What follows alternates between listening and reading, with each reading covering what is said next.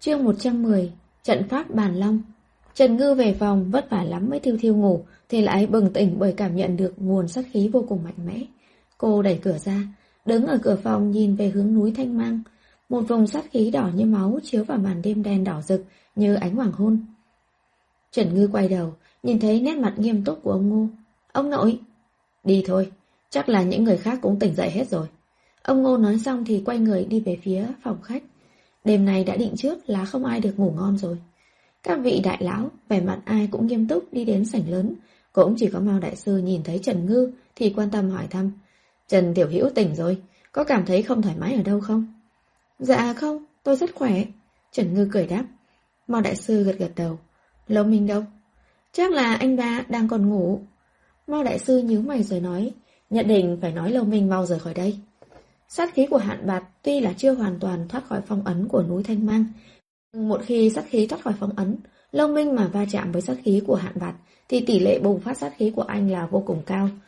Nếu cả hai đồng thời bùng phát thì hậu quả khó mà lường được. Vâng, Trần Ngư gật đầu đồng ý. Nhưng bây giờ trước hết cần thảo luận việc núi Thanh Mang. Chín vị đại lão đã đến đủ, Thẩm Thanh Trúc là chủ nhà làm chủ tọa, vẻ mặt vô cùng nghiêm túc nói. Tôi tin là mọi người cũng đã cảm nhận được phong ấn núi Thanh Mang có thể bị phá giải bất cứ lúc nào. Thẩm đại sư, phong ấn đã lúc nào cũng có thể bị phá giải thì chúng ta còn ngồi đây thương lượng làm cái gì? Điều chúng ta cần là phải chạy nhanh đến núi Thanh Mang để phong ấn lại mới đúng chứ. Lương lão gia tử chưa bao giờ thấy một khối sát khí khổng lồ như vậy, đơn giản là không thể tưởng tượng được nếu hạn bạt thoát khỏi phong ấn thì sẽ tạo ảnh hưởng như thế nào đối với nhân gian. À gì đả vật Lương thí chủ nói rất đúng. Khổ hải đại sư đồng ý. Lương thí chủ, sư đệ, hai người nghe thẩm thí chủ nói hết đã. Tử hải đại sư nói. Khổ hải đại sư và lương lão gia tử sửng sốt, lập tức an tĩnh nhìn thẩm thanh trúc. Thẩm thanh trúc thở dài một hơi, sau đó mới lên tiếng. Ai, hai mươi năm trước, tôi cùng bạn bè ngẫu nhiên phát hiện phong ấn ở nơi này đã bị nới lỏng. Vì vậy, nhân lúc hạn bạt chưa hoàn toàn thức tỉnh, đã triển khai trận pháp cửu chuyển huyền môn để gia cố phong ấn. Nhưng mà lúc đó sức mạnh của sát khí hoàn toàn kém xa so với bây giờ. Cái gì? Bốn vị thiên sư mới tới ngoại trừ Trần Ngư, ba vị còn lại đều nhíu mày. Mặc dù như thế, trong quá trình gia cố lại phong ấn, Lục Thí Chủ và Minh Thí Chủ vì trực tiếp chống chọi với sát khí của hạn bạt, cuối cùng không địch lại được, kiệt sức mà chết. Tay ông Ngô đặt trên vai ghế khẽ run lên, cúi thấp đầu làm mọi người không nhìn rõ nét mặt của ông. Còn lại mấy vị đại lão đều có vẻ mặt lộ ra bi thương.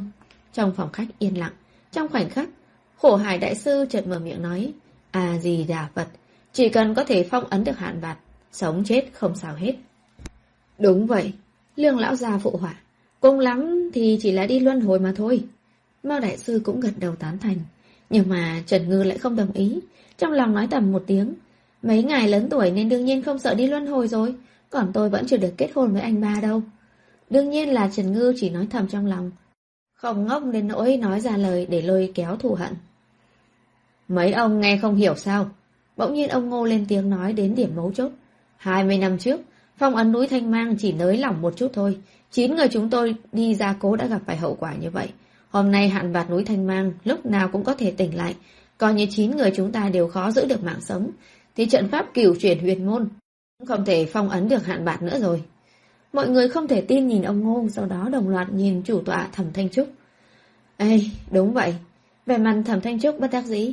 Trận pháp cửu chuyển huyền môn là trận pháp phong ấn do tổ tiên nhà họ Thẩm lưu truyền lại.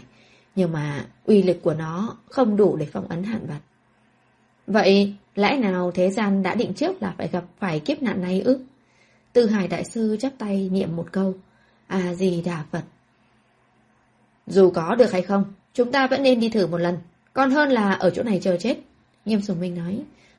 Ông muốn chết thì mình ông đi đi. Ông Ngô ghét bỏ nói. Ngô lễ, ông chính là cái đồ sợ chết. Muốn thì ông rời khỏi đây đi, không ai ngăn cản ông cả. Nghiêm Sùng Minh nhìn ông Ngô không vừa mắt, thế là vặc trở lại. Hai vị, giờ không phải là lúc cãi nhau. Hoa Diệp chân nhân chợt lên tiếng, chắc là ông Ngô không có ý này đâu. Nghiêm Sùng Minh tức giận hừ một tiếng, nhưng vẫn nể mặt mũi của Hoa Diệp chân nhân, không nói gì thêm.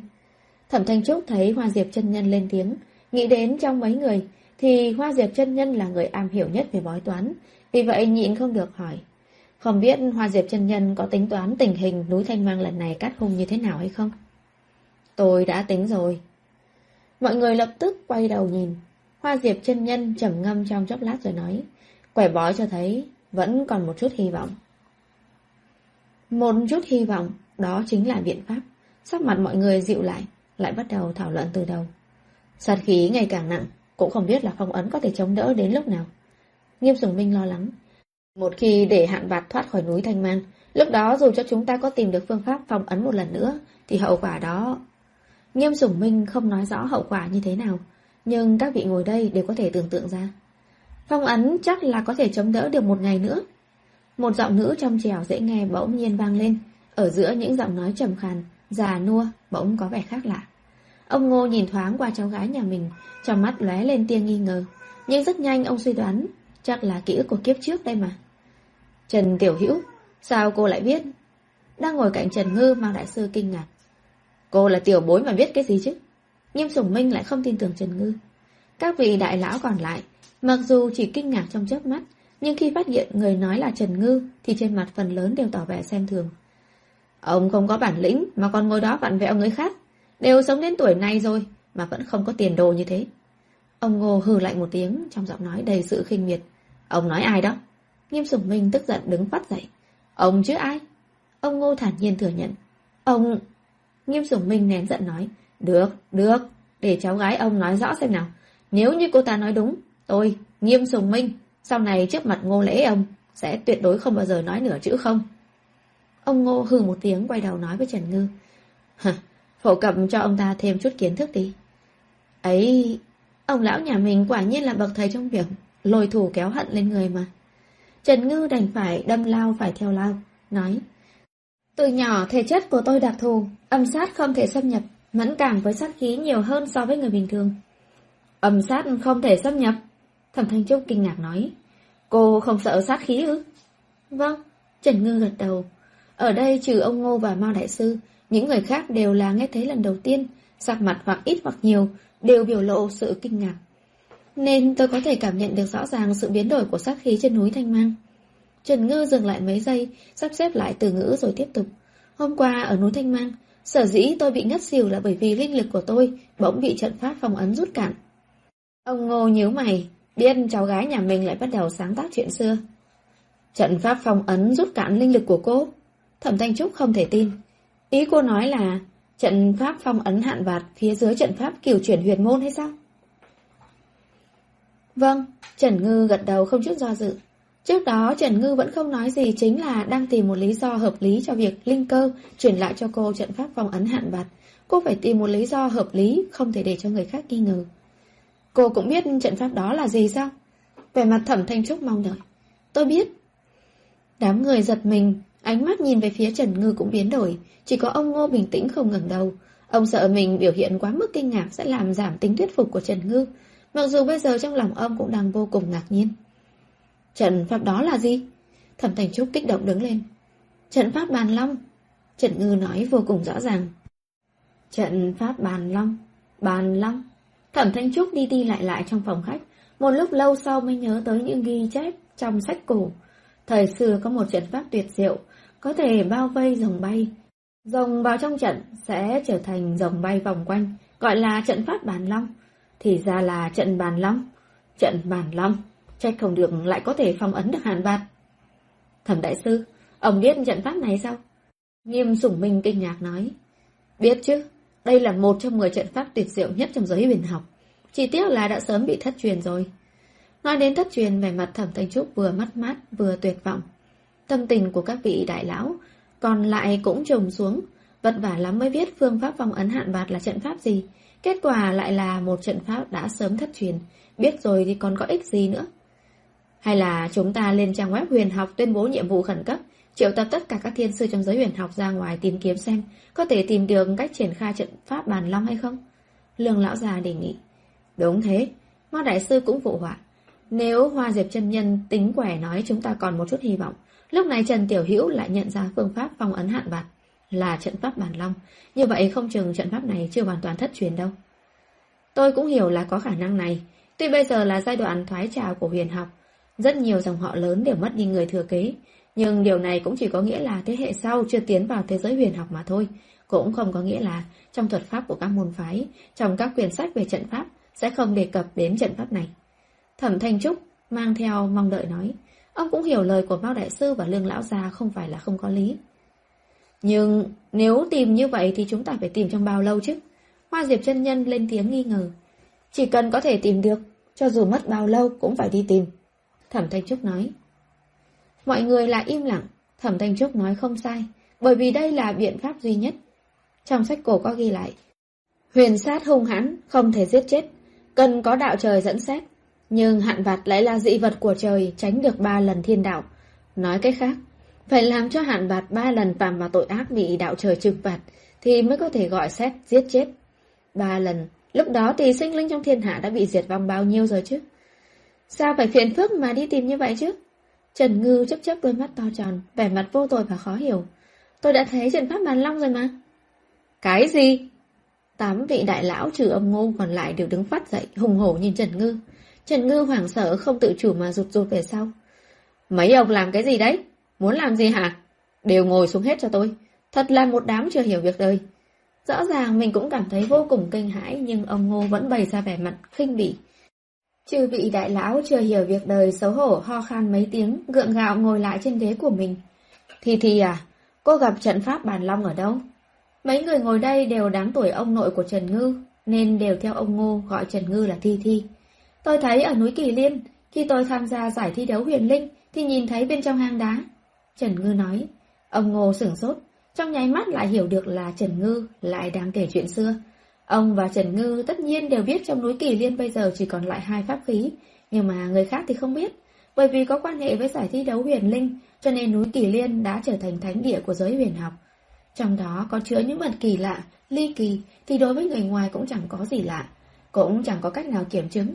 Nên cô nói thấy trận pháp bản long trong núi Kỳ Liên thì có cảm giác tin cậy hơn. Giải thi đấu huyền linh, cô ở bên trong kết giới nhìn thấy ư? Hoa Diệp chân Nhân hỏi. Đúng thế, lúc đó tôi cùng cháu trai ông Lương là Lương Quang cùng với Tần Quan Hải và sư huynh Thiệu Kỳ lập thành một đội tham gia giải đấu huyền linh. Trần Ngư biết khi cô đột nhiên nói cho mọi người là mình biết cách bố trí trận pháp bàn long thì nhất định sẽ gây nghi ngờ cho nên cô đã chuẩn bị sẵn lý do. Tôi nhớ người thắng trong giải lần này là cháu trai ông Lương, Lương Quang. Mao Đại Sư nhìn Lương Lão Gia. Ây, thằng nhóc đó chỉ may mắn mà thôi. Lương Lão Gia nói xong nhìn về phía Trần Ngư nói, đặc biệt là Trần Tiểu Hữu. Nghe nói lúc đó cô quyết tâm đi tìm pháp khí thứ hai, cho nên đã nhường pháp khí thứ nhất cho Lương Quang. Pháp khí thứ hai? Hoa Diệp chân Nhân hỏi lại. À, kỳ thực là không có pháp khí thứ hai. Mao Đại Sư cười lúng túng. Lúc đó tôi chỉ hy vọng những thanh niên thiên sư tham gia giải thi đấu có cơ hội cọ sát nhiều hơn cho nên mới nói vậy thôi. Trước đây, Mao Đại Sư mượn cớ cảm nhận được trong kết giới của giải thi đấu huyền linh có món pháp khí thứ hai là vì muốn các thiên sư dự thi giúp tìm được linh khí thứ tư. Nhưng trước mặt chưa vị đại lão, đặc biệt là người am hiểu bói toán như Hoa Diệp chân Nhân, lời nói dối của Mao Đại Sư rất dễ dàng bị bóc trần, cho nên đúng lúc này lên tiếng giải thích. Nhưng mà lúc này mọi người cũng chẳng ai quan tâm đến lời nói dối vô hại của ông. Mặc dù lúc đó ông chỉ tùy tiện nói, nhưng những người tham dự chúng tôi đều coi là thật. Trần Ngư vừa cười vừa nói. Khi nhìn thấy pháp khí thứ nhất, Tần Quan Hải còn cảm nhận dưới vệ đá trưng bày pháp khí thứ nhất còn có cái gì đó. Tôi tưởng là pháp khí thứ hai, vì vậy thừa dịp kết giới còn chưa đóng, nên đã phá bàn đá nhảy xuống. Cho nên, khi những người khác bị kết giới bắn ra ngoài, còn cô thì sáng hôm sau mới ra được. Lương lão gia đã nghe Lương Quang nói về chuyện này. Dưới vệ đá, cô đã nhìn thấy trận pháp bàn lăng. Đúng vậy, Trần Ngư thuận thế nói. Dưới vệ đá có một hang đá, trên vách đá khắc cách bố trí trận pháp bàn long. Vậy cô còn nhớ nó không? Thẩm Thành Trúc kích động lại đứng lên. Tôi nhớ kỹ. Trần Ngư quả quyết nói. Quá tốt rồi. Tất cả các đại lão dường như lại thấy được đường sống trong chỗ chết, thở phào một hơi. Kẻ lừa đảo đây là lời oán của ông Ngô đối với cháu gái nhà mình. Bởi vì Trần Ngư nhớ rõ cách bố trí trận pháp bàn long, mọi người quyết tâm nói Trần Ngư vẽ lại trận pháp. Sau một hồi nghiên cứu, thừa dịp hạn vạn còn chưa hoàn toàn thoát khỏi phong ấn, lại phong ấn nó trở lại một lần nữa. Chư vị đại lão ngồi ở sảnh lớn, trừng mắt nhìn Trần Ngư vẽ lại cách bố trí trận pháp. Chỉ có Mao Đại Sư lặng lẽ đứng dậy rời khỏi, đi về phía khu phòng nghỉ. Mao Đại Sư, Cửa phòng long Minh mở ra, lúc này anh đang ngồi trên ghế đọc sách. Cậu dậy sớm vậy? dạng sáng mọi người đã tỉnh dậy. Thời gian thảo luận hơi lâu nhưng bây giờ mới chỉ có 6 giờ sáng thôi.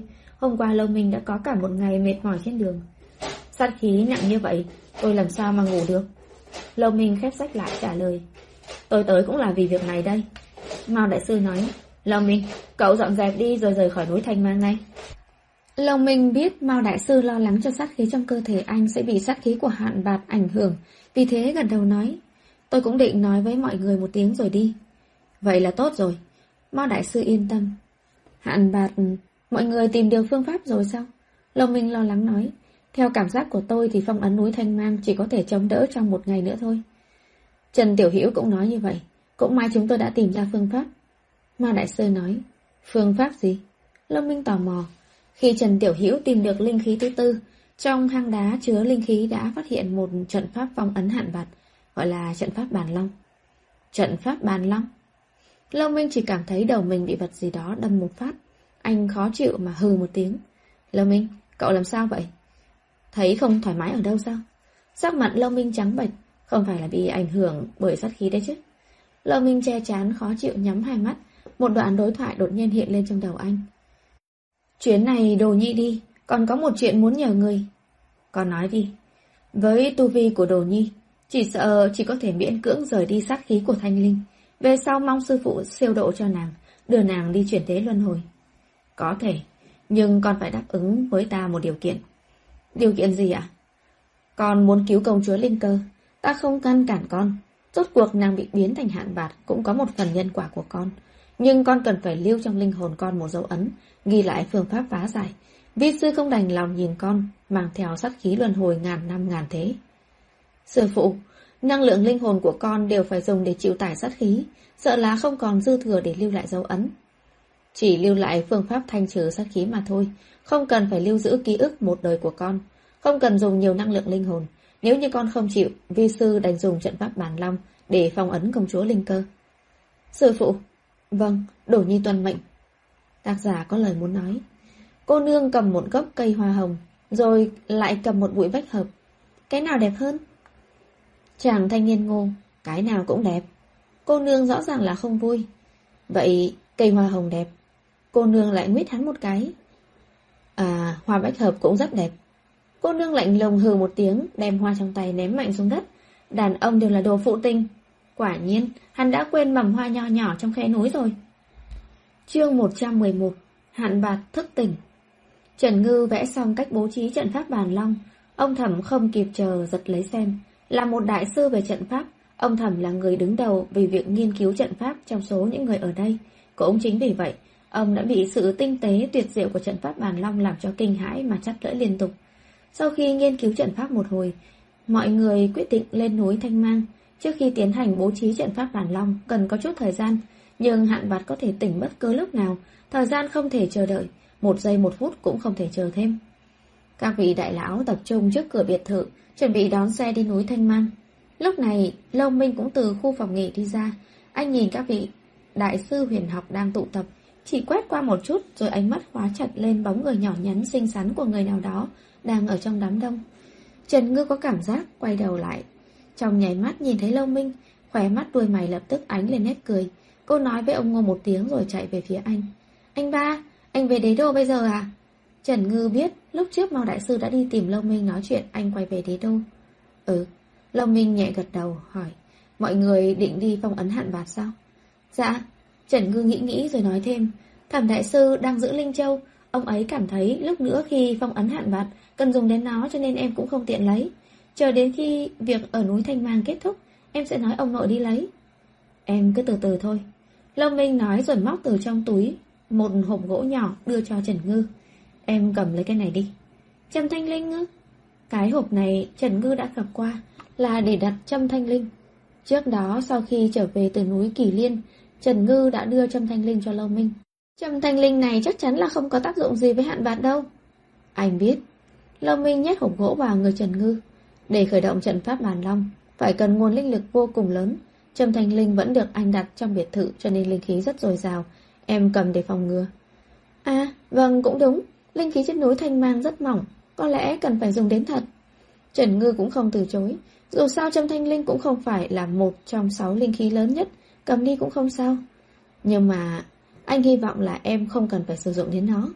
Khởi động trận bàn long cần bao nhiêu tinh lực anh đã biết tới. Nếu như hơn ngàn năm trước, chỉ cần một mình anh có thể khởi động nó. Nhưng bây giờ linh khí trong trời đất rất mỏng. Trận bàn long có thể khởi động nhờ hấp thu linh khí trong không khí ít đi rất nhiều. Chính vì vậy cần thiên sư bổ sung linh khí nhiều hơn. Điều duy nhất an ủi được anh đó là lần đi khởi động trận bàn long lần này không chỉ có một mình thi thi, mà còn có tám vị đại sư khác. Nhưng Lâu Minh vẫn có chút không yên lòng. Thi thi, xuất phát. Hai người quay đầu nhìn lại, phát hiện các vị đại sư đã ngồi trên xe chuẩn bị xuất phát. Ông Ngô đang đứng cạnh xe dục cô. Anh ba, em đi đây. Em đi đi, chú ý an toàn nhé. Lâu Minh dặn dò. Vâng.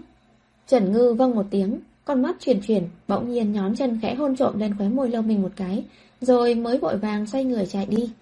Lâu Minh sững sờ, ngón tay không tự chủ mà chạm nhẹ lên hơi Trần Ngư hôn lên, rồi lộ ra ý cười thản nhiên.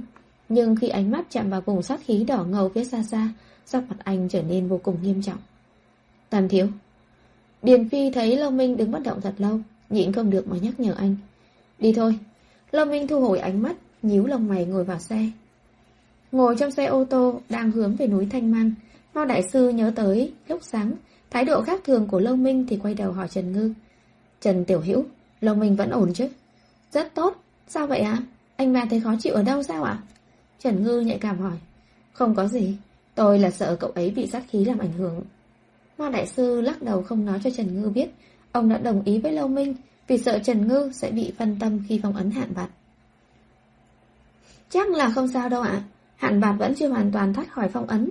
Sát khí chưa rời khỏi núi Thanh Mang sẽ không gây ảnh hưởng gì đến anh ba đâu. Trần Ngư an ủi. Mao Đại Sư gật đầu thở dài. Hy vọng lần này phong ấn có thể thuận lợi hoàn thành, làm cho bách tính thoát khỏi kiếp nạn này. Chắc chắn là sẽ thành công mà. Trần Ngư tin tưởng 10 phần. Thành công rồi thì sao? Ông Ngô bỗng nhiên lên tiếng. 20 năm trước chúng ta phong ấn một lần. Ở thời điểm trước đó cũng có người đã phong ấn hạn bạt. Nhưng mà chỉ cần hạn bạt còn chưa chết thì cứ một khoảng thời gian là nó sẽ lại thức tỉnh. Nhưng mà ngược lại chính là huyền học càng ngày càng xuống dốc. Lần hạn bạc thích tỉnh tiếp theo không chừng chẳng còn ai có thể có năng lực để phong ấn nó lại nữa. Mao Đại Sư nghe xong tâm đắc mà gật đầu. Lạc Hà chân nhân lo lắng rất đúng. Chỉ tiếc là chúng ta không có phương pháp giết chết hạn bạc. Nghe đến đó cảm thấy có gì đó. Trần Ngư quay bắt đầu lại, nhìn chăm chăm ông nội nhà mình. Ông Ngô trưởng mắt nhìn lại, sau đó lờ đáng quay đi chỗ khác. Trần Ngư sợ Mao Đại Sư nghe thấy, nên lấy điện thoại ra, nhắn tin cho ông nội. Lúc nãy, ông nói vậy là có ý gì? Có ý gì là sao? Ông đừng có làm lơ với con. Lúc trước chúng ta chỉ thương lượng chuyện phong ấn hạn bạt mà thôi. Bây giờ ông lại nói đến chuyện giết hạn bạt là sao? Khi Trần Ngư biết núi Thanh Mang có hạn bạt, cũng không phải là không nghĩ tới chuyện sử dụng huyền minh tịnh sát quyết. Nhưng mà huyền minh tịnh sát quyết là phải có thiên sư, có công đức lớn mới có thể sử dụng được. Trần Ngư không đủ công đức, lại thêm không cần phải sử dụng huyền minh tịnh sát quyết để giải quyết chuyện này, nên Trần Ngư cũng không nhắc tới. Cô vẫn cho là Ý tưởng của ông nội cũng giống như vậy. Dù sao mấy ngày này cũng không thấy ông nhắc tới chuyện huyền minh tịnh sắt quyết. Nhưng lúc này đây, Trần Ngư không còn cảm thấy như vậy nữa. Ông chỉ thuận miệng thôi. Ông lão, ông ngốc ở thôn Đại Mộc mấy chục năm, ngay cả tiền xây đường cũng muốn con kiếm về. Trên người ông chắc là không có công đức gì lớn chứ. Ông Ngô liếc nhìn cháu gái nhà mình, cất điện thoại di động đi không trả lời. Trần Ngư nôn nóng cúi đầu tiếp tục nhắn tin. Ông lão, con nói rồi đó, ông đừng có làm liều nhé Sau khi phòng ấn hạn vào xong, con sẽ ghi lại cách bố trí trận pháp bàn long. Để thế hệ sau, cách mỗi trăm năm, sẽ đến gia cố một lần, hạn và sẽ không thức tỉnh nữa. Bây giờ không cần thiết phải hy sinh một ai đó mới có thể giải quyết tình hình. Ông lão, ông đừng có nổi máu anh hùng dùng con nha. Trần Ngư thấy ông Ngô không thèm đọc điện thoại thì nóng ruột lấy tay chọt chọt vào người ông Ngô. Ông Ngô bị cô làm phiền, không còn cách nào, đành lấy điện thoại ra nhìn một chút rồi trả lời. Biết rồi, Nhìn ta giống như người xả thân vì người khác lắm à? Trần Ngư nhìn thấy trả lời, nghĩ cũng phải. Từ khi cô bắt đầu học trừ ma, điều đầu tiên ông lão dạy cô đó chính là lấy tiền. Với tính thực dụng như vậy, thì nhìn cách nào cũng không giống người quên mình vì người khác. Trần Ngư nhất thời yên lòng. Ông Ngô quay đầu nhìn ra ngoài cửa sổ. Núi Thành Mang đã gần ngay trước mắt. Huyền Minh tịnh sát quyết vẫn ở núi Kỳ Liên. Vì sao 20 năm trước ông không phát hiện ra? Nếu như lúc đó ông phát hiện ra được thì e rằng Ông Ngô cười khổ nhìn xuống lòng bàn tay hơi mở ra của mình, dường như vẫn còn lưu lại hương thơm của người nào đó trước khi rời đi. Thực ra trong lòng ông hiểu rất rõ, cho dù 20 năm trước ông phát hiện huyền minh tịnh sát quyết thì chắc chắn là không có cách nào sử dụng được. Lúc đó công đức của ông không thể nào đạt tới mức có thể giết chết hạn bạt. Tới rồi, xe dừng lại, Mao Đại Sư mở cửa xuống xe, ông Ngô lấy lại tinh thần, cũng xuống xe theo. Chín vị đại lão đứng dưới chân núi Thanh Mang, đại biến thành một vùng đỏ như máu. Sát khí nặng nề này áp xuống, làm người ta không cách nào thở nổi. Chỉ có Trần Ngư thong dong, bình tĩnh đứng, thậm chí còn có tâm trạng trái ngược. Khi sát khí của Lâu Minh và Hạn Bạt cùng bùng phát, thì ai mãnh liệt hơn nhỉ? Chúng ta đừng chậm trễ nữa, mau đi thôi. Mặc dù tình hình sát khí còn nghiêm trọng hơn nhiều so với tưởng tượng của mọi người, nhưng việc phong ấn lại là điều bắt buộc phải làm. Trong lòng mọi người đều hiểu rõ điều này, chín người không ai có một chút do dự nào, tập trung theo sau Thẩm Thanh Trúc, đi về hướng đỉnh núi, trung tâm của phong ấn. Núi Thanh Mang mặc dù rất lớn, nhưng nơi phong ấn hạn bạc là một sườn núi không dốc lắm. Chín người đứng ở chín địa điểm trên sườn núi, dưới sự chỉ đạo của Thẩm Thanh Trúc, dùng linh lực vẽ cách bố trí trận pháp. Thẩm Thanh Trúc không hồ là đại sư về trận pháp đương thời. Ông chỉ nghiên cứu trận pháp bàn long trong một giờ, nhưng đã nắm giữ được phương pháp vẽ cách bố trí trận pháp. Thậm chí có thể đem bản vẽ hoàn chỉnh chia làm 9 phần để 9 người đồng thời cùng vẽ. Trần Ngư thầm thán phục trong lòng, cô lập tức cảm thấy yên lòng, chuyên tâm vẽ phần vẽ thuộc vị trí của mình, linh lực hội tụ thành đường, theo mạch đất đi vào đến mắt trận pháp, rơi xuống bàn đá để bày cách bố trí trận pháp. Đây là một quá trình hao phí rất nhiều linh lực, nếu không phải vì gần đây linh lực trong người cô tăng lên rất nhiều, thì Trần Ngư đã cảm thấy cô không thể hoàn thành được việc vẽ trận pháp này. Một nguồn dung lực vô cùng to lớn bỗng nhiên từ dưới đất dội lên, sát khí vốn chỉ đang lởn vởn xung quanh, bỗng nhiên trở nên sao động. Động tác của mọi người đều cứng lại, vẻ mặt lo lắng nhìn nhau, rồi nhìn ra xung quanh. Bỗng có tiếng gầm thét trầm thấp đập vào tay, dường như Trần Ngư có thể nhìn thấy một đôi mắt đỏ ngầu đang chậm rãi mở ra. Sát ý lạnh như băng, làm cô nhịn không được mà kêu lên một tiếng đau đớn. Nhóc con, con làm sao vậy? Ông Ngô nhận thấy Trần Ngư khác thường nên lo lắng hỏi. Ông nội! Mặt Trần Ngư tái nhợt, quay về phía ông Ngô. Hình như hạn mặt đã thức tỉnh. Khi Trần Ngư vừa dứt lời, những đường linh lực đã vẽ xong dưới nền đất bỗng nhiên ngắt quãng lóe lên, dường như có vật gì đó đang phá vỡ đường đi của linh lực. Chuyện gì đang xảy ra vậy? Các vị đại lão xôn xao hỏi. Nhanh chóng hoàn thành trận pháp đi, chỉ còn một chút nữa thôi, chỉ cần chúng ta hoàn thành cách bố trí, thì trận pháp không thể phá vỡ được nữa. Thẩm Thành Trúc vội vàng kêu lên. Mọi người nghe xong thì rối rít đẩy nhanh động tác của mình. Chắc là khi chúng ta bày trận, linh lực đã kích thích hạn bạt làm cho nó tỉnh dậy trước. Ông Ngô nghiêm túc nói, phong ấn trong lòng đất có thể cầm cự được bao lâu?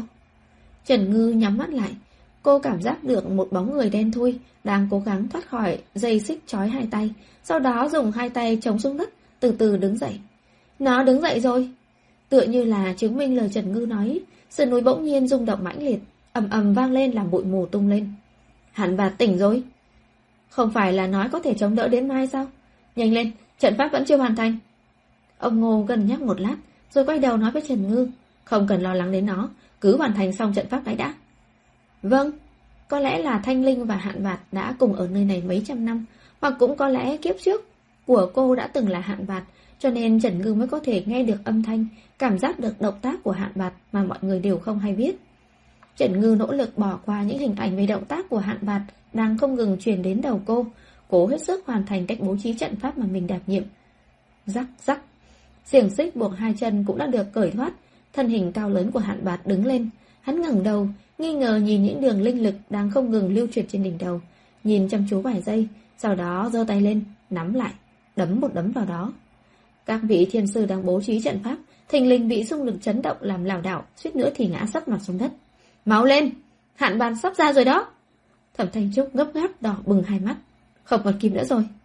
Mắt nhìn hạn bạt lại tung ra hai cú đấm nữa phá tan phong ấn, trong lòng Trần Ngư khẽ động, cách khoảng không điều khiển Linh Châu, muốn cho Linh Châu trở lại phong ấn, nhằm kéo dài thời gian.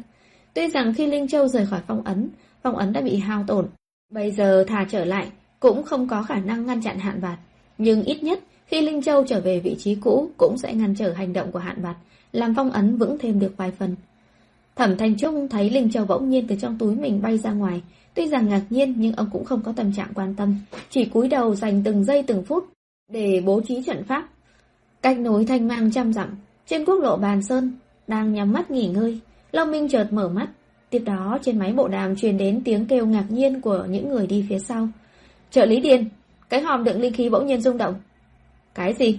Điền Phi sửng sốt theo bản năng quay đầu nhìn Long Minh. Dừng xe. Lâu Minh ra lệnh. Ba chiếc xe xếp thành hàng dừng lại trên đường.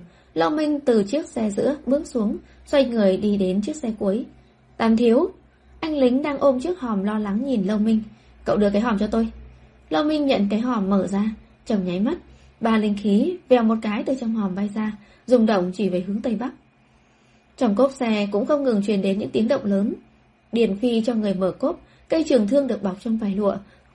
Cũng từ trong cốp xe bay ra, cùng ba linh khí khác, lơ lửng trong không trung, đầu thương chỉ về hướng Tây Bắc. Tám thiếu, chuyện gì xảy ra vậy? tiền Phi lo lắng nói, có phải ở núi Thanh Mang đã xảy ra chuyện gì không?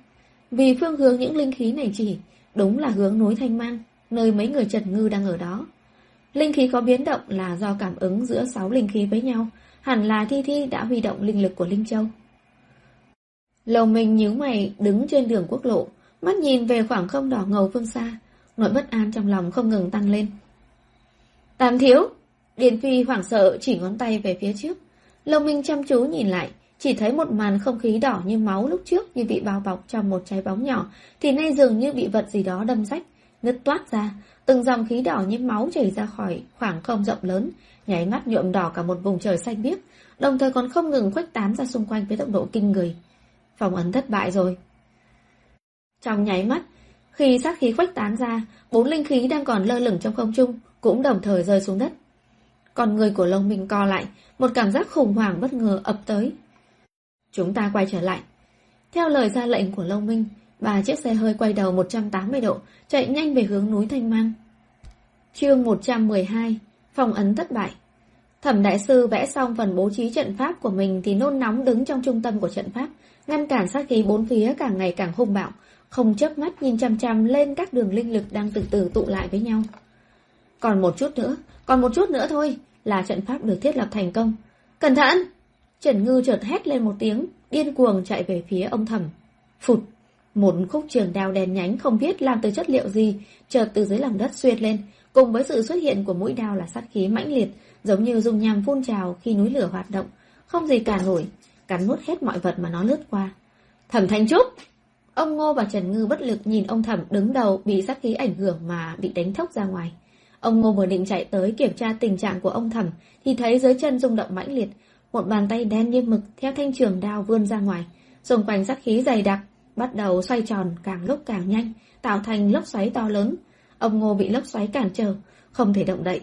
Để con qua đó! Trần Ngư không sợ sát khí, cô vượt qua ông Ngô chạy về hướng ông Thẩm. Ông Ngô thấy Trần Ngư chạy đi cứu Thẩm Thanh Trúc, lập tức lắc mình lùi lại, đồng thời la to với các thiên sư khác. Tất cả lui lại, hạn bạt đã xuất thế. Các thiên sư khác cũng nhận ra tình hình khác thường, lúc này nghe tiếng kêu của ông Ngô, đều lập tức xoay người chạy ra khỏi trận bàn long. Trần Ngư xuyên qua lốc xoáy, lướt qua bàn tay đang vươn lên từ lòng đất của hạn bạt, lại chạy về phía trước mấy bước, thì thấy ông thẩm đã bị sát khí hất tung ngã trên mặt đất, khóe miệng trào máu. Thẩm đại sư, để tôi đưa ông ra ngoài. Trần Ngư nâng ông thẩm dậy, xoay người chạy ra khỏi trận pháp. Không, không, không được. Ông thẩm vùng vẫy không chịu di chuyển, chỉ vào trung tâm trận pháp nói, trận bản long, vẫn, vẫn chưa khởi động. Trần Ngư quay đầu, phát hiện trên mặt đất đã bị sát khí đỏ như máu che lấp, từng đường linh lực phức tạp đang xen với nhau, đang lập lòe sáng lên. Đây là trận bản long đã vẽ xong. Tôi, tôi, tôi phải đi. Ông thẩm dãy rủa muốn đi khởi động trận pháp. Dưới lòng đất, hạn bạt dường như không còn kiên nhẫn, rút trường đao về, sau đó lại tung ngay một quyền trực tiếp, đánh vỡ khối đất đá che kín trên đầu nó. Sau đó, hai bàn tay từ chỗ đất sụp vươn lên, bám vào đất, chuẩn bị nhảy lên. Để tôi đi. Trần Ngư cắn răng một cái, buông ông thẩm ra, xoay người chạy về phía trung tâm của trận pháp. Vì lúc bố trí trận pháp đã hao tổn rất nhiều linh lực, Trần Ngư sợ linh lực còn lại của mình không đủ để khởi động trận pháp. Để phòng ngừa, cô rút cây châm thanh linh mà Lâu Minh đã đưa cho cô. Nhìn thấy hạn bạt chuẩn bị từ dưới lòng đất, nhảy ra ngoài. Trần Ngư nhào tới, toàn bộ thân thể hướng về phía trước. Gần sát cái gáy của hạn bạt, cắm thẳng châm thanh linh vào trung tâm trận pháp. Một tiếng động nhỏ vang lên, trận pháp bản long khởi động. Đường linh lực đan xen khắp trốn liên kết với nhau, linh khí bốn phía cũng bắt đầu xuyên qua sát khí hội tụ về trận pháp bàn long. Thành công! Trần Ngư ngẩng đầu, ai ngờ không kịp phòng ngừa, đối diện với một đôi mắt đỏ như máu. Là ngươi! Hạn bạt vừa mở miệng, một luồng hơi thở tanh tưởi bốc lên còn có lực sát thương hơn cả sát khí gấp trăm lần. Trần Ngư bị hun thiếu chút nữa thì ngất xỉu. Trần Ngư nín thở, dùng hết ý chí mới không để cho mình ngất xỉu. Sau đó, tay phải nhấn mạnh Trầm Thành Linh xuống dưới lòng đất. Sau đó tay trái chống đất, lật nghiêng người phi ra ngoài. Trần Ngư tránh được cú đấm của hạn bạt, vung đến trong tích tắc. Lập tức đứng lên nhanh chóng chạy ra ngoài. Đi mau! Trần Ngư đuổi kịp ông thẩm vẫn chưa chạy được xa, lôi kéo ông tiếp tục chạy ra ngoài. Chạy gần đến rìa ngoài của trận pháp, Trần Ngư nghe thấy tiếng động khác thường, phản xạ có điều kiện, đẩy ông thẩm về phía bên phải, còn cô thì tránh sang hướng ngược lại. Trong nháy mắt hai người tách ra, một thanh trường đao hơn một mét, vèo một phát bay qua hai người, rồi cắm thẳng xuống lòng đất. Má nó chứ, cho dù đã có cách một khoảng cách khá xa, thế nhưng sát khí ác liệt vẫn kích thích làm Trần Ngư nổi cả da gà. Nhưng mà vũ khí đã rời tay, đây cũng là cơ hội tốt. Trần Ngư đứng dậy, nhổ thanh trường đao rồi cố gắng mang nó ra khỏi kết giới. Cây trường đao run lên nhẹ nhẹ, sát khí không ngừng xuyên qua bàn tay truyền vào cơ thể Trần Ngư. Nhưng mà cô không sợ sát khí, mà hạn bạt hình như cũng nhận ra được điều này. Hắn lạnh lùng rên lên một tiếng, một luồng sát khí dày đặc bóng từ thanh đao phát tán ra. Trần Ngư không đề phòng, bị sát khí cắt qua mà kêu lên đau đớn. Lúc cô buông tay ra, hai bàn tay đã tràn máu tươi. Lúc này hạn bạt đã bò dậy từ dưới lòng đất. Hắn đứng ở đó, lạnh lùng nhìn Trần Ngư. Rồi nâng tay phải lên.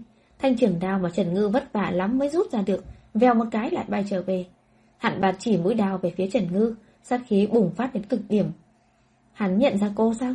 Trần Ngư hơi sửng sốt. Còn còn thất thần ra đấy làm gì nữa? Chạy mau! Trong lúc Trần Ngư đang còn giữ người, ông Ngô chợt vọt vào, đúng lúc kéo Trần Ngư ra ngoài. Trong nháy mắt hai người thoát ra khỏi trận pháp, một luồng đao khí màu đỏ, rực, bén nhọn bay vút về phía họ. Ánh sáng vàng chói từ trận pháp bàn long lóe lên, khó khăn lắm mới chặn được một đao này của hạn bạt. Trần Ngư quay đầu nhìn lại, mồ hôi lạnh ứa ra. Cái này, lực công kích mạnh đến mức này, mọi người đánh lại thế nào được? Thì thi, cô, cô, cô không sao chứ? Ông thầm được người đỡ chạy đến hỏi. Tôi không sao. Trần Ngư vẫn chưa tỉnh hồn lắc đầu. Hoàn hảo, chúng ta đã khởi động được trận pháp bản long đúng lúc. Ông thẩm vui mừng nói. Nhưng mà... Hoa Diệp chân nhân chỉ vào trung tâm trận pháp, nơi hạn bạt vẫn đang cua thanh đao lớn lên, nỗ lực phá vỡ trận pháp nói. Hình như trận pháp bàn long không được hiệu quả lắm. Mọi người sửng sốt, xoay người nhìn bóng dáng to lớn hung hãn của hạn bạt. Làm gì có dáng vẻ bị trận pháp khống chế nửa phân Chuyện gì xảy ra vậy? Ông thẩm bắt đầu nghi ngờ. Hay là trận pháp mình vẽ đã sai chỗ nào rồi? Có phải trận pháp có vấn đề gì hay không? Trận pháp không có vấn đề. Trần Ngư lên tiếng. Là do không có đủ linh khí. Linh khí tự nhiên trong trời đất quá mỏng. Trận bàn long không có đủ linh khí cần thiết cho nên không thể phát huy uy lực lớn nhất của nó. Vậy phải làm sao bây giờ đây? Bây giờ đang là thời đại thoái trào của thuật pháp. Linh khí không đủ là điều tất yếu. Cho dù bọn họ biết nguyên nhân nhưng cũng không có cách nào khắc phục. Chúng ta chuyển linh lực vào trong trận pháp là được. Ông Ngô nói xong rồi tiến lên phía trước một bước, giơ tay lên, sát vào kết giới của trận pháp bàn long, chuyển linh lực trong cơ thể qua bàn tay, đưa vào trong trận pháp. Các vị lão đại thấy thế cũng xôn xao tiến lên xòe tay ra. Trần Ngư cũng đi theo dán tay lên, nhưng mà cô vừa đặt tay vào kết giới, hạn bạt đang chống lại linh lực trong trận pháp bàn long, bỗng như cảm giác được gì đó, nghiêng đầu quay lại, lấy một động tác vô cùng hung hãn vọt tới, giờ đào bổ về phía Trần Ngư. Trần Ngư hoảng sợ đột nhiên lùi về sau một bước. Một cú này của hạn bạt lại bị kết giới ngăn lại một lần nữa. Một đôi mắt đỏ ngầu lạnh như băng, nhìn chầm chầm vào Trần Ngư, tựa như đôi mắt của con rắn độc đang rình con mồi của mình. Trần Ngư cảm thấy ớn lạnh mà dùng mình một cái, một lần nữa khẳng định, hạn bạt nhận ra cô. Thi Thi! Ông Ngô quay đầu nhìn thoáng qua Trần Ngư. Lúc này Trần Ngư định thần lại, rồi lập tức xấu hổ đỏ mặt, thì ra một đao lúc nãy của hạn bạt lao tới, tám vị đại lão đều đứng yên không nhúc nhích một phân, chỉ có Trần Ngư theo bản năng lùi ra sau. Trần Ngư đỏ mặt, dán tay lên một lần nữa, đồng thời hạ quyết tâm lần này cho dù có xảy ra chuyện gì, cô cũng nhất quyết không lùi một bước. Hạn bạt hình như có ý so kè với Trần Ngư, hắn đứng đối diện với vị trí của Trần Ngư, từng đao từng đao không biết mệt mỏi mà chém vào kết giới. Trong kết giới, sát khí càng lúc càng nặng, sát khí dâng lên che khuất hết ánh mặt trời của vùng núi Thanh Mang.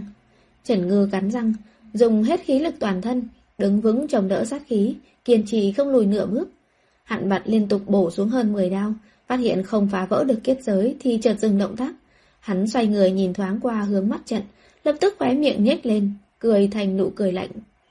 Y Phụng đã tơi tả từ lâu, khuôn mặt đen ngòm mà nhăn nhúm, hai con mắt đỏ ngầu, nụ cười âm u lạnh lẽo quái dị, làm cho người khác nhìn thấy hạn bạt mà không ngừng run rẩy. Ta nhớ rõ mi. Hạn bạt nhìn Trần Ngư, âm thanh cũng giống như bánh răng bị dì xét, mỗi chữ đều rin rít chói tai. Mi đã phòng ấn ta. Chín người cơ mà, làm sao mà mày hết lần này đến lần khác đều chỉ nhớ mỗi tao thế? Chẳng lẽ tại tao lớn lên đẹp một cách quá đáng hay sao? Trần Ngư nhịn không được mà trợn trắng mắt. Ta nói rồi, đời ta tỉnh lại, ta sẽ xé mi thành từng miếng rồi nhai nát. Hạn bạt hung tợn gần từng chữ. Mẹ nó chứ, y nó muốn nói việc từ 300 năm trước ư? 300 năm rồi mà vẫn còn nhớ rõ sao? Chỉ nhớ đừng có tốt như vậy được không? Cái đồ chỉ biết dựa vào vũ lực để sinh tồn mà còn tỏ vẻ khoe khoang cái gì chứ hả? Vì, chờ đó cho ta. Cười gần xong, hạn bạt khiên đao chậm rãi xoay người đi về hướng mắt trận pháp. Hắn muốn làm cái gì vậy?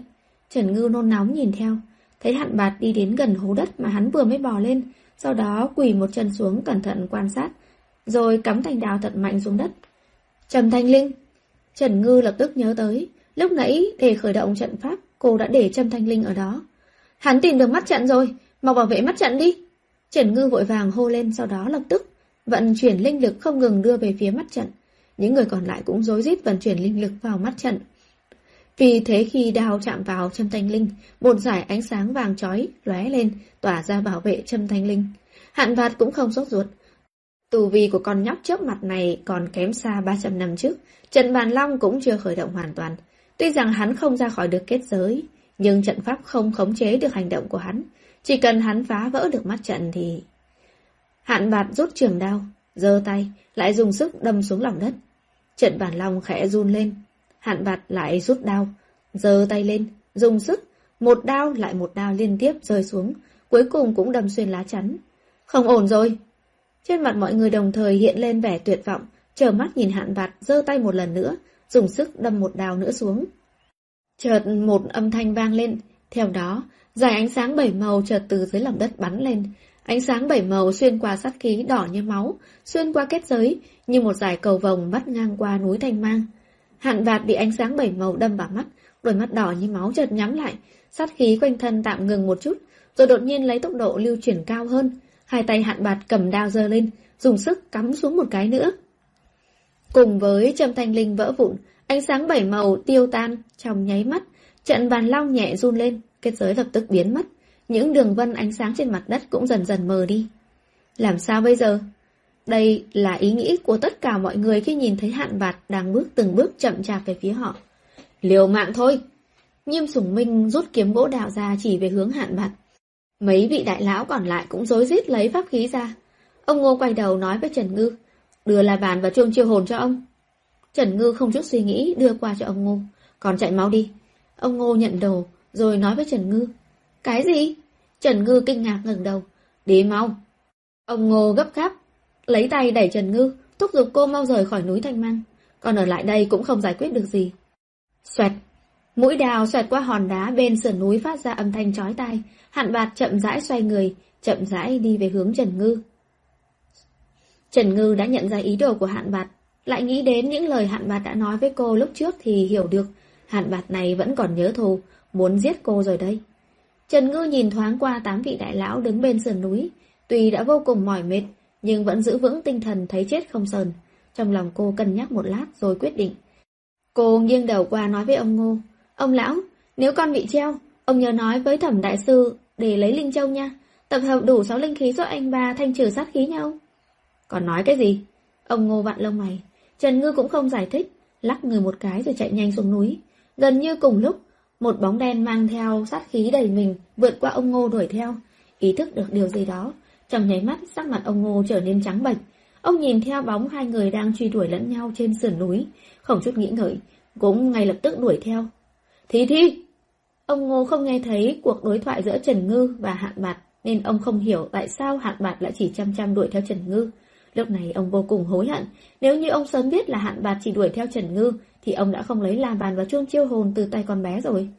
Cũng may Trần Ngư sống nơi vùng núi từ nhỏ, có kinh nghiệm vô cùng phong phú với việc đi đường rừng núi, động tác nhanh nhẹn, trong lúc nhất thời hạn bạt cũng không thể nào đuổi kịp. Nhưng hạn bạt là cương thi, hắn không biết mệt, còn Trần Ngư lại không được như vậy. Trước đó cô đã bị tiêu hào không ít linh lực, bây giờ lại chạy một lúc lâu, dần dần thể lực đã không còn nữa. Khoảng cách giữa một người một hạn bạt được kéo dần lại, hạn bạt giơ tay lên, nhằm đao vào chân Trần Ngư. Tiếng kim loại va chạm vang lên, Trần Ngư bị lực gió của trường đao ép tới, thân thể bất ổn, ngã nhào xuống đất. Cô quay đầu lại, phát hiện một thanh kiếm đồng không thể nào quen thuộc hơn, đang ngăn thành trưởng đào của hạn bạt. Anh ba! Trần Ngư nhận ra là Lâu Minh đã tới rồi. Lúc này Lâu Minh từ chân núi chạy lên, đánh một cú về phía hạn bạt, làm cho hạn bạt bất ngờ không kịp đề phòng mà bị đánh bay ra ngoài. Lâu Minh quay đầu nhìn Trần Ngư, nhìn thấy dáng vẻ hỗn loạn của cô, cùng với hai bàn tay dính đầy máu đang trống trên mặt đất. Sắc mặt Lâu Minh trong nháy mắt trở nên vô cùng đáng sợ. Anh nắm thanh kiếm đồng, đuổi theo hạn bạt đã bị bay ra ngoài, đánh ra một cú nữa. Hai luồng sát khí cực đại và chạm vào nhau. Đây là hạn bạc, PK hạn bạc Chương 113, hạn bạc bị bất ngờ. Trần Ngư dãy dụa bò dậy từ trên mặt đất, không để ý đến vết thương của mình, vẻ mặt lo lắng nhìn về hướng lông Minh. Cô nhìn thấy lông Minh cầm kiếm đồng, ra tay liên tục ép hạn bạc phải lui xuống. Nhóc con, con không sao chứ? Lúc này ông Ngô đuổi tới. Đầu tiên ông nhìn lướt qua hướng Lâu Minh, sau đó lo lắng kiểm tra vết thương của Trần Ngư. Con không sao? Trần Ngư lắc đầu. Ông Ngô quan sát kỹ càng một lần, thấy hai tay Trần Ngư chỉ bị chảy sơ sơ, ngoài ra không còn vết thương nào khác thì mới yên lòng. Sau đó quan tâm hỏi chuyện với Lâu Minh. Sao Lâu Minh lại tới đây? Con cũng không biết. Trần Ngư nhìn thấy sát khí trên người Lâu Minh càng ngày càng nặng thì lo lắng nói. Ông nội, sát khí trên người anh ba càng ngày càng nặng rồi, sẽ không có chuyện gì chứ? Tất nhiên là ông Ngô cũng nhận ra tình trạng không ổn của Lâu Minh. Bây giờ Lâu Minh vẫn còn lý trí, có thể giúp bọn họ áp chế hạn bạt. Nhưng đến khi Long Minh bị mất lý trí thì hậu quả lúc đó không có cách nào tưởng tượng được. Lúc này, các vị đại lão cũng chạy tới. Bọn họ đã nhìn thấy một người thường đang chiến đấu với hạn vạt thì vô cùng nghi ngờ, bàn luận. Đó là người nào vậy? Sát khí nặng quá, chẳng lẽ đó là một hạn vạt khác nữa? Không đúng, trên người cậu ta có linh lực, linh lực đó đã bao trùm lên sát khí của cậu ta. Trần Ngư nghe vậy, quay người nhìn lại, quả nhiên thấy được trên người Long Minh được bao phủ bởi một quầng linh khí nhàn nhạt, nhạt, linh khí bên ngoài, rồi mới đến sát khí đỏ như máu. Lâu Minh, chỉ có Mao Đại Sư có thể mơ hồ đoán được tại sao Lâu Minh lại như thế. Đây là ký ức kiếp trước của Lâu Minh đã thức tỉnh.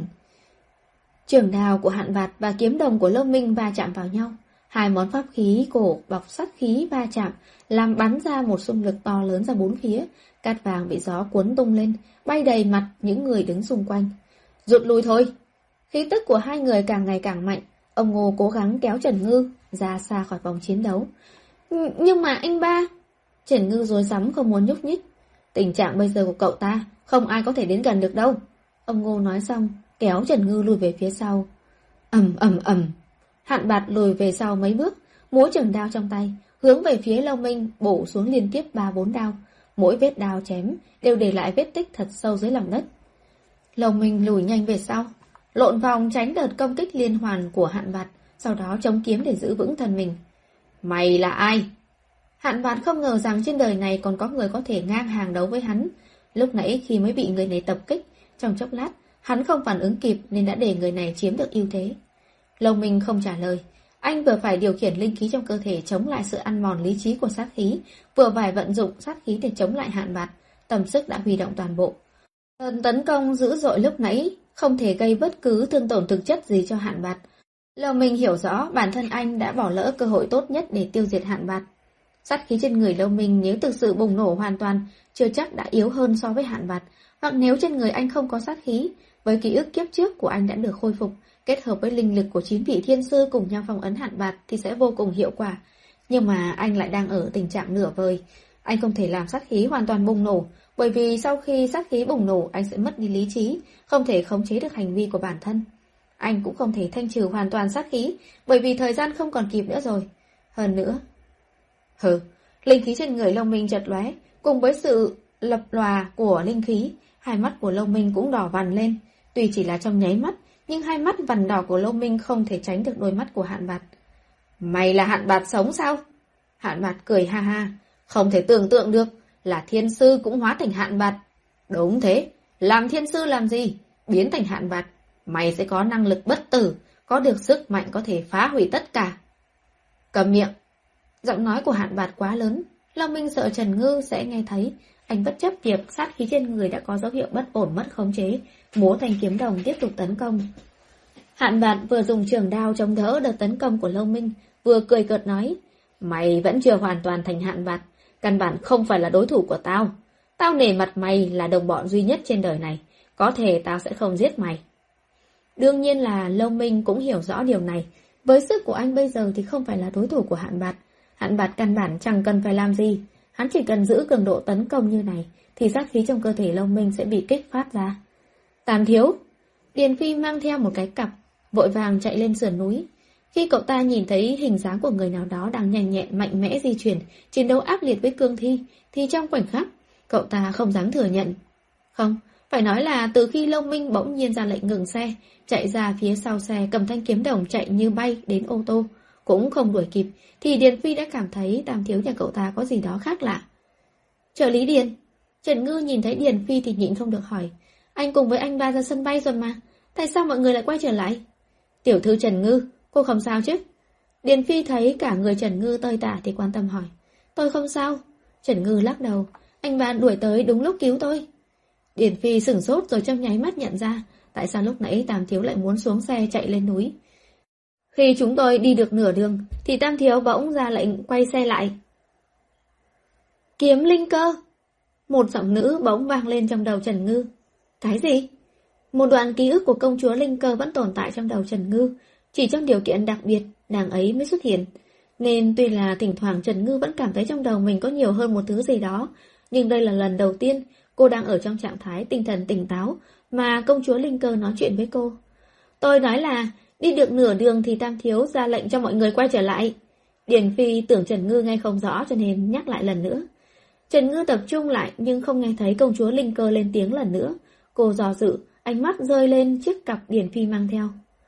Một âm thanh vang lên, tay phải của Lâu Minh bị khí đao quét trúng, làm bị thương. Máu tươi đỏ thẫm rất nhanh nhuộm đỏ bộ quần áo màu trắng của anh. Máu tươi à? Lâu lắm rồi tao không thấy máu tươi. Hạn bạt bỗng nhiên có chút hưng phấn. Để tao giúp mày một chút. Rất nhanh là mày sẽ không chảy máu nữa. Dù có bị thương cũng không cảm thấy đau đớn gì. Hạn bạt cười ha hả, lập tức bầu sát khí đang bao phủ nặng nề cả vùng rừng núi thanh mang, bị giọng cười này làm cho rung động một cái. Sau đó, lấy tốc độ không thể tưởng tượng được mà rút hết vào thân thể hạn bạt. Sát khí biến mất rồi. Nghiêm Sùng Minh nhìn trời nói. Chuyện gì xảy ra vậy? Thẩm Thanh Trúc nghi ngờ. Ông Ngô vẫn chăm chú nhìn chằm chằm về phương hướng Lâu Minh và Hạn Bạt đang chiến đấu. Ông phát hiện khi sát khí trong người Hạn Bạt tăng lên, thì sát khí trong cơ thể Lâu Minh cũng tăng theo. Một ý nghĩ lóe lên, ông kêu lên kinh hãi. Không được rồi, Hạn Bạt muốn kích thích sát khí trong người Lâu Minh bộc phát. Cái gì? Mặt ma đại sư trắng bệch, Vội vàng kiểm tra sát khí trên người Lâu Minh. Quả nhiên phát hiện sát khí trên người anh đang tăng lên với tốc độ không tưởng. Hơn nữa, cường độ sát khí đã sớm vượt qua cường độ lúc anh bộc phát sát khí mấy lần trước. Đồng thời với sự phát hiện của mấy người, ông Ngô, Lâu Minh cũng nhận ra sự biến đổi của cơ thể mình. Không phải, phải nói là chính anh đã bỏ qua việc áp chế sát khí trong cơ thể mình, bởi vì anh hiểu rõ, nếu như anh bị hạn bạt đánh bại thì những người còn lại ở đây căn bản không phải là đối thủ của hắn. Ánh mắt lâu mình sắc bén lên, thanh kiếm đồng đâm về phía hạn bạt. Hạn bạt lập tức vung trường đao đỡ lại, hai nguồn sát khí cực đại lại va chạm với nhau, không ai nhường ai. Ha ha ha ha ha, mắt của mày đang dần dần đỏ lên rồi. Hạn bạt hưng phấn cười vang. Rất nhanh thôi, người thiên sư đang vô cùng muốn giết chết hắn này, cũng sẽ trở thành giống hắn. Mày có biết sát khí của tao từ đâu mà có không? Lần đầu tiên Lâu Minh mở miệng nói chuyện với hạn bạt. Sao? Hắn có thể trở thành hạn vặt, đầu tiên là trải qua một cách chết vô cùng thê thảm, sau đó lợi dụng oán khí để hóa thành cương thi, rồi lại mượn thiên thời địa lợi để tu luyện thành hạn vặt. Nếu hắn biết phương pháp biến người sống thành hạn vặt, thì làm gì mà lãng phí nhiều thời gian như vậy? Thế gian này đã sớm bị hủy hoại trong tay hắn. Sát khí trên người tao là do hấp thu từ người một hạn bạt khác đó. Lâm Minh nói, đồng thời đưa tay trái lên cầm lấy tay hạn bạt. Mày đang làm cái gì thế? Nhận thấy sát khí trên người mình đang không ngừng, không ngừng chảy vào cơ thể người đàn ông trước mắt này. Hạn bạt hoảng sợ muốn vùng thoát ra khỏi sự kiềm chế của đối phương. Thế nhưng, lồng mình đã hoàn toàn buông lòng bản thân, làm cho sát khí hoàn toàn bùng nổ, bỗng nhiên có sức lực vô cùng to lớn. Anh giữ thật chặt cánh tay của hạn bạt, làm cho hắn không thể nhúc nhích dù chỉ một chút. Buông tay, mày mau buông tay tao ra. Hắn đã trải qua không biết bao nhiêu năm tháng tu luyện mới thành hạn bạt được. Kết quả vừa mới tỉnh dậy, đã bị con nhóc ở kia phong ấn dưới nền đất mấy trăm năm. Hiện giờ vất vả lắm mới thức tỉnh lại lần nữa, chẳng lẽ lần này lại bị người ta giết chết? Hạn bạt vô cùng khủng hoảng và không cam lòng. Hắn giết gào, sát khí trong không khí đã bị hấp thu sạch sẽ lại cuồn cuộn nổi lên, làm cho các thiên sư bốn phía rối rít lùi xuống. Chuyện gì xảy ra vậy? Mọi người thi nhau hỏi. Sát khí của Lâu Minh bị mất khống chế rồi. Mao Đại Sư kêu lên. Lâu Minh đã không áp chế sát khí của mình nữa. Khi linh khí bao phủ quanh người Lâu Minh biến mất, ông Ngô đã biết Lâu Minh muốn làm gì rồi. Lâu Minh? Mao Đại Sư không thể tin nhìn về phía Lâu Minh, rất nhanh hiểu rõ vì sao Lâu Minh lại làm như thế. Bởi vì chỉ có như vậy mới có thể giết chết được hạn bạt. Hai mắt Lâu Minh đã hoàn toàn biến thành màu đỏ như máu, sát khí trong người anh đang từng bước từng bước cắn nuốt sát khí trong người hạn bạt. Đồng thời lý trí của anh cũng từ từ, từ từ tiêu tán.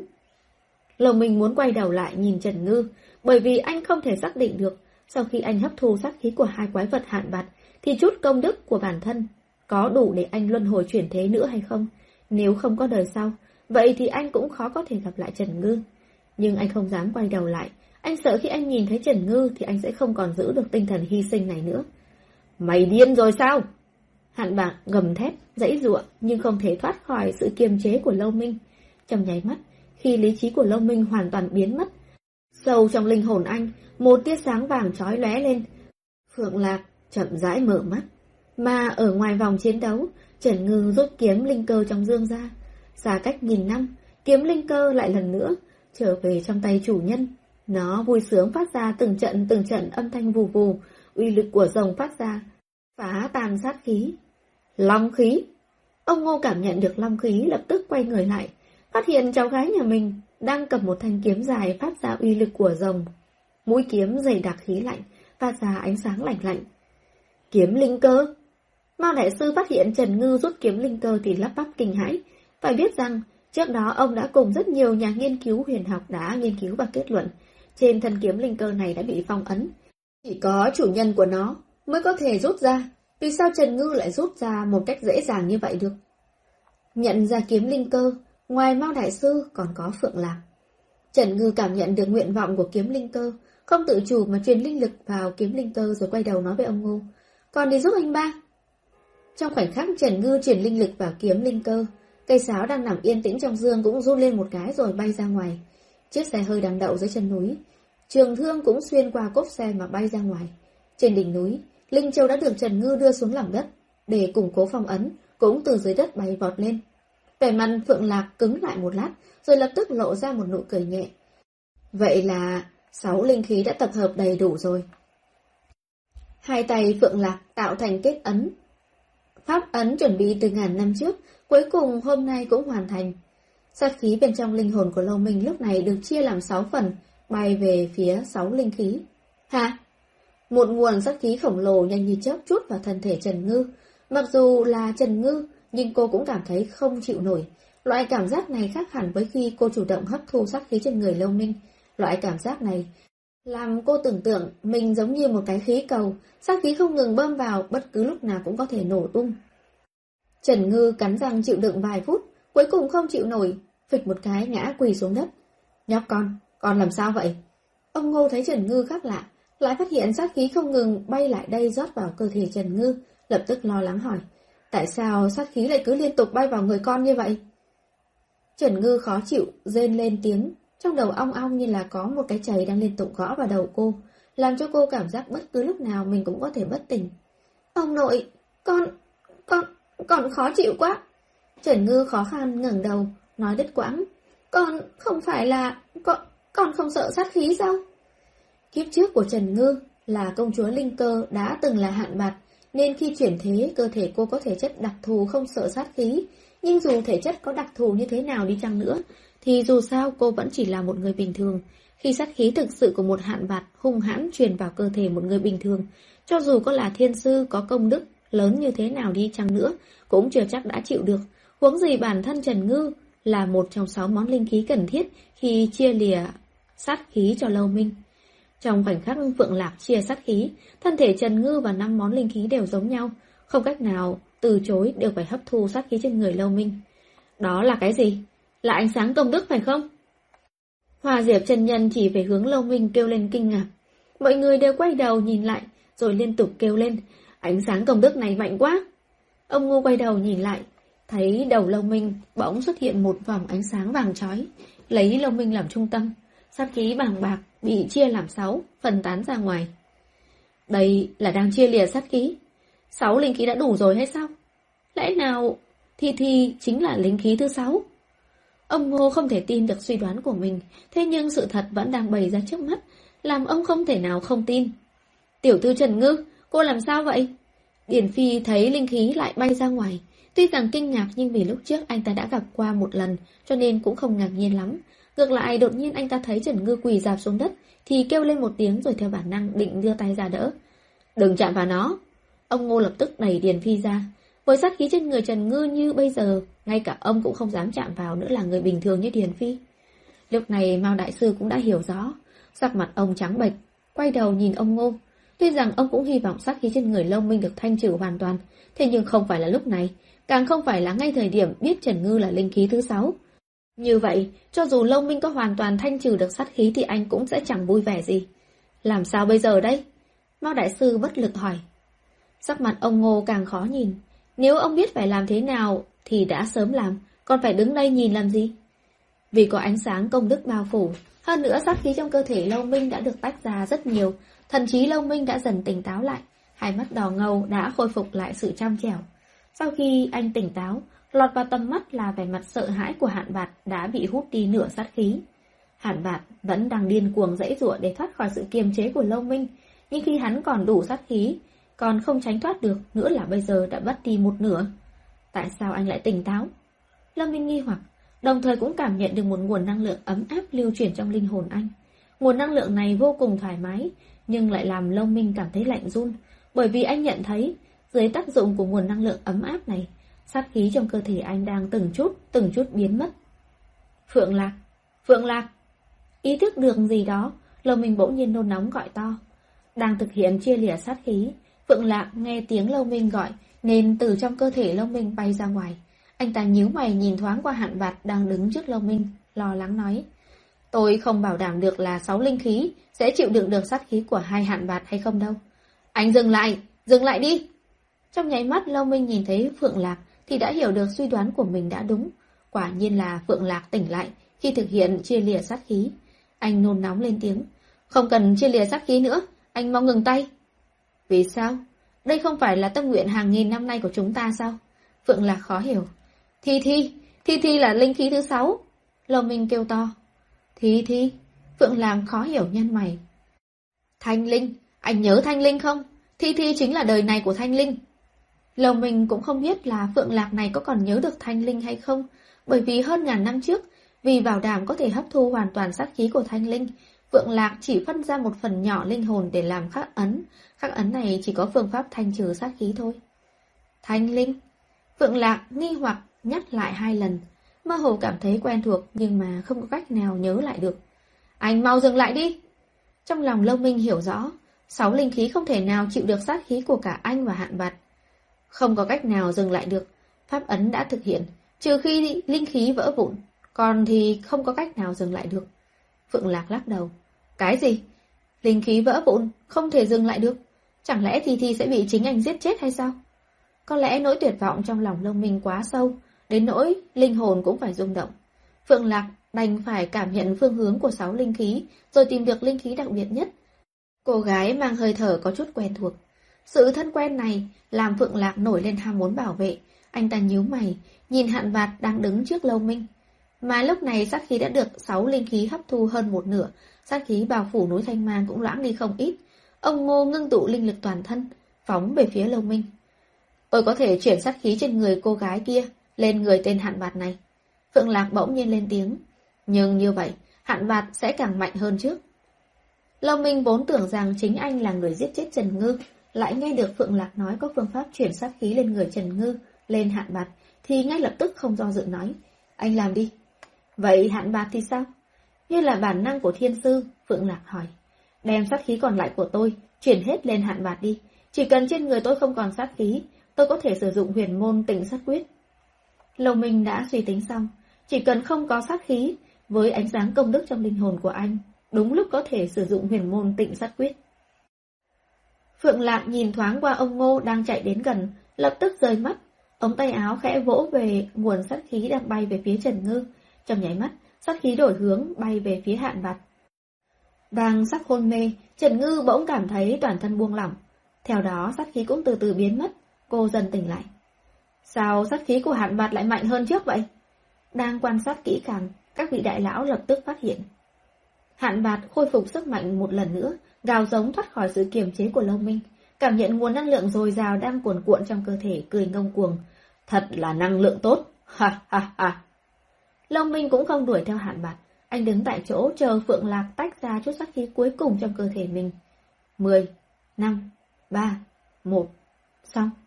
Lầu Minh vứt kiếm đồng xuống, nhìn thoáng qua hạn bạt này đã có hơi thở còn mạnh hơn trước kia. Hai tay giơ lên, linh lực vận chuyển, rất nhanh tạo thành một pháp ấn. Huyền môn tịnh sát quyết. Ông Ngô không nhìn nhầm. Tối hôm qua, ông còn lấy ra luyện vài lần, đó chính là huyền môn tịnh sát quyết. Cùng với pháp ấn do Lâu Minh thực hiện đã được tạo ra, hình ảnh của Phượng Lạc cũng mờ dần. Quanh người Lâu Minh phát ra ánh sáng vàng trói lọi, ánh sáng công đức, từ trong linh hồn tràn ra.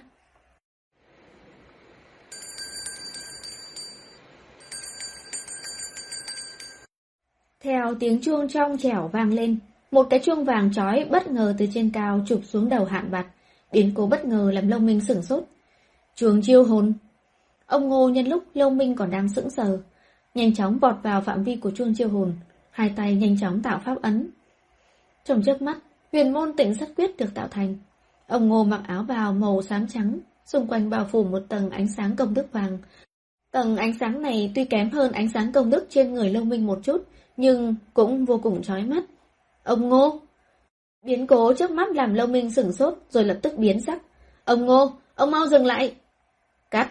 Cậu cho rằng chỉ có mình cậu biết loại thuật pháp cao cấp này sao? Ông Ngô nói, động tác tay không ngừng, ánh sáng công đức quay người hóa thành một thanh kiếm dài đâm về phía hạn bạt phía trước. Hạn bạt đau đớn gầm lên, hắn cảm thấy vô cùng đau đớn.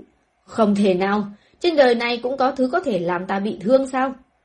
Ông Ngô, ông dừng lại đi, ông không thể giết chết nó được đâu. Hạn bạt này ngoài sát khí của bản thân nó, còn hấp thu cả sát khí trên người Lâu Minh, công đức của ông Ngô căn bản không thể áp chế được nó. Ta biết, công đức của ta không đủ, nếu cậu không muốn ta hy sinh vô ích, thì mau đem công đức cho ta mượn. Ông Ngô vừa cố gắng triển khai pháp quyết, vừa cắn răng nói. Lòng mình sửng sốt, trong một chốc không biết phải làm thế nào cho phải. Anh không muốn ông Ngô gặp phải chuyện gì, nhưng lại không có cách nào ra tay giúp đỡ. Ông ấy nói đúng đó. Trong lúc Lâu Minh còn đang do dự, Phượng Lạc đang bay lơ lửng ở một bên bỗng nhiên nói. Cùng với tiếng nói của Phượng Lạc, ánh sáng công đức trên người Lâu Minh không bị khống chế, bay về phía ông Ngô.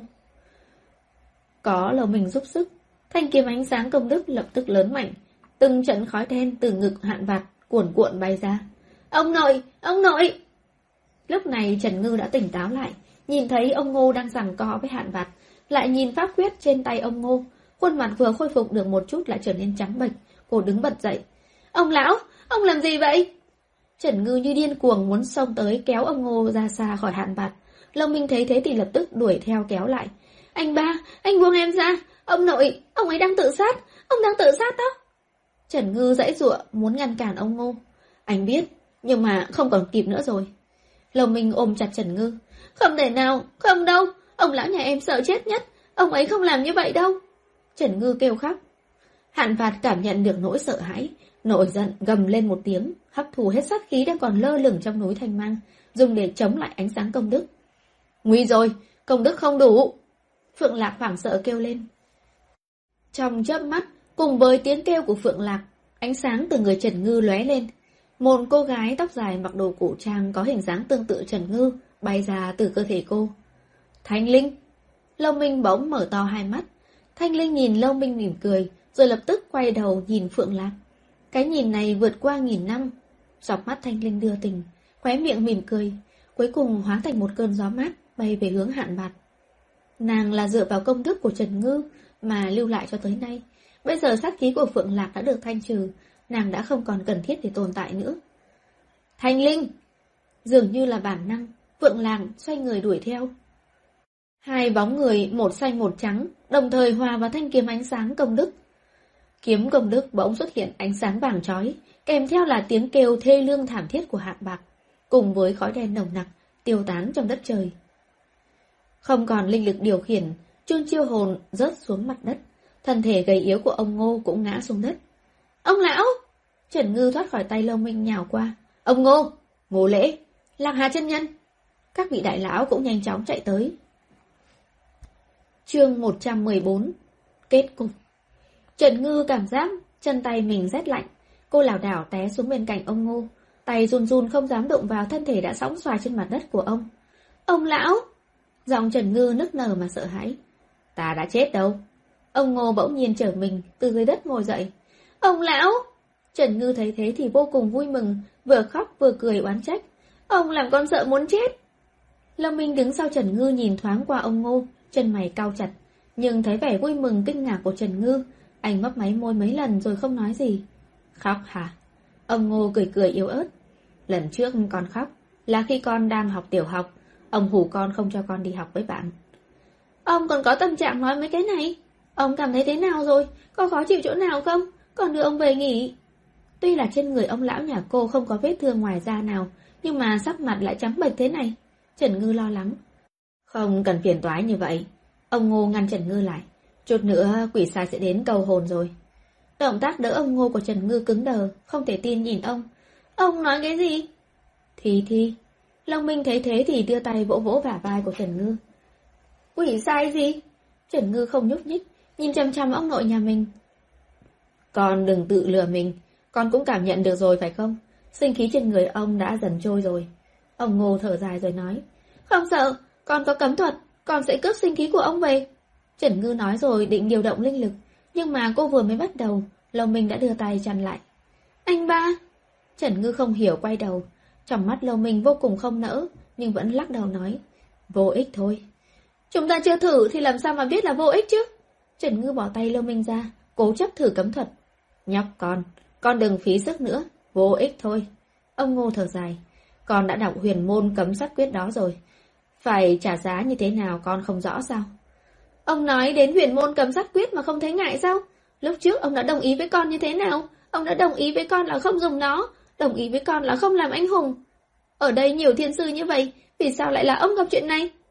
Trần Ngư tức giận chất vấn, vừa nói vừa chảy nước mắt. Các vị đại lão vây xung quanh cũng nhận ra sinh khí trên người ông Ngô đang dần dần tan rã, lại thấy dáng vẻ thương tâm muốn chết của Trần Ngư thì đều lộ vẻ yêu thương. Không phải ông nội đang làm anh hùng, đây là ông nội muốn báo thù. Khi ông Ngô nói tới hai chữ báo thù, trên mặt lộ ra vẻ chút được gánh nặng. Ông đã đợi 20 năm, vốn tưởng rằng đời này không có cơ hội nữa. Báo, báo thù cái gì cơ ạ? Trần Ngư khó hiểu. Ngô lễ, quả nhiên là ông vẫn không quên được miêu miêu. Lần đầu tiên nghiêm Dùng minh không gây chuyện, dùng giọng điệu bình thản nói với ông Ngô. Vô liêm sỉ miêu miêu là cái tên để cho ông gọi đấy à? Dường như là bị chạm đến điểm yếu nào đó, ông Ngô tức giận đến mức từ dưới đất nhảy dựng lên. Ông... Theo phản xạ, nghiêm sùng minh muốn bạc lại, nhưng rồi suy nghĩ đến việc ông Ngô đã là người sắp chết, vì vậy lại nhín nghẹn nhịn lại. Miêu Miêu là ai ạ? Trần Ngư hỏi. Là bà nội con. Ông Ngô đáp. Không biết xấu hổ. Cuối cùng Nghiêm Sùng Minh cũng không nhịn được. Cho dù là lúc nào, thằng cha ngô lễ này cũng không biết xấu hổ như vậy. Nghiêm Sùng Minh, ông muốn ăn đòn phải không? Ông Ngô dựa vào Trần Ngư, giơ ngón tay chỉ vào Nghiêm Sùng Minh mắng. Nếu dầu mép của ông Ngô vẫn còn, Trần Ngư cảm thấy chắc chắn lúc này dầu mép của ông sẽ vảnh ngược lên trời. À, bây giờ ông có bản lĩnh đó sao? Nghiêm Sùng Minh không chút dò dự mà chào phúng. Ông... Ông Ngô vừa nghĩ đến chuyện lão già này nhân lúc mình sắp chết mà khi dễ mình, ông Ngô ông là người dễ bị ăn hiếp như vậy sao? Đời này, trừ miêu miêu và sư phụ, người mà làm ai cũng thấy ghét ra, thì không có ai dám ăn hiếp ông đâu. Nhọc con, con nhớ kỹ lão già này, Sau này mà gặp cháu trai cháu gái hắn ta thì cứ ăn hiếp chết chúng nó cho ông. Ông... Lúc này đến phiên nghiêm sủng minh tức đến run người. Mẹ nói chứ, cháu trai cháu gái ông ta có nhân lên cấp 2 cũng không phải là đối thủ của cháu gái lão ngô à. Cả đời ông ta đã không đánh thắng lại lão ngô, kết quả đến đời cháu mình cũng đánh nhau không lại. Cháu gái của đối phương, quả thực là tức ói máu mà. Các vị đại lão đang còn chìm trong tâm trạng bi thương, tập thể im lặng. Thứ cảm giác thật là sung sướng này là sao đây? Ấy, bầu không khí sung sướng tràn trề như thế này là sao đây? Tôi nói rồi mà, khi mà lão cà chớn này chết, những người xung quanh nhất định sẽ vỗ tay ăn mừng mà.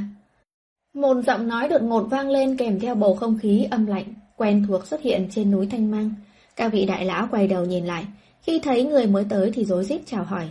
Xin chào ngài đầu châu, xin chào ngài mặt ngựa. Người đến rõ ràng là tổ câu hồn hai người đầu châu mặt ngựa, đại danh lừng lẫy của âm phủ. Tại sao lại là hai người chứ hả? Ông Ngô sợ đến mức mặt không còn chút máu, tuy là hiện tại mặt ông cũng chẳng còn ra chút hồng hào nào cả. hà hà hai mươi năm trước, chúng ta đã lên kế hoạch đi câu hồn phách của cậu. Đầu châu cười lạnh cua cua cái búa trên tay. hà hà nửa giờ trước, hai chúng ta nhìn trên sổ sinh tử biết được cậu đã đến giờ tử vong, vui mừng đến mức không cần nghỉ bù luôn. Mặt ngựa cười gằn, xích sắt trong tay run lên. Trần Ngư thấy đầu trong mặt ngựa không có thái độ thân thiện lập tức nhớn người về đằng trước, che ông nội của mình lại. Đầu trâu mặt ngựa chớp mắt hỏi. Cô là đồ đệ của thằng cha ngô? Phải, thì sao? Trần Ngư hỏi lại. Một đoạn ký ức không thể nào tốt đẹp chợt bị dẫn ra. Vẻ mặt của đầu trâu mặt ngựa càng khủng bố hơn. Cô mà ngăn lại, ngay cả hồn phách của cô, chúng ta cũng sẽ câu đi bây giờ. Các ông có bản lĩnh gì cứ đến câu thử coi. Mắt Trần Ngư trợn to, khẽ điều khiển linh lực, là bàn và chuông chiêu hồn cùng bay tới. Mẹ kiếp, không hổ là phái lạc sơn. Hơi thở quanh người đầu trâu biến đổi, một nguồn âm khí khổng lồ chợt ngưng tụ. Ông Ngô thấy đầu trâu mặt ngựa thực sự muốn động thủ, lập tức nóng ruột. Vừa muốn lên tiếng ngăn cản thì thấy Lâu Minh nãy giờ vẫn yên lặng đứng cạnh Trần Ngư, bỗng nhiên đi về phía trước một bước, nhẹ nhàng kéo một cái, đem Trần Ngư về phía sau lưng anh. Đầu trâu mặt ngựa thấy lông mình thì trong nháy mắt chợt sừng sốt, hai người liếc nhìn nhau, yên lặng thu hồi âm khí quanh người lại. Mẹ nó chứ, thằng nhóc này có chỗ dựa. Anh ba, sao anh lại cản em? Trần Ngư trách cứ nhìn Lâu Minh, Lâu Minh bất đắc dĩ lắc đầu. Bởi vì, ngăn cản người của âm phủ câu hồn là tội lớn, hơn nữa em cũng đâu đánh lại đầu cho mặt ngựa. Ông nội còn phải theo chân bọn họ xuống âm phủ, không nên đắc tội hai người bọn họ. Nhưng mà rõ ràng họ không có ý tốt với ông nội mà.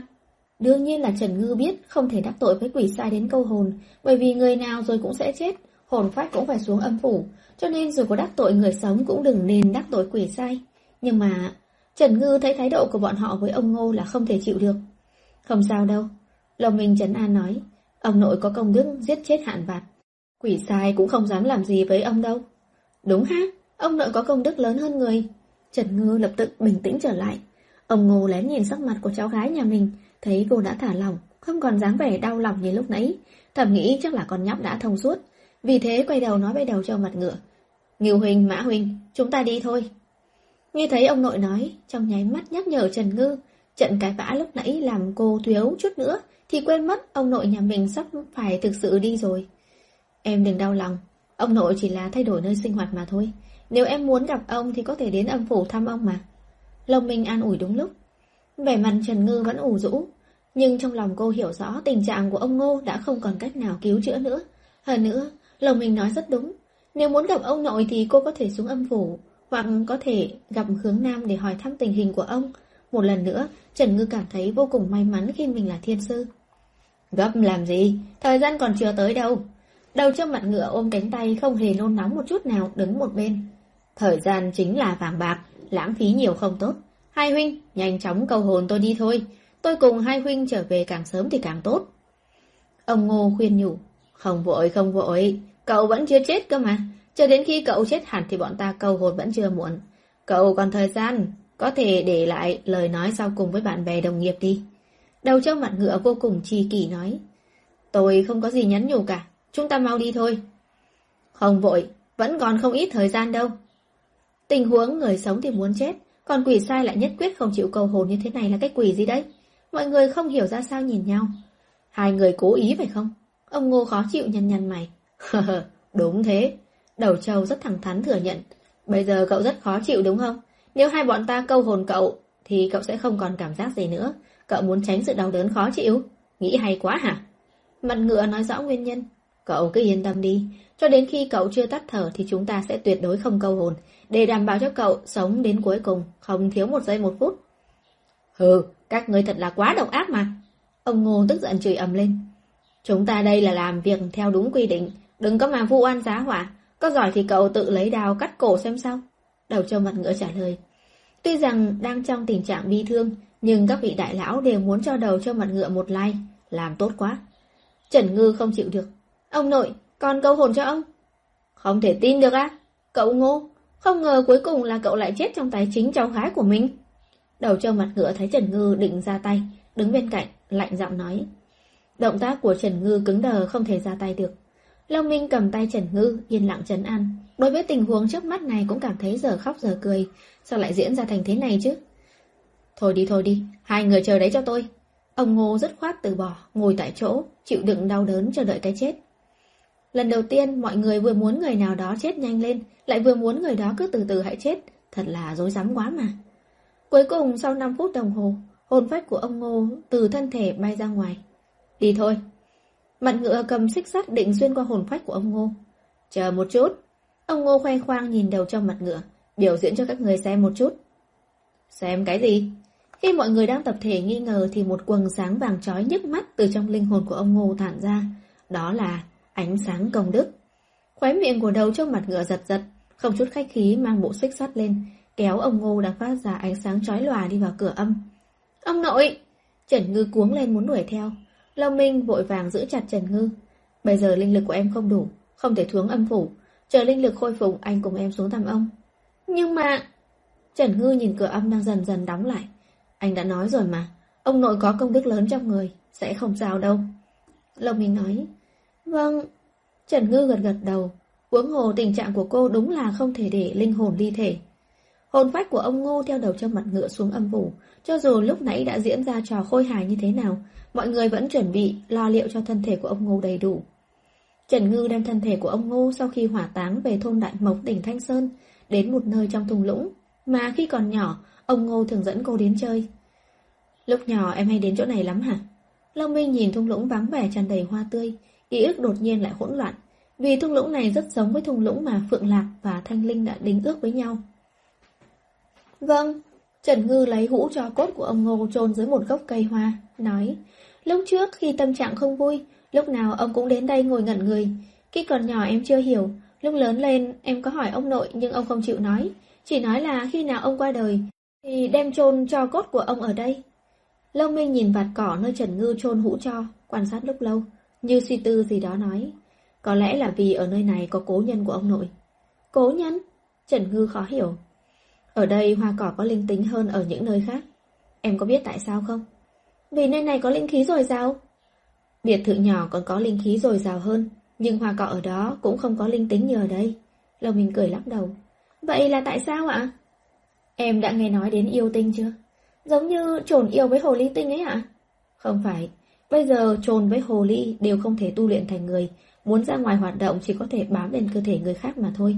Nhưng mà từ rất lâu về trước, vạn vật đều có linh tính, nếu gặp điều kiện thiên thời địa lợi, lại có cơ duyên thì có cây có thể hóa thành người. Lúc này, ông Ngô bị đầu trông mặt ngựa kéo qua cửa âm, đi thẳng tới phủ Diêm Vương. Muốn đi đến phủ Diêm Vương, cần phải qua sông Vong Xuyên, trên đó có cầu Nại Hà. Trên cầu Nại Hà có một cô nương nhỏ với mái tóc tết bím hai bên. Tác giả có lời muốn nói. Cô nương, chúng ta gặp mặt lần đầu tiên là lúc nào? Nếu như anh trả lời đúng, tôi sẽ đồng ý làm bạn gái anh. Chàng thanh niên ngô vô cùng kích động. Anh còn nhớ, anh nhớ rõ nè, khi giải thi đấu huyền linh được tổ chức, ở núi Kỳ Liên, chúng ta gặp nhau lần đầu tiên. Lúc đó em mặc bộ váy màu xanh nhạt, thăn bím tóc hai bên nè. Không đúng. Vì thế chàng thanh niên ngô vẫn độc thân như cũ, cho đến thật lâu thật lâu về sau, khi cô nương ở trong ngực hắn hóa thành một mùi hương thơm ngát, làm cho hắn chợt nhớ về gốc hoa non đã được hắn chăm sóc tỉ mỉ khi xưa. Sau đó, chàng thanh niên ngô nay đã trở thành ông ngô trung niên, không thể tin là hoa miêu đã mất, mang theo cả đầy người thương tích xuống âm phủ. Ở quỷ môn quan đã gặp được đầu châu mặt ngựa đi câu hồn về. Ông ngô trung niên hung dữ nhìn đầu trâu mặt ngựa. Người đâu rồi? Đầu trâu mặt ngựa nói. Ở đây là quỷ môn quan, chỉ có ma quỷ, không có người. Yêu quái thì sao? Sau khi chết, yêu quái sẽ lập tức bị hồn bay phách lạc. Ông ngô trung niên giận dữ, cùng đầu trâu mặt ngựa đánh một trận sống chết. Tuy ông ngô trung niên an toàn thoát khỏi âm phủ, nhưng từ đầu đến cuối vẫn không thể gặp lại cô nương yêu dấu của mình. Đầu trâu mặt ngựa đã đem chuyện đó vứt qua đầu, nhưng qua một loạt sự kiện loằng ngoằng, Hắc Bành vô thường đã chấp cơ hội thượng vị. Trên đường xuống Hoàng Tuyền, nhìn thấy trên cầu Nại Hà có một cô nương nhỏ với mái tóc tết bím hai bên. Ông Ngô tránh xích khóa hồn của đầu trâu mặt ngựa, chạy tới trước mặt cô nương. Miêu, miêu miêu. Cô nương nhìn vẻ mặt đầy nếp nhăn của ông Ngô, bỗng nhiên nở nụ cười. Anh đã già đến thế này rồi sao? Ông Ngô liền xoay người một cái, biến thành chàng thanh niên Ngô. Tôi đã chờ được gặp anh thật lâu. Chàng thanh niên Ngô đau lòng rơi lệ. Anh đã đến rồi, tôi phải đi đầu thai thôi. Vậy là chàng thanh niên Ngô kích động, muốn ngay lập tức theo chân cô nương cùng đi đầu thai, bị đầu trâu mặt ngựa ở phía sau giữ thật chặt. Diêm Vương muốn gặp cậu. Buông ra! Chương 115 Phiên ngoại Nửa tháng sau, Trần Ngư từ sau chồng sách vở cao ngất ngường. ngẩng đầu, trên bàn sách vất đầy vở ghi chép sờ soạn một lúc lâu mới tìm được điện thoại di động của mình. Lúc nãy điện thoại báo có tin nhắn mới. Lâu Minh, tan học anh đón em nhé. Vâng ạ, hi hi.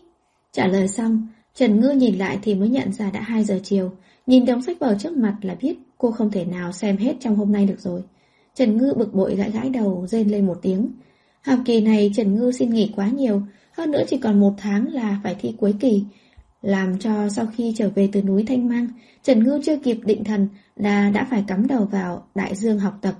Không, trước khi chuyên tâm học tập, cô còn làm một việc. Sau khi Trần Ngư khôi phục linh lực liền cùng Long Minh xuống âm phủ hỏi thăm ông Ngô một chút.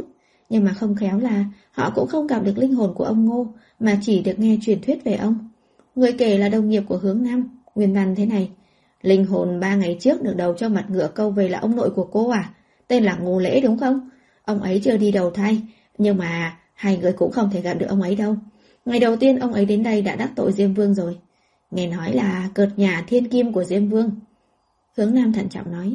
Nghe nói nếu không phải là trên người ông nội cô có công đức lớn, nếu là người khác thì Diêm Vương đã trực tiếp cho hồn bay phách tán luôn rồi.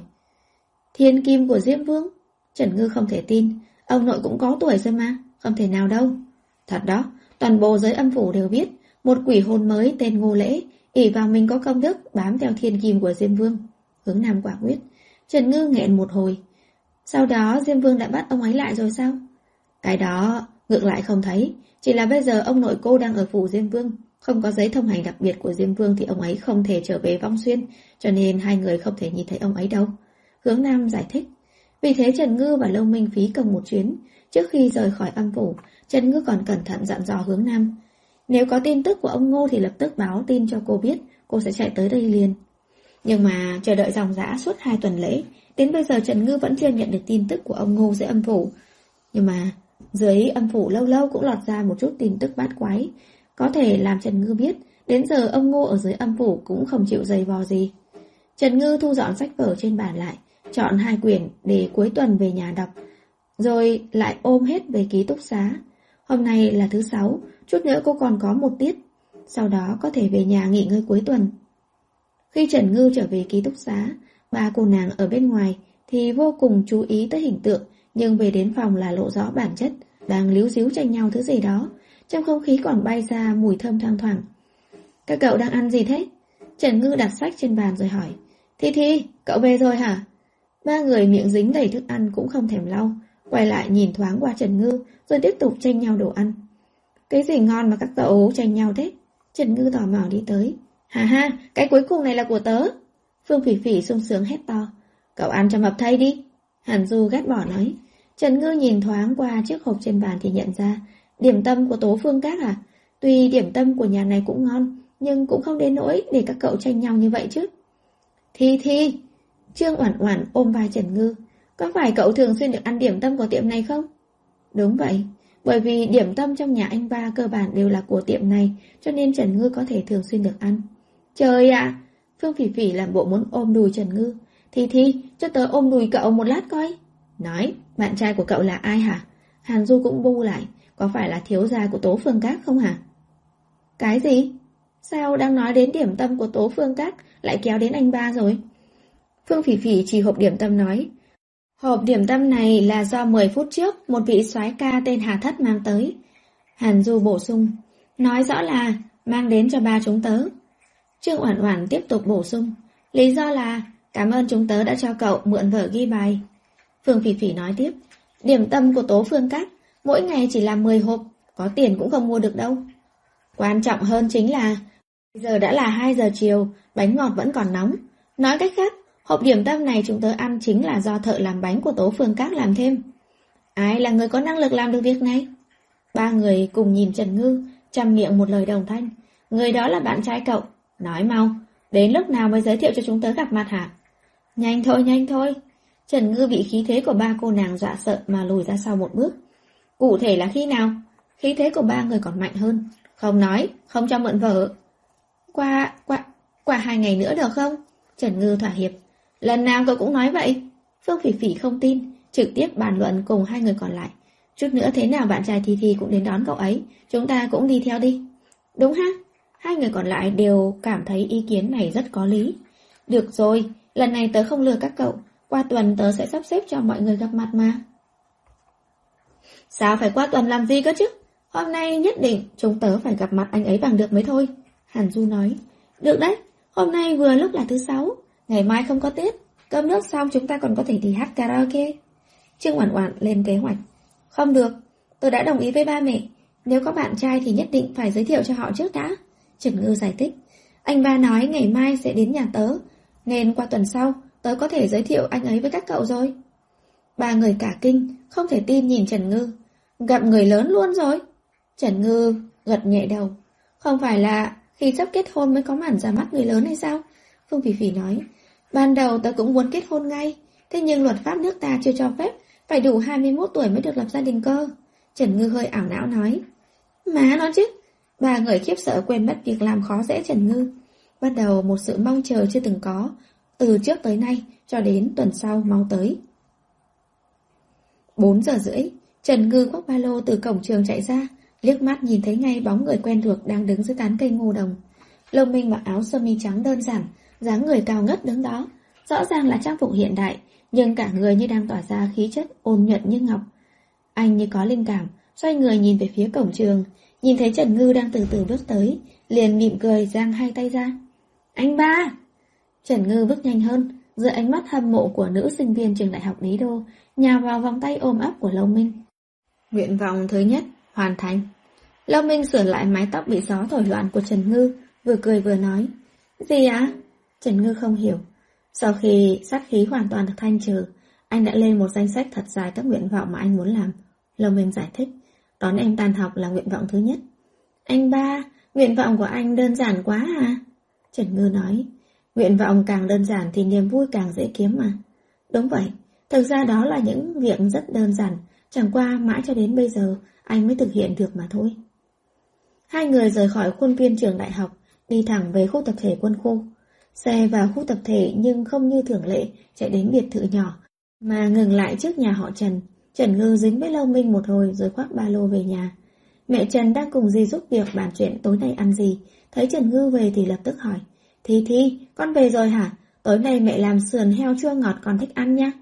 Cảm ơn mẹ ạ. Trần Ngư vừa đặt ba lô xuống vừa nói. Tối nay ba có về ăn cơm không ạ? Có chứ. Mẹ Trần đáp. Đại hội tỉnh vừa mới hoàn thành, bà con đỡ bận rồi, cuối tuần còn có thể nghỉ hai ngày nữa. Vậy còn anh hai ạ? Dương Dương vừa mới gọi cho mẹ, chút nữa là nó về. Mẹ Trần mong nhất là ngày thứ sáu, mọi người đông đủ về nhà ăn cơm. Tốt quá! Trần Ngư cười hì hì, quả nhiên là anh bà đã điều tra trước rồi, cuối tuần này ba với anh hai đều ở nhà. Con nói gì? Dạ, không có gì ạ, con lên cất sách vở, khi nào ăn cơm thì mẹ kêu con nha. Trần Ngư nói xong sách ba lô lên phòng mình. Trần Ngư ngồi trong phòng đọc sách một tiếng rưỡi, dưới lầu cơm tối đã chuẩn bị xong. Trần Ngư đi dép lê chạy xuống lầu, nhìn một bàn lớn đầy đồ ăn ngon, ăn ngấu nghiến. Em ăn từ từ thôi, đâu có ai dành của em đâu. Trần Dương thấy tướng ăn của em gái thì trách yêu. Người ta không biết lại tưởng cả nhà cho em tiền tiêu vặt không đủ em ăn no ở trường nữa đấy. Dạ. Trần Ngư không hiểu ngừng đầu. Em mà thích ăn thế nào thì ăn.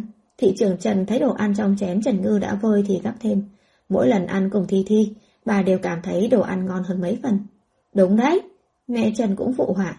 Trần Dương bất đắc dĩ giật giật khóe miệng, nhưng chỉ thoáng qua, trong mắt lại lộ ra ý cười. Một năm rồi, cuối cùng Thi Thi cũng đã hòa nhập tự nhiên với gia đình.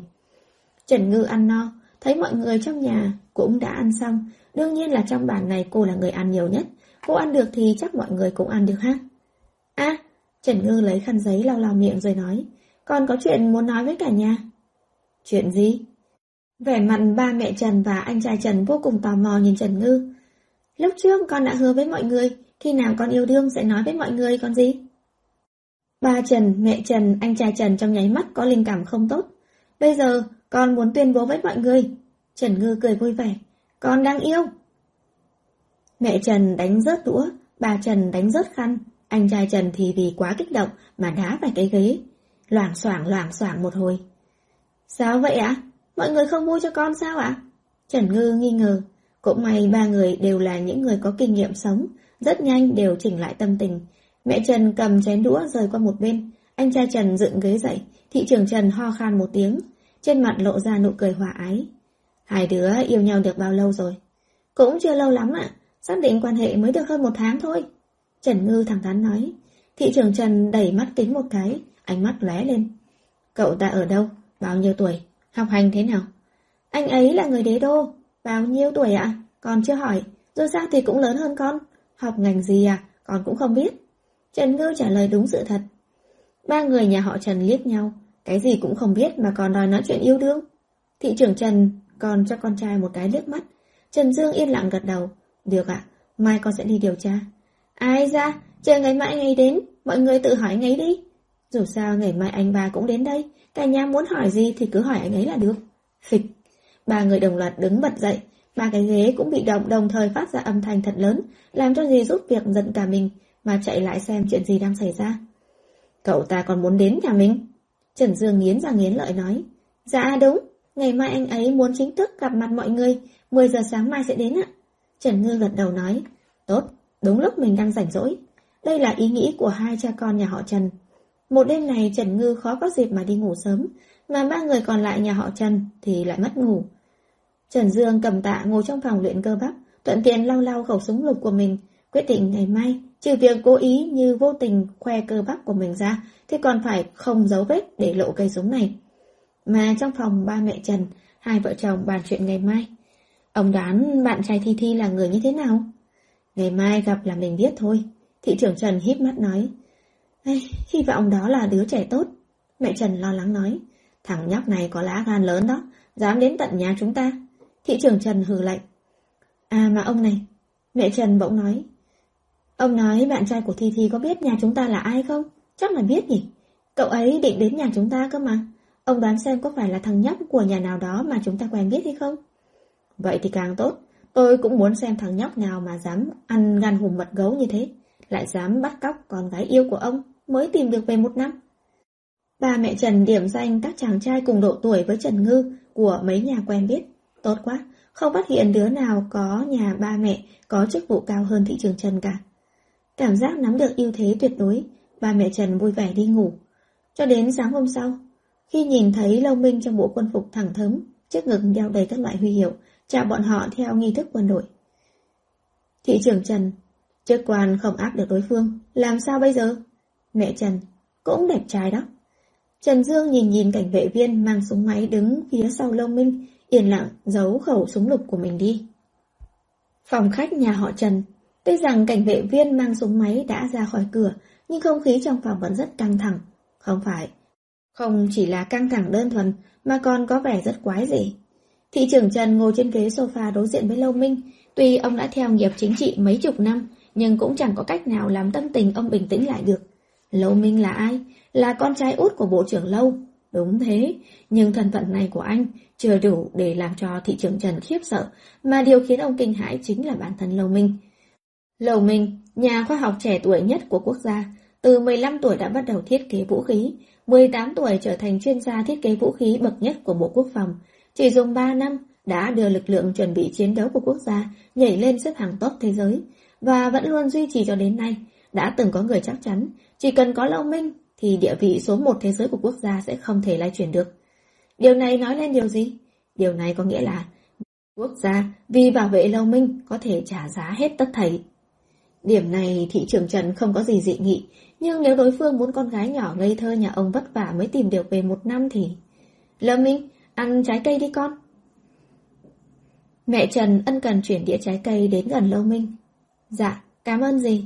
Lâu Minh nhận lấy, hơn nữa còn lễ phép cầm một miếng cam lên ăn. Cậu... Giọng thị trưởng Trần không vui vẻ là bao. Cậu và Thi Thi quen biết khi nào? Cháu với Thi Thi quen biết từ lâu rồi ạ? À? Lâu Minh cười trả lời. Đúng rồi, hôm Thi Thi mới về nhà, cậu đã nói trợ lý Hà mang quà đến tặng. Vì là ngày đầu tiên con gái trở về nhà cho nên mẹ Trần nhớ rất rõ. Lâu Minh cười gật đầu. Ý ba tôi là, sau khi Thi Thi về nhà thì hai người quen biết nhau từ khi nào? Cùng sắc mặt với ba mình, Trần Dương nhịn không được bổ sung. Không có biện pháp, mẹ già đã trầm mê với sắc đẹp của Lâu Minh, chỉ có thể dựa vào hai cha con bọn họ. Lâu Minh quay đầu nhìn Trần Dương. Tầm mắt của Trần Dương vừa đối diện với Lâu Minh thì tự giác, anh ngồi thẳng sống linh, tự nhiên cũng hồi hộp hẳn lên. Khi đại học đế đô khai giảng, cháu đã đi tham gia buổi lễ. Lâm Minh trả lời, sớm như vậy sao? Mọi người đang nói chuyện trong phòng khách, trên lầu hai bỗng nhiên vang lên tiếng bước chân rồn rập. Bà Trần biến sắc, Trần Dương nhíu mày lại. Mẹ Trần quay đầu nhìn về phía cầu thang. Vẻ mặt Long Minh vui vẻ, theo tầm mắt của mọi người cũng nhìn về hướng cầu thang.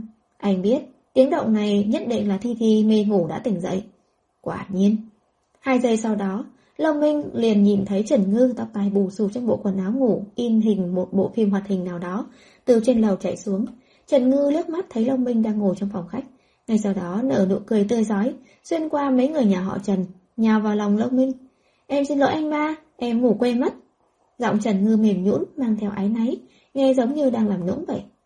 Tối qua em thức khuya học bài à? Lâm Minh chú ý tới ánh mắt không vui của thị trưởng Trần và anh trai Trần, không dấu vết mà buông lỏng Trần Ngư để cô ngồi bên cạnh anh. Dạ không phải, vì em nghĩ hôm nay anh sẽ đến nhà cho nên vui quá không ngủ được.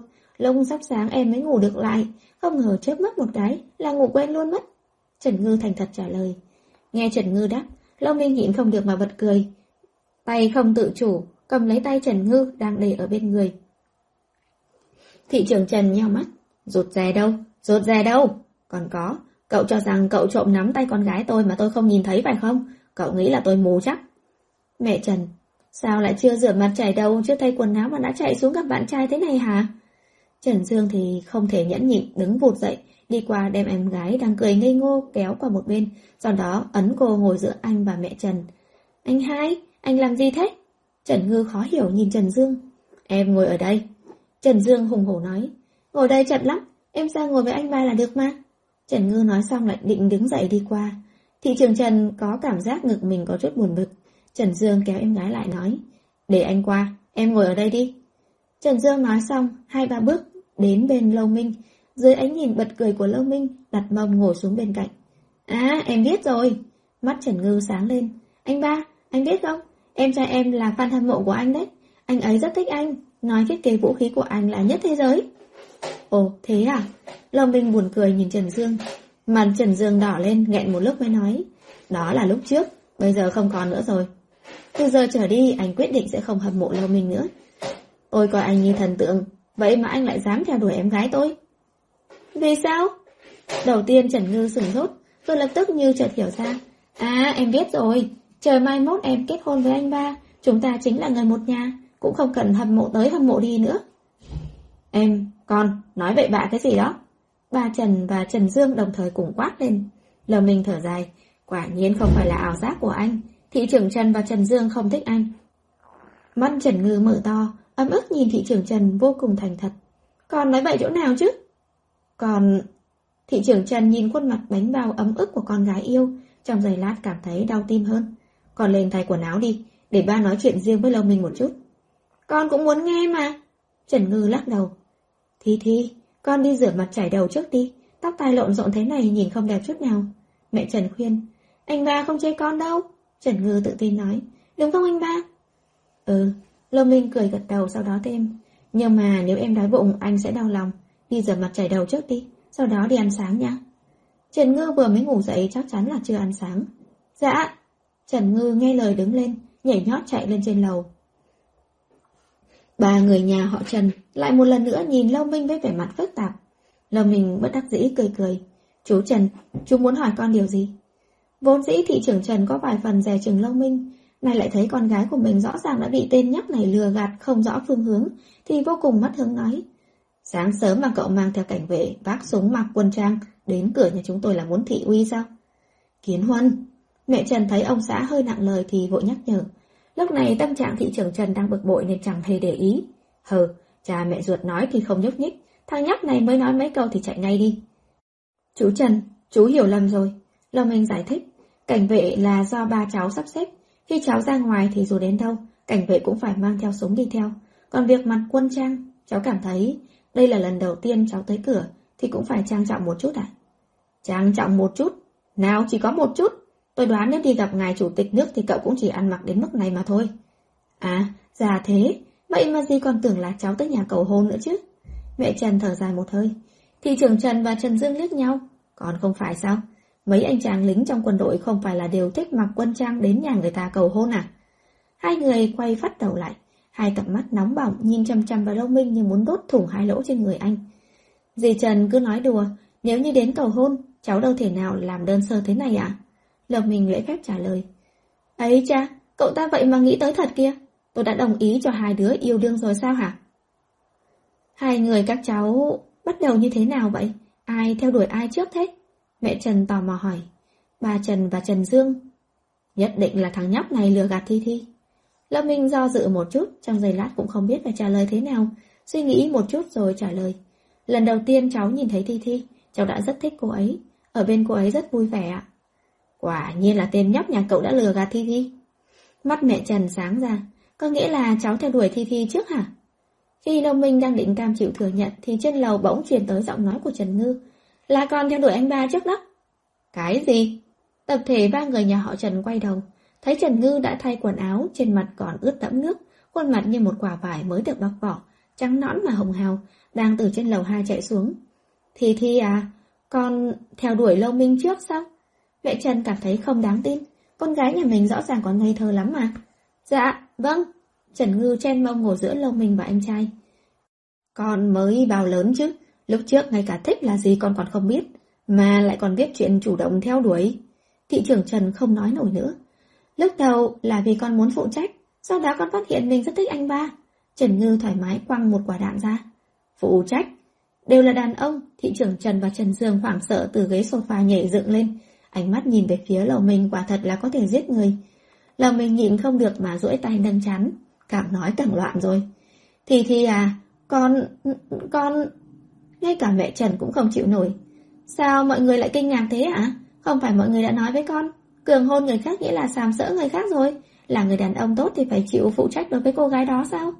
Con nghĩ bây giờ nam nữ bình đẳng, con cũng nên phụ trách đối với anh ba. Còn tốt, còn tốt. Hay, thì ra chỉ là cường hôn. Ờ, không đúng. Chúng ta nói, chúng ta nói khi nào chứ? Con đã nghĩ kỹ rồi. Chờ con đủ 20 tuổi sẽ kết hôn với anh ba. Sau đó sinh mấy bảo bảo. Cụ thể mấy đứa thì còn còn chưa nghĩ kỹ nữa. Trần Ngư đều đã lên kế hoạch cả rồi. 20 tuổi, kết hôn, sinh mấy bảo bảo. Thị trưởng Trần che ngực, cảm thấy có khả năng ông đã mắc bệnh tim. Mẹ Trần che miệng, không thể tin những gì mình nghe được. Trần Dương chỉ muốn phá tan suy nghĩ của em gái, kích động nói. Anh là anh trai em, anh còn chưa kết hôn nữa đấy, em không được kết hôn trước anh.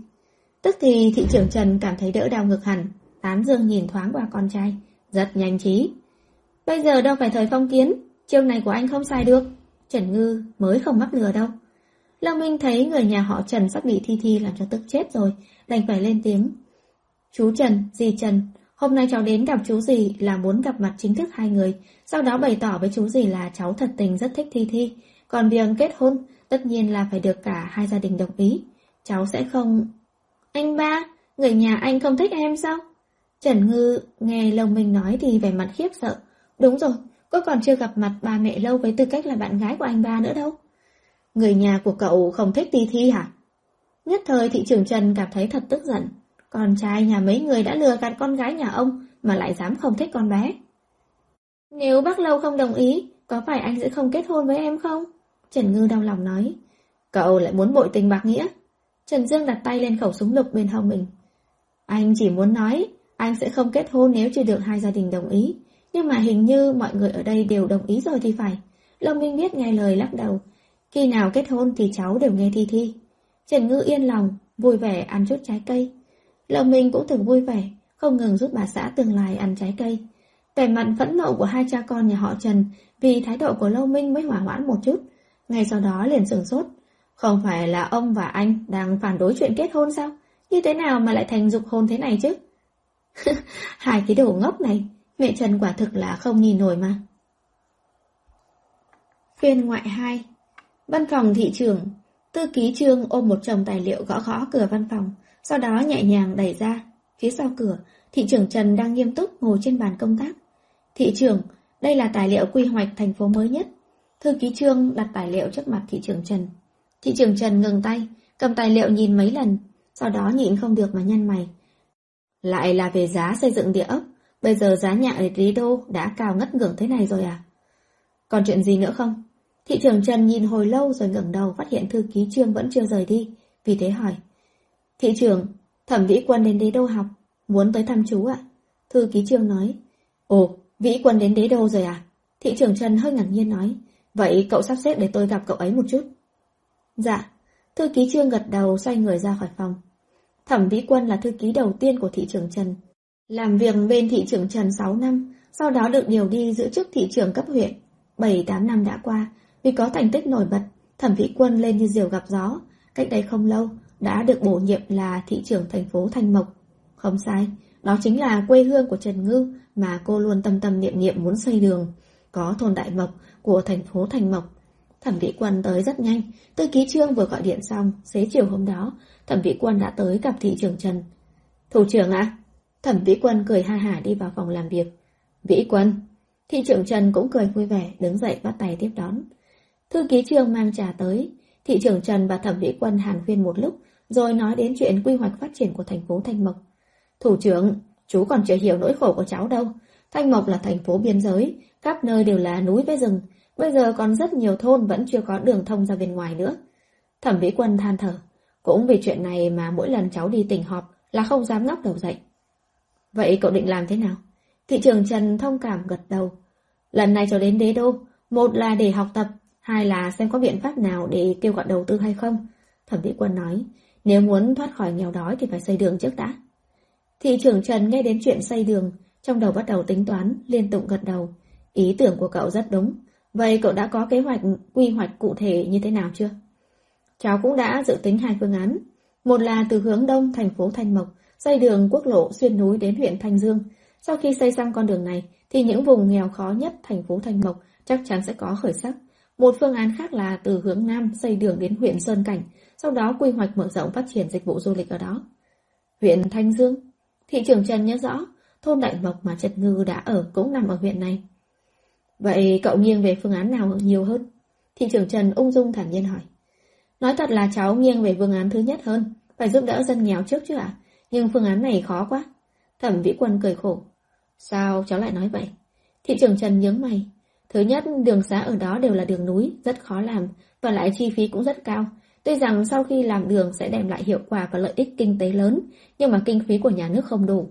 Cháu cũng đã nghĩ có thể để nhân dân quyên vốn cùng làm hay không, nhưng mà nhân dân ở đó thật sự là quá nghèo. Thẩm mỹ Quân nhớ tới thời gian trước anh ta đi khảo sát, nhìn những thôn xóm nghèo nàn lạc hậu, trong lòng lúc nào cũng chăn trở việc làm đường, thế nhưng kinh phí cấp về không đủ. Mấy vị thị trưởng trước cũng luôn có ý tưởng làm đường, nhưng cứ mỗi lần quy hoạch đều bị thiếu mất mấy trăm triệu, cuối cùng kinh phí đó đều được phân bổ đến chỗ khác mất rồi. Thị trưởng Trần như suy nghĩ gì đó gật gật đầu. Thị trưởng Trần vẫn luôn nhớ thời gian khi Trần Ngư vừa về nhà, ông đã đồng ý hỏi thăm làm đường giúp con bé. Nên sau khi nói chuyện với thẩm vị quân xong, thị trưởng Trần liền về nhà. Một nhà bốn người cùng nhau ăn cơm, thị trưởng Trần làm như vô tình hỏi. Thi Thi à, con còn nhớ việc con hỏi vấn đề làm đường trước đó không? Con nhớ à, con vẫn đang tích cóp tiền đây ạ. Trần Ngư trả lời, tích cóp tiền, mấy trăm triệu mà một cô gái nhỏ như con có thể tích cóp được sao? Tuy thị trưởng Trần cảm thấy con gái mình hoàn toàn không có khả năng có số tiền lớn như thế, nhưng ông đã đồng ý với con gái rồi, nên vẫn nói cho cô. Thành phố Thành Mộc mới thay đổi thị trường, đó là thư ký trước đây của ba. Đang vùi đầu ăn cơm, Trần Ngư ngẩng bắt đầu lên, vẻ mặt kinh ngạc. Ồ, Vĩ Quân hả ông? Mẹ Trần cũng đoán được. Ừ, thị trưởng Trần gật gật đầu. Cậu ấy lên đây đi học rồi ghé thăm anh. Nhân tiện anh hỏi thăm chuyện làm đường. Vậy chú ấy nói thế nào ạ? Đường cho thôn Đại Mộc có được làm không ạ? Trần Ngư kích động nói. Trần dương cũng ngừng đũa nhìn ba nhà mình. Thực ra, thành phố Thanh Mộc vẫn có dự định xây đường ở huyện Thanh Dương, thế nhưng kinh phí cấp về không đủ, nên chuyện sửa đường vẫn luôn là quy hoạch treo vậy thôi. Còn thiếu bao nhiêu tiền, còn bù vào là được. Trần Ngư vô cùng khí phách nói. Đúng là còn còn nít, thế mà cũng dám nói. Đấy là suy nghĩ của mọi người nhà họ Trần. Thị trường Trần cảm giác mình phải có trách nhiệm làm cho con gái nhận thức rõ hiện thực, vì thế nói rằng kinh phí đợt một cho việc khởi công dự án còn thiếu 300 triệu, nhưng đây mới chỉ là kinh phí đợt đầu thôi đó. Nhưng mà chỉ cần khởi động được dự án, như vậy việc xây sửa xong con đường cũng chỉ là vấn đề thời gian thôi. Trần Dương tiếp lời cha mình. Ừ, thị trưởng Trần gật đầu, thế nhưng vấn đề là còn chưa có đủ 300 triệu kia. 300 triệu? Trần Ngư không ăn cơm nữa, bỏ đũa xuống cầm điện thoại di động lên mạng tra số dư tài khoản, rồi lập tức nhíu nhíu mày lại. Mọi người trong nhà họ Trần cảm thán. Còn tra số dư ngân hàng, 300 triệu đó, có cần thiết phải tra hay không? Trần Ngư tắt giao diện ngân hàng, mở sang trang web huyền học, đếm những nhiệm vụ cấp độ A trên đó, sau đó nhẩm đếm ngón tay số tiền thưởng có thể kiếm được là bao nhiêu. Mọi người nhà họ Trần lại cảm thán, 300 triệu, còn đếm trên đầu ngón tay. Thi Thi nhà chúng ta không phải bị dọa đến mức ngu luôn rồi đi. Trần Ngư chợt buông di động ngừng đầu. Khi nào con gom đủ tiền thì họ có làm đường không ạ? Mọi người nhà họ Trần lại than thở. Vậy mà vẫn không nhụt chí. Thị trưởng Trần ho khan một tiếng, dịu giọng khuyên giải. Thì thì à, ba biết là con vẫn luôn ái náy muốn làm đường cho thôn Đại Mộc, nhưng mà quốc lộ xuyên núi không phải chỉ dựa vào một mình con là có thể làm được đâu. Con cũng không tính là chỉ có mình con ra tiền mà, không phải là thành phố Thanh Mộc còn thiếu 300 triệu là có thể khởi động được dự án hay sao? Còn góp 300 triệu là được. Trần Ngư nói rõ ràng, khi nào mà con gom đủ số tiền thì họ mới có thể trong thời gian nhanh nhất làm đường cho thôn Đại Mộc mà. Mọi người trong nhà họ Trần lại cảm thán, đứa nhỏ này chẳng lẽ bị dọa đến ngu luôn rồi. Tuy là thị trưởng Trần cảm thấy con gái nhà mình hơi ngốc nghếch, nhưng vẫn lên tiếng nói, họ vẫn luôn có kế hoạch chương trình như vậy, nhưng bây giờ vị quân đang đi học ở đế đô, ít nhất là trước khi cậu ấy đi học về thì việc này sẽ không có quyết định gì đâu. Vậy khi nào chú đó về ạ? Khoảng nửa tháng nữa. Thị trưởng Trần trả lời, tốt quá. Trần Ngư đứng phát dậy, làm ba người còn lại trên bàn ăn nhảy dựng. Mọi người ăn cơm đi ạ, còn chạy ra ngoài kiếm tiền đây. Tập thể mọi người nhà họ Trần giật giật khóe miệng. Thì thì, kiếm tiền không thể nôn nóng như vậy được, ăn cơm trước đã. Con không có thời gian đâu, nửa tháng này còn phải nỗ lực kiếm tiền hơn mới được. Không ăn cơm thì làm sao có sức mà kiếm tiền hả con? Con chỉ cần nghĩ đến việc nửa tháng sau còn có thể giúp thôn Đại Mộc làm đường là con cảm thấy tràn đầy sức sống. Trần Dương không hề khách khí như ba mẹ Trần mà nói thẳng. Em nói mớ hả? 300 triệu đó. Em kiếm làm sao mà đủ? Ba Trần mẹ Trần tập thể quay đầu lại chừng Trần Dương. Tuy rằng là con nói thật, nhưng mà sao lại nói trắng ra như thế hả? Hừ, không phải hai người chờ con ra mặt hay sao? Con nói dùm cho hai người rồi mà lại còn trách con. Trần Ngư không những không giận dỗi, cũng không tức giận, mà vô cùng vui vẻ nói. Con cũng không nói là nhất định phải tích cóp đủ 300 triệu mà. Mọi người nhà họ Trần đồng loạt thở vào. ấy ra, may là vẫn còn chút lý trí. Con định trong nửa tháng này kiếm thêm mấy chục triệu nữa thôi. Mọi người nhà họ Trần lại lập tức nhíu mày. ấy ra cái đứa nhỏ này, bị ngốc rồi hả? Năm nay con đã tích cóp được hơn 200 triệu, nửa tháng tới còn kiếm thêm mấy chục nữa, còn thiếu thì con nói anh ba bù cho con là được rồi. Đã để dành được hơn 200 triệu. Vẻ mặt người nhà họ Trần đờ ra. Một hồi lâu, Trần Dương mới phục hồi tinh thần. Nhớ lúc nãy Trần Ngư đã xem điện thoại di động, nên không chắc chắn lắm hỏi. Em đã có 200 triệu rồi. Dạ, Trần Ngư vừa nói vừa lấy điện thoại di động ra. Soạt, ba người nhà họ Trần đồng loạt đứng lại gần Trần Ngư. Mọi người làm gì thế? Trần Ngư không hiểu hỏi.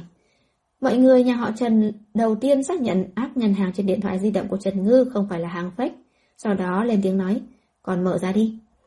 Trần Ngư ồ lên một tiếng, ngay trước mặt ba người, nhập tên username và password. Sau đó, trên điện thoại hiển thị một con số, với một dãy thật dài không đếm xuể các con số không. Những con số không dường như đang cười nhạo bọn họ. Người phàm, mấy người chẳng biết gì về năng lực kiếm tiền của chủ nhân tôi cả. Con, tiền này là ở đâu ra vậy con? Là phu nhân thị trường, mẹ Trần cảm thấy hơi run chân, con gái nhà mình không làm gì phạm pháp đấy chứ. Thị trưởng Trần thì đang suy nghĩ, con gái mình bỗng nhiên có nhiều tiền như vậy, ủy ban kiểm tra có khi nào tìm đến cửa hay không? Ngược lại chỉ có Trần Dương mới biết rõ về năng lực của Trần Ngư, hỏi, bình thường buổi tối em ra ngoài bắt ma, mỗi lần nhận được bao nhiêu tiền? Gần đây em đều nhận nhiệm vụ cấp A, ít thì 1 triệu, nhiều thì 10 triệu. Trần Ngư đáp. Thị trưởng Trần và người nhà đều nghĩ, sống ở thành phố phồn hoa nhất cả nước, cũng thuộc tầng lớp thượng lưu, nhưng đến giờ họ mới phát hiện thực ra chính mình chưa trải qua việc đời. Con vừa mới nhận mấy nhiệm vụ, nửa tháng tới có thể kiếm được hai chục triệu, còn thiếu, con nói anh ba chuyển cho con cũng được. Đối với hai chục triệu này, thị trưởng Trần đã chết lặng, ông ngơ ngẩn hỏi. Nhiều tiền vậy mà Lông Minh cũng đưa cho con sao? Sao lại không ạ? Của anh ấy không phải là của con sao? Trần Ngư hỏi ngược lại. Không kịp chuẩn bị, người nhà họ Trần đột nhiên bị đút thức ăn cho chó. Vì vậy nửa tháng sau đó, khi thẩm vĩ quân trở lại thành phố Thành Mộc, thư ký thứ nhất của anh ta mừng rỡ chạy đến nói với anh ta, một vị mạnh thường quân xuất thân từ huyện Thanh Dương dự định tặng 300 triệu cho nhân dân quê hương làm đường. Vị mạnh thường quân này cũng nói rõ chỉ quyên tiền làm đường cho thôn Đại Mộc, nên trong hội nghị bất thường do lãnh đạo huyện Thanh Dương triệu tập, các vị lãnh đạo đều nhất trí thông qua kế hoạch làm đường giai đoạn 1. 300 triệu đó, làm sao có thể đẩy ra ngoài được chứ? Mà sau đó một khoảng thời gian rất dài, người nhà họ Trần đã thực sự mất đi khái niệm về chuyện tiền bạc rồi. Nghĩ đến việc con gái có khối tài sản kinh người thế này. Buổi sáng ngày nào đó, mẹ Trần hỏi con gái, Thi Thi à, mấy tấm bùa hộ mạng con đưa cho chúng ta khoảng bao nhiêu tiền vậy? Không đáng bao nhiêu tiền đâu mẹ. Ồ, may quá, may quá. Ngọc bội là con tự tìm được, linh khí thì ở trong sân nhà anh ba, trận pháp là do mà đại sư yểm vào, con chẳng tốn tí tiền nào cả. Bà Trần mẹ Trần cảm thấy, may quá, may quá. Trần Dương nói, nếu theo giá trên thị trường thì là khoảng bao nhiêu? À, cũng không đáng bao nhiêu tiền đâu ạ. Người nhà họ Trần lại cảm thấy, may quá, may quá. À, chắc là khoảng mấy triệu một cái á. Người nhà họ Trần, đây là con gái và em gái mình đưa, chắc cũng không tính là tham ô nhận hối lộ đâu nhỉ. Ngoại truyện 3 Mối tình đầu của ông Lão Ngô Sống trong trời đất có vô số sinh linh, từ rất lâu trước kia, cỏ cây có thể biến hình, con người có thể tu tiên, chỉ là bỗng nhiên có một ngày, đường lên trời sụp đổ, thế là con người và yêu tinh cũng đều có tuổi thọ, càng gia tộc tu tiên cũng từ từ hóa thành các phe phái trong giới huyền học, mà yêu tộc cũng dần khó có thể biến hình. Linh khí ngày càng ít, huyền học cũng bắt đầu xa sút mà một vài yêu tộc còn sót lại cũng nhận ra kết cục của mình. Nhưng con người và yêu tộc vẫn có chỗ khác nhau. Con người sau khi chết có thể xuống âm phủ luân hồi, nhưng yêu tộc thì không được. Bọn họ là yêu tinh do trời đất tạo thành, vốn là từ nơi hoang vu mà tới. Vậy sau khi chết cũng chỉ có thể trở về với cát bụi. Khi tất cả yêu tộc đều đang cam chịu số kiếp của mình, thì thiên đạo rơi xuống một đường sống. Một tin tức nhưng liên quan đến tương lai của yêu tộc lập tức lan rộng trong đầu từng cá nhân còn sống sót của yêu tộc. Từ hôm nay về sau, thế gian sẽ không còn yêu tộc có thể biến hình, mà những yêu tinh đã biến hình sẽ có hai lựa chọn. Một là duy trì năng lực của yêu tộc, sống đến khi năng lực hao mòn hết thì quay trở về cát bụi. Hai là lên đỉnh côn luân, làm tan hết yêu lực trở thành con người. Mà cây hoa nhỏ tiểu hoa miêu chính là được sinh ra trong thời kỳ đặc biệt này, là yêu tinh cuối cùng trong yêu tộc. Tiểu hoa miêu nguyên là một gốc cây cỏ nguyệt linh, hoa nở giống như hoa lan, bông hoa màu trắng, hương thơm say lòng người. Cỏ nguyệt linh chỉ có thể trưởng thành dưới ánh trăng, hấp thu linh khí của ánh trăng nhiều hơn so với linh khí thông thường có trong trời đất. Cho nên trong giai đoạn linh khí dần dần trở nên thiếu thốn, bộ tộc Nguyệt Linh vẫn là một trong số ít yêu tộc vẫn có thể tạo thành đời sau. Bạch Ngữ là trưởng lão của tộc Nguyệt Linh, bà có trách nhiệm quan tâm chăm sóc hết các thế hệ sau của tộc Nguyệt Linh. Tiểu Hoa Miêu là đứa bé nhỏ nhất. Bạch Ngữ tính toán thời gian biến hình của Tiểu Hoa Miêu, chắc còn phải 2 năm nữa, thì Tiểu Hoa Miêu mới đến thời kỳ biến hình. Nhưng lúc này thiên đạo lại giáng xuống ý chỉ này, buộc yêu tộc phải lựa chọn. Cỏ Nguyệt Linh rất đặc biệt, trước thời kỳ biến hình không được tùy ý di chuyển. Có lẽ ở thời kỳ xa xưa, tổ tiên cỏ Nguyệt Linh có phương pháp di chuyển, nhưng bây giờ tộc Nguyệt Linh không có năng lực di chuyển một gốc cỏ Nguyệt Linh chưa biến hình. Nếu di chuyển, cỏ Nguyệt Linh sẽ giống như đứa bé rời khỏi tử cung của người mẹ, từ từ héo úa mà chết đi. Nếu chưa biến hình mà chết đi, thì tiểu hoa miêu chỉ có thể trở về với cát bụi mà thôi. Nhưng để tiểu hoa miêu ở lại thung lũng này, cho dù biến hình thành công, tiểu hoa miêu cũng đã bỏ lỡ thời gian lên núi Côn Luân. Kết quả con bé vẫn phải trở về với cát bụi. Nên, kết cục giống nhau. Vì sao không để con bé lớn lên, nhìn thế giới bên ngoài một cái rồi mới đi? Tiểu hoa miêu lớn lên trong rừng rậm nơi thung lũng, dưới một sườn núi. Tuy bên sườn núi có một thôn làng nhỏ, nhưng người trong thôn này chưa bao giờ đi tới khu vực vách núi này, cho nên ở đây là một nơi vô cùng an toàn. Nhưng trước khi Bạch Ngữ rời đi, bà vẫn bố trí một trận pháp.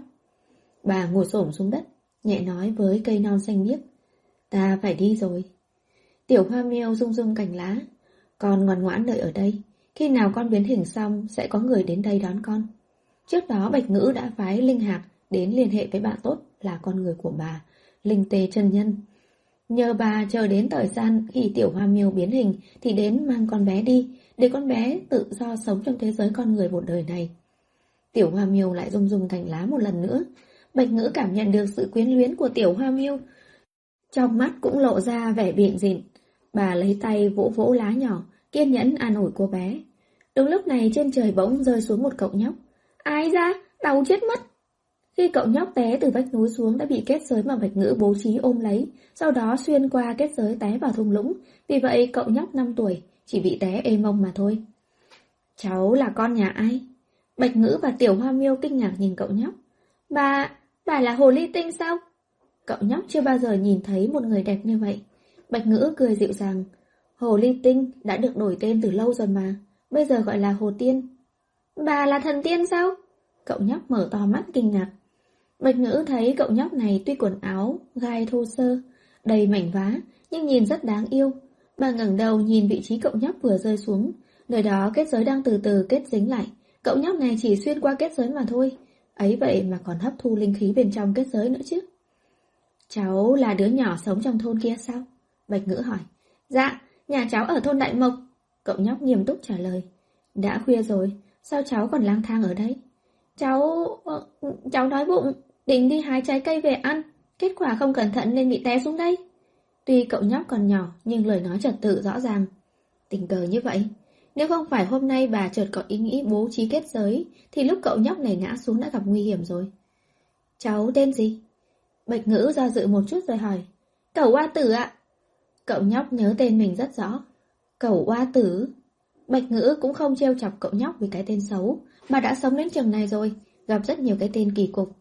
So với mấy cái tên nghiêu phẩn cẩu đàn, thì tên này cũng coi như là dễ nghe.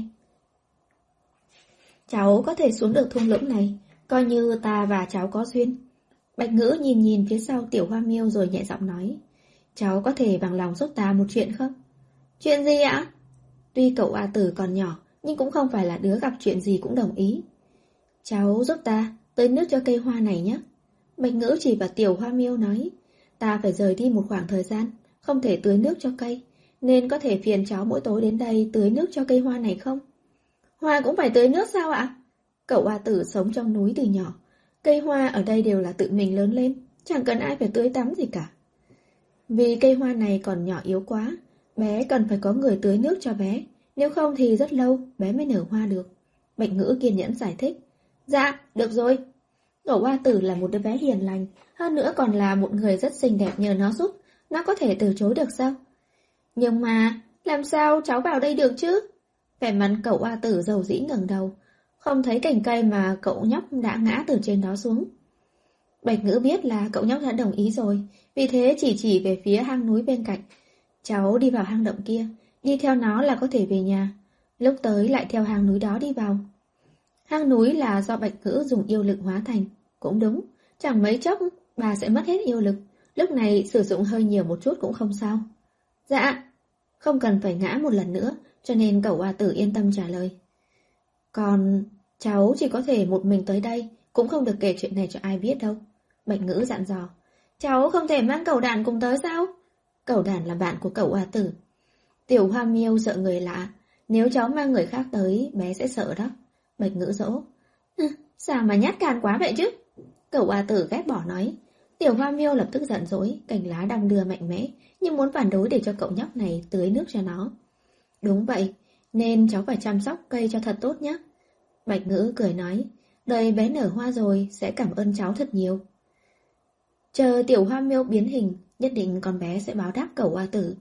Dạ, giống như là mẹ dặn cậu chăm sóc em bé vậy. Cậu Hoa Tử nghiêm túc gật gật đầu. Thỏa thuận xong, Bạch ngữ dẫn cậu Hoa Tử ra khỏi thung lũng, rồi nói chuyện với tiểu hoa miêu một lúc nữa, rồi hóa thành làn gió mát bay đến núi Côn Lôn.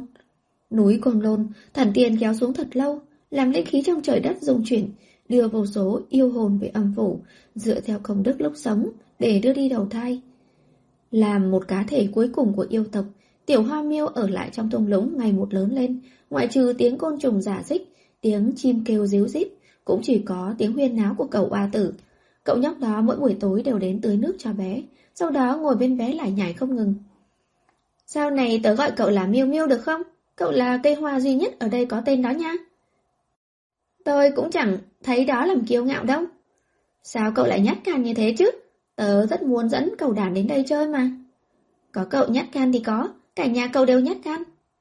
À, bây giờ tớ tới nước cho cậu nhé. Nhưng tới bao nhiêu thì đủ nhỉ? Mẹ tớ nói, nếu tới nhiều quá thì cây sẽ chết đó. Sau đó không có thức ăn mà ăn đâu. Cậu lại dám so sánh tôi với mấy thức ăn tầm thường kia? Mấy tháng sau, cậu A Tử tới muộn hơn so với thường lệ một chút. Tớ có em trai rồi, mẹ tớ nói tớ phải chăm em, sau đó lấy quần áo cho em trai tớ mặc. Quần áo rách nát của cậu mà cũng tặng cho người khác được à? Nhưng mà, đồ ăn trong nhà càng ngày càng ít, em trai tớ cứ khóc suốt thôi. Tớ quyết định sau này, tớ sẽ ăn ít đi một chút. Ngu ngốc, chẳng trách dạo này thấy cậu ta gầy hẳn đi. Nhoáng một cái, năm thứ nhất đã trôi qua. Tiểu hoa miêu dần dần phát triển thành một nụ hoa, ghé lại gần sẽ ngửi được hương thơm thoang thoảng. Mùi hương đó cậu A tử chưa ngửi được ở đâu bao giờ, mùi thơm ngát mà bền lâu, so với mùi bạc hà thì còn có tác dụng làm tinh thần tỉnh táo hơn nhiều. Chào cậu, thơm quá! Cậu A tử nay đã cao hơn một chút, vừa đến là ghé mũi vào ngửi mùi hương trên tiểu hoa miêu, mọi mệt nhọc đều tan biến. Không được đến gần tôi, ghét quá! Chủ của cậu sao vẫn chưa quay trở lại, cậu sắp nở hoa rồi này. Cậu A tử nhịn không được hỏi. Đó không phải là chủ của tôi, đó là tộc trưởng tộc Nguyệt Linh chúng tôi, mạch ngữ cô cô. Không biết cậu có thể kết quả được không nhỉ? Nếu cậu có trái, tớ sẽ lấy về nhân giống. Cậu A tử rất thích mùi hương này, sợ chủ của tiểu hoa miêu về cậu sẽ không được ngửi nữa. Cậu nghĩ hay quá ha, tiểu hoa miêu ta đây là yêu có thể biến hình cuối cùng của yêu tộc, cậu là người phàm thì biết cái gì chứ? Cuối cùng thời gian biến hình cũng đến, tiểu hoa miêu run run cành lá, dưới ánh trăng dịu dàng mà dạng người, linh khí quanh thân chuyển động, thấm đẫm từ cành lá, sau đó cành lá dần dần biến mất, hóa thành một cô bé bụ bẫm với hai bím tóc đáng yêu. Hai bím tóc đen nhánh thả rũ hai bên vai, cành lá hóa thành bộ quần áo màu xanh, tiểu hoa miêu chớp chớp đôi mắt to tròn đen láy, nhìn chằm chằm hai cánh tay trắng nõn mà ngạc nhiên. Cuối cùng mình cũng biến hình rồi. dáng vẻ của mình có đẹp không nhỉ? Tiểu hoa miêu nhấp nhổm chạy đến bên suối soi gương. Cậu là ai? Cậu oa tử từ hang núi chui ra, liếc mắt liền nhìn thấy cô bé xa lạ. Cậu oa tử! Tiểu hoa miêu nghe thấy giọng nói của cậu oa tử thì vui mừng quay đầu lại. Ô, sao cậu lại biết tên tôi? Cậu oa tử đang ngạc nhiên, sao cô bé này lại biết tên của mình? Đang theo thói quen muốn đi qua tưới nước cho tiểu hoa miêu thì chợt phát hiện cây hoa nhỏ đã không còn ở đó. Hoa nhỏ của tôi đâu rồi? Miêu miêu đi đâu mất rồi? Cậu ba tử lo lắng hỏi. Cậu đoán xem, Tiểu Hoa Miêu càng muốn không cho cậu nhóc biết nhanh như thế. Cậu gặp Miêu Miêu rồi sao? Đó là một cây hoa nhỏ mọc ở đây này, cao chừng này này. Cậu Hoa Tử lo lắng qua chân múa tay. Cậu lại đây. Cậu Hoa Tử nghe lời đi qua. Cậu ngửi xem. Tiểu Hoa Miêu giơ một cánh tay cho cậu Hoa Tử ngửi, để xem cậu ngửi thấy hương thơm quen thuộc thì có nhận ra mình hay không. Cậu Hoa Tử tò mò ngửi một cái, lập tức biến sắc. Cậu ta đẩy mạnh Tiểu Hoa Miêu một cái làm cho cô bé té ngã lăn trên đất. Ôi cha, cậu làm cái gì vậy? Tiểu Hoa Miêu tức giận. Cậu đã làm gì Miêu Miêu? Có phải cậu đã nhổ Miêu Miêu đi mất rồi không? Cậu Hoa Tử hỏi dồn. Đúng à tôi đã biến hình rồi, không cần sống nhờ vào đất nữa. Cậu, cậu... Cậu Hoa Tử tức giận đỏ mắt. Cậu trả Miêu Miêu lại cho tôi, để tôi trồng lại nó. Trồng lại không được nữa đâu. Tôi không cần phải trở về đất nữa đâu. Cậu, cậu, thật đáng ghét. Dám làm hại Miêu Miêu, dù có dễ thương thế nào đi nữa thì cậu hòa tử cũng không thèm nhìn. Cậu ghét tôi, tôi cũng ghét cậu. Vì người ta chê, tiểu hoa miêu càng đau lòng. Ôi chao, cậu đừng khóc. Tiểu hoa miêu thấy cậu hòa tử bỗng nhiên khóc đau lòng, đang nghĩ có cần biến trở lại thành cây hoa cho cậu ta không? thì cậu A Tử bỗng nhiên đẩy cô gái nhỏ đang xích lại gần mình, lau nước mắt chạy ra khỏi thung lũng. Tiểu Hoa Miêu ngơ ngác ngồi dưới thung lũng trong chốc lát. Khi đứng lên thì phát hiện trong thung lũng đã có nhiều hơn một người mặc áo đạo bào. Cỏ Nguyệt Linh, Linh Tê chân nhân cười khẽ. Ta là Linh Tê chân nhân. Trước khi đi, Bạch Ngữ đã giao con cho ta. Từ nay về sau con sẽ là đồ đệ của ta. Gặp qua chân nhân, Tiểu Hoa Miêu lễ phép chào hỏi. Con có tên chưa? Linh Tê chân nhân hỏi. Tiểu Hoa Miêu lắc đầu. Ta họ Lục, không bằng con cũng theo họ Lục như ta đi. Con lại là yêu hoa cuối cùng của tộc Nguyệt Linh biến thành hình người. Ta sẽ lấy tên Nguyệt Linh cho con. Con sẽ tên là Lục Nguyệt Linh, được chứ? Con có thể tên là Miêu Miêu được không? Tiểu Hoa Miêu bỗng nhiên lên tiếng hỏi. Nhũ danh của con sẽ là Miêu Miêu. Cảm ơn sư phụ đã ban tên cho con. Tiểu Hoa Miêu vui vẻ. Cuối cùng, Linh Tê chân Nhân mang Tiểu Hoa Miêu rời khỏi thung lũng. Một khoảng thời gian rất dài, cậu A Tử mỗi ngày đều đến thung lũng. Nhưng nơi đó đã không còn cây hoa nhỏ mà cậu hết lòng chăm sóc. Cho đến khi Thiên Hòa chân Nhân phái Lạc Sơn, nghe nói đối thủ một mất một con của mình, Linh Tê chân Nhân ở trong núi sâu thành phố Thanh Mộc nhận được một đệ tử có tư chất tuyệt vời. Thiên Hòa chân Nhân cảm thấy, nếu ngay cả Linh Tê chân Nhân mà cũng có thể gặp được vận cất chó như vậy thì sao ông không thể có? Vì vậy quả thật là ông vô cùng vận cất chó nhận được cậu hoa tử. Con tên là gì? Thiên Hòa chân Nhân hỏi. Ngô Lễ. Cậu A Tử đã 7 tuổi, cuối cùng cũng đã có tên chính thức. Ngô Lễ, ta thấy con rất có năng khiếu, con muốn bái ta làm sư phụ không? Vẻ mặt cậu A Tử ngây thơ nhìn ông lão quái lạ trước mặt. Mỗi ngày, con sẽ có bánh bao thịt để ăn. Ngay tức khắc, mắt cậu A Tử sáng bừng lên. Một tháng, chàng thanh niên ngô đã xuống âm phủ. Được một tháng, hắn đã không ăn không ngủ, đứng trước cổng điện Diêm Vương suốt một tháng. May mà hắn đã thành hồn ma, nếu như là người thường sao có thể không ăn không ngủ suốt một tháng được chứ? Hạc Bành vô thường cầm tài liệu từ phủ Diêm Vương đi ra, nhìn thấy chàng thanh niên ngô ở cửa, khuyên bảo có lệ. Lão ngô à, xin hãy gọi tôi là tiểu ngô. Từ khi trên cầu nại hà miêu miêu nói hắn già, chàng thanh niên ngô vô cùng nhạy cảm khi bị người khác gọi là lão. Hạc vô thường hiếm khi bị nghẹn họng. Cậu vốn là lão già, còn định giả làm nghé đến bao giờ hả? Bạch vô thường khinh bỉ nói. So với tuổi của hai người, kêu tôi một tiếng tiểu ngô là làm khó hai người hả? Chàng thanh niên ngô nói thẳng, lập tức bạch vô thường cũng bị nghẹn họng. Hiện giờ hắc bạch vô thường bao nhiêu tuổi rồi thì chính bản thân họ cũng không rõ. Kêu chàng thanh niên ngô là lão ngô, đúng là có chút coi trọng hắn. Được rồi, tiểu ngô thì tiểu ngô. Nhưng mà dù cậu là lão ngô hay tiểu ngô thì cậu cũng không gặp được miêu miêu đâu. Hắc vô thường nói, không gặp được cô ấy thì tôi cứ đứng ở đây thôi. Chàng thanh niên ngô rất là kiên trì. Tôi nói này, cậu vừa phải thôi à? Bạch vô thường thực sự là không nhìn nổi nữa. Cậu nhìn cậu xem, lúc trước đã gây bao nhiêu phiền phức cho âm phủ. May là thằng nhóc cậu đến cuối cùng gặp được vận cứt chó mà có công đức lớn như vậy. Nếu không, bây giờ cậu đã phải đến địa ngục du lịch một thời gian dài rồi. Vốn dĩ là tương lai tốt đẹp đang chờ cậu. Cậu lại đi làm ngược lại. Ngày đầu tiên xuống âm phủ, trên cầu nại hà lại dám đem miêu miêu đang định đi đầu thai kéo lại. Ta làm quỷ nhiều năm như vậy rồi. Những việc kỳ quái thấy cũng đã nhiều. Nhưng vẫn rất có ấn tượng với cậu đấy. Hắc vô thường gật đầu phụ họa. Nếu tôi không làm vậy thì tôi sẽ bỏ lỡ mất miêu miêu. Vốn dĩ chàng thanh niên ngô định đi đầu thai cùng miêu miêu, nhưng xét thấy đi đầu thai sẽ không còn ký ức của kiếp này, nên chàng thanh niên ngô thay đổi ý định, kéo miêu miêu từ cầu nại hạ xuống. Cậu nói xem, cậu kéo người thì kéo, vậy mà cậu còn dám đá đổ nỗi canh mà mạnh bà mới nấu. Hắc vô thường tiếp tục liệt kê tội trạng của chàng thanh niên ngô. Cậu có biết là đổ nồi canh sẽ có hậu quả như thế nào không hả? Bạch vô thường nói, mạnh bà một tháng mới nấu xong một nồi canh, Canh đổ rồi thì trong một tháng âm phủ sẽ không thể sắp xếp cho hồn ma nào đi đầu thai được. Một tháng này tỷ lệ sinh đẻ trên dương gian sẽ chậm lại. Hồn ma dưới âm phủ sẽ tăng lên, số lượng hồn ma tăng, dẫn tới giá nhà tăng. Mà giá nhà tăng thì... Bạch vô thường nói đến đó bỗng nhiên không biết phải nói tiếp thế nào. Xem ra cần phải mua thêm mấy quyển sách về kinh tế học thêm mới được. Nói chung là sẽ ảnh hưởng rất lớn, rất không tốt. Hắc vô thường đúng lúc cứu bồ. Đúng thế, đúng thế. Bạch vô thường vội vàng nói theo.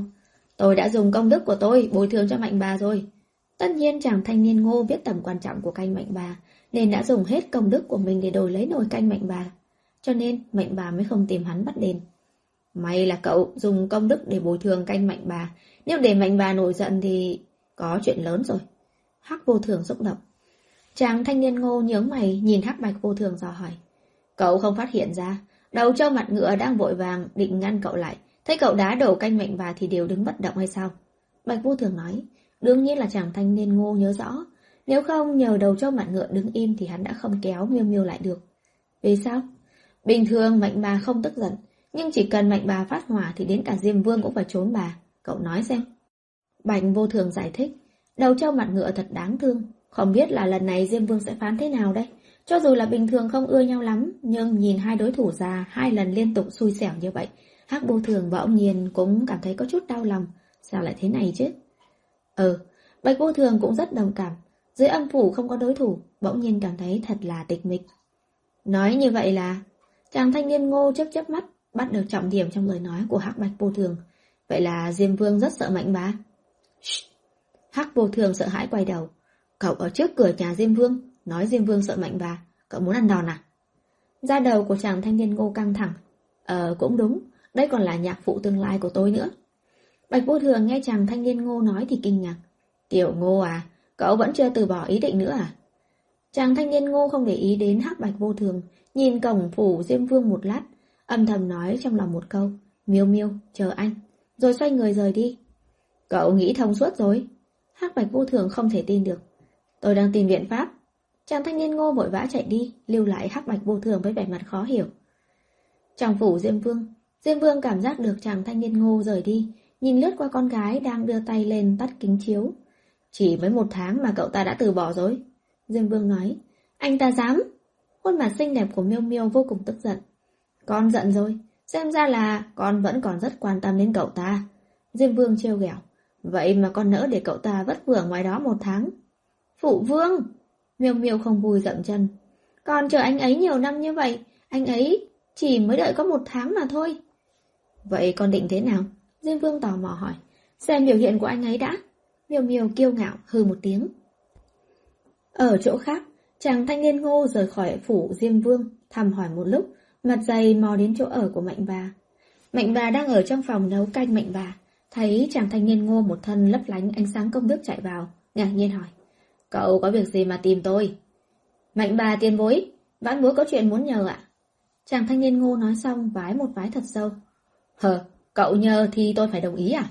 Mắt mạnh bà không chớp cái nào, tiếp tục cho vào nồi canh những nguyên liệu mà chàng thanh niên ngô chưa bao giờ thấy. Tất nhiên là tôi không thể để mạnh bà giúp không rồi ạ. Chàng thanh niên ngô rất là thức thời. Sẽ không để tôi giúp không công? Mạnh bà có vẻ hứng thú, nói một chút xem, cậu định có gì trao đổi với tôi? Chàng thanh niên ngô vô cùng hào phóng. Công đức trên người của vãn bối, mạnh bà có thể... Ngừng! Mạnh bà không chút hứng thú. Công đức của cậu lúc trước ta đã dùng rồi, tạm thời ta không muốn nữa. Nhất thời chàng thanh niên ngô ngẩn người, mạnh bà không muốn công đức, vậy hắn còn có gì có thể đả động được đối phương? tiến Chàng thanh niên ngô nhìn nồi canh mạnh bà cảm thán. Mạnh bà cũng được coi là thương nhân lũng đoạn thị trường âm phủ, sao có thể thiếu tiền được? Mạnh bà thêm xong nguyên liệu cuối cùng, cũng không thèm quan tâm chàng thanh niên ngô còn chưa rời đi, tự mình lấy điện thoại di động ra, mở giao diện trò chơi đang hot lên. Lúc trước, âm phủ mới nhập xuống mấy vị lập trình viên vì thức đêm thiết kế trò chơi mà đột quỵ, vì muốn hoàn thành việc nghiên cứu trò chơi nhưng bọn họ lại ở giai đoạn cuối cùng mà treo. Vì vậy sau khi chết, mấy người đó không cam lòng đi đầu thai ngay, mà muốn cùng hoàn thành việc thiết kế trò chơi. Căn cứ vào chủ nghĩa nhân đạo, âm phủ đồng ý yêu cầu của họ. Vì vậy mạng lưới âm phủ lại có thêm mấy phần mềm trò chơi. Mạnh ba cảm thấy thú vị, cũng đăng ký tài khoản chơi trò chơi. Đệt, thằng SV kia dám giết ta, cứ đợi đấy, ta biết được cậu là ai, đến lúc đó cậu đi đầu thai xem, xem ta có cho thêm mấy cân muối vào bát canh của cậu hay không. Đúng là cái đồ đồng đội heo mà, máu ta đã cạn rồi mà còn không bay nhanh và cứu đi. À, lại thua rồi, mất hết điểm rồi, tức chết ta mà. Mạnh bà tức giận, lại đổ vào nồi canh mạnh bà không sắc không vị một đống muối. Canh mạnh bà có thể nấu tùy ý như vậy sao? Chàng thanh niên ngô toát mồ hôi cẩn thận xích tới, khi thấy tiền bối mạnh bà lại bị giết chết một lần nữa, rụt rè đưa ra ý kiến. Ờ, tiền bối, có thể mạo muội cho tôi xem trang bị của bà không? Mạnh bà liếc nhìn hắn, nghĩ đến cậu ta muốn sống lại cũng cần một thời gian, vì thế click mở thuộc tính trang bị. Chàng thanh niên ngô chỉ nhìn thoáng qua liền biết vì sao mạnh bà lại chết. Trang bị chẳng có gì. Tiền bối, sao bà không mua trang bị? Chàng thanh niên ngô ngạc nhiên. Ta đừng đừng là quỷ thần viễn cổ, từ trước đến giờ đánh nhau đều dựa trên kỹ năng, cần trang bị làm gì? Mạnh bà khí phách vành báo nói. EQ của chàng thanh niên ngô vẫn được giữ nguyên như trên dương gian, vì thế vô cùng chân chó nói. ấy chà, đánh nhau thật, đương nhiên chẳng ai là đối thủ của ngài, nhưng mà đây là thế giới trò chơi mà. Trong thế giới trò chơi, có trang bị tương đương với có pháp bảo, người khác đều có pháp bảo trong tay, ngài lại tay trắng tay kia thì có mà chịu thua thiệt đó. Coi như mấy người đó có pháp bảo thì cũng không phải là đối thủ của ta. Đối với thực lực của mình, mạnh bà lúc nào cũng tự tin mười phần. Đã chết mấy lần mà ngay còn mạnh miệng. Tiền bối, vì tôn trọng đối thủ khi chiến đấu chúng ta nên ra sức đánh, đúng không ạ? Chàng anh nhiên ngô thay đổi cách nói. Đúng thế. Mạnh bà gật đầu thật mạnh. Ngài mà không mua trang bị thì chính là đáng khinh thường đối thủ đó. Ồ, thế sao? Mạnh bà hơi hơi dao động. Lúc này trên diễn đàn, một đối thủ nhắn tới. Em gái, em cởi chuồng chạy hả? Đá tạ cái đầu của em nhá. Ha ha ha. mệnh bà chợt biến sắc, linh lực quanh thân biến động, không khí toàn âm phủ đều bị ảnh hưởng. Khi chàng thanh niên ngô đang vô cùng hoảng sợ, điện thoại di động của mạnh bà chợt có tin nhắn. Mạnh bà, bình tĩnh. Lý trí của mạnh bà quay trở về, nhưng sắc mặt vẫn xa sầm, khi thế hung hăng nhắn lại. Việc của lão nương, ông đừng có xen vào. Khí phách, quả nhiên là hắc bạch vô thường nói không sai, mạnh bà có thể trị được Diêm Vương. Tiền bối mạnh bà, loại không biết sống chết như thế này, chúng ta phải dạy cho cậu ta biết đối nhân xử thế, à à à không đúng, biết làm hồn ma như thế nào. Chàng thanh niên ngu nhân cơ hội nói. Vậy cần mua trang bị gì? Cuối cùng mạnh bà hỏi. Dù sao thì chàng thanh niên ngô cũng là một cao thủ trò chơi. Hơn nữa trò chơi này ở Dương Gian đã sớm đưa ra thị trường. Chàng thanh niên ngô nhanh chóng giúp mạnh bà mua trang bị, sau đó bắt đầu chỉ đạo trực tiếp. Nhảy lên, đúng rồi, nhảy qua, không chế nó trước, xuất chiêu đi. Chạy chỗ, chú ý chạy chỗ. Mai phục, mai phục ở chỗ này này. Ta không bao giờ làm cái việc mai phục không chính đại như vậy. Mạnh bà phản đối. Nhưng mà cũng may là sức chiến đấu của mạnh bà rất mạnh. Sau mấy lần nhờ chàng thanh niên ngô chỉ điểm, trò chơi thông qua thuận lợi, qua 5-6 level mà chưa từng thất bại. Mạnh bà toàn thân thoải mái nói, lúc nãy cậu có việc cần tôi giúp. Tiền bối! Hai mắt chàng thanh niên ngô tỏa sáng. Cậu nói thử xem sao nào. Mạnh bà nói, tôi nhìn chúng con gái Diêm Vương. Chàng thanh niên ngô vừa xấu hổ vừa sợ hãi nói. Hả? Diêm Vương có con gái à? Mạnh bà nghi ngờ nói, là, à, là cô gái trên cầu Nại Hà một tháng trước ấy à? Chàng thanh niên ngô giải thích. À, là hoa yêu đó hả? Mạnh bà nhớ tới 20 năm trước. Một luồng ánh sáng công đức bọc lấy một tàn hồn đưa tới âm phủ, được Diêm Vương thu về, đặt trong ao dưỡng hồn. Cuối cùng nuôi thành một hồn phách. Lão già Diêm Vương này nuôi nuôi rồi có tình cảm, nhận hoa yêu này làm con gái sao? Dạ, chàng thanh niên ngô gật gật đầu. Rồi sao? Diêm Vương không đồng ý à? Mạnh bà đoán. Dạ, vậy nên tôi muốn nhờ mạnh bà đứng giữa hòa giải giúp tôi với ạ. Chàng thanh niên ngô ngượng ngùng nói. Ý cậu là cậu muốn ta đi làm bà mối. Mạnh bà híp mắt hỏi. Á, à, dạ, tôi không dám. Ý của vãn bối là nhờ ngài đi hỏi dùm một chút. Làm sao để vãn bối có thể gặp được miêu miêu. Chàng thanh niên ngô nói. Mạnh bà gõ ngón tay lên bàn, liếc liếc mắt nhìn chàng thanh niên ngô đang thành khẩn tính bên, đột nhiên hỏi. Ta nhớ là cậu có một tên đồ đệ phải không? Vâng. Chàng thanh niên ngô không hiểu nhìn mạnh bà. Đồ đệ của cậu có một mối tình duyên mấy đời nối tiếp nhau. Một ngàn năm, số lần đầu thai nhiều lắm. Mạnh bà nhớ kỹ Trần Ngư. Lâu Minh, chàng thanh niên ngô vẫn chưa hiểu rõ gật gật đầu. Mối tình duyên của người đồ đệ của cậu có chút quan hệ với Diêm Vương. Mạnh bà nói xong giơ tay lên tắt lửa bếp nấu canh, cầm điện thoại di động ra khỏi phòng bếp. À, hôm nay phải thăng mấy cấp mới được. Vì vậy, ban đêm, Ông Ngô chạy đến giấc ngủ của Trần Ngư báo mộng. Không cho phép con với Lâu Minh ở chung một chỗ. Vì sao ạ? Trần Ngư không hiểu hỏi. Dù sao ta cũng không đồng ý. Ông Ngô thẳng dâu chừng mắt nói. Sau đó lại chạy đến báo mộng cho Lâu Minh. Lâu Minh, ta muốn cầu đồng ý với ta một việc.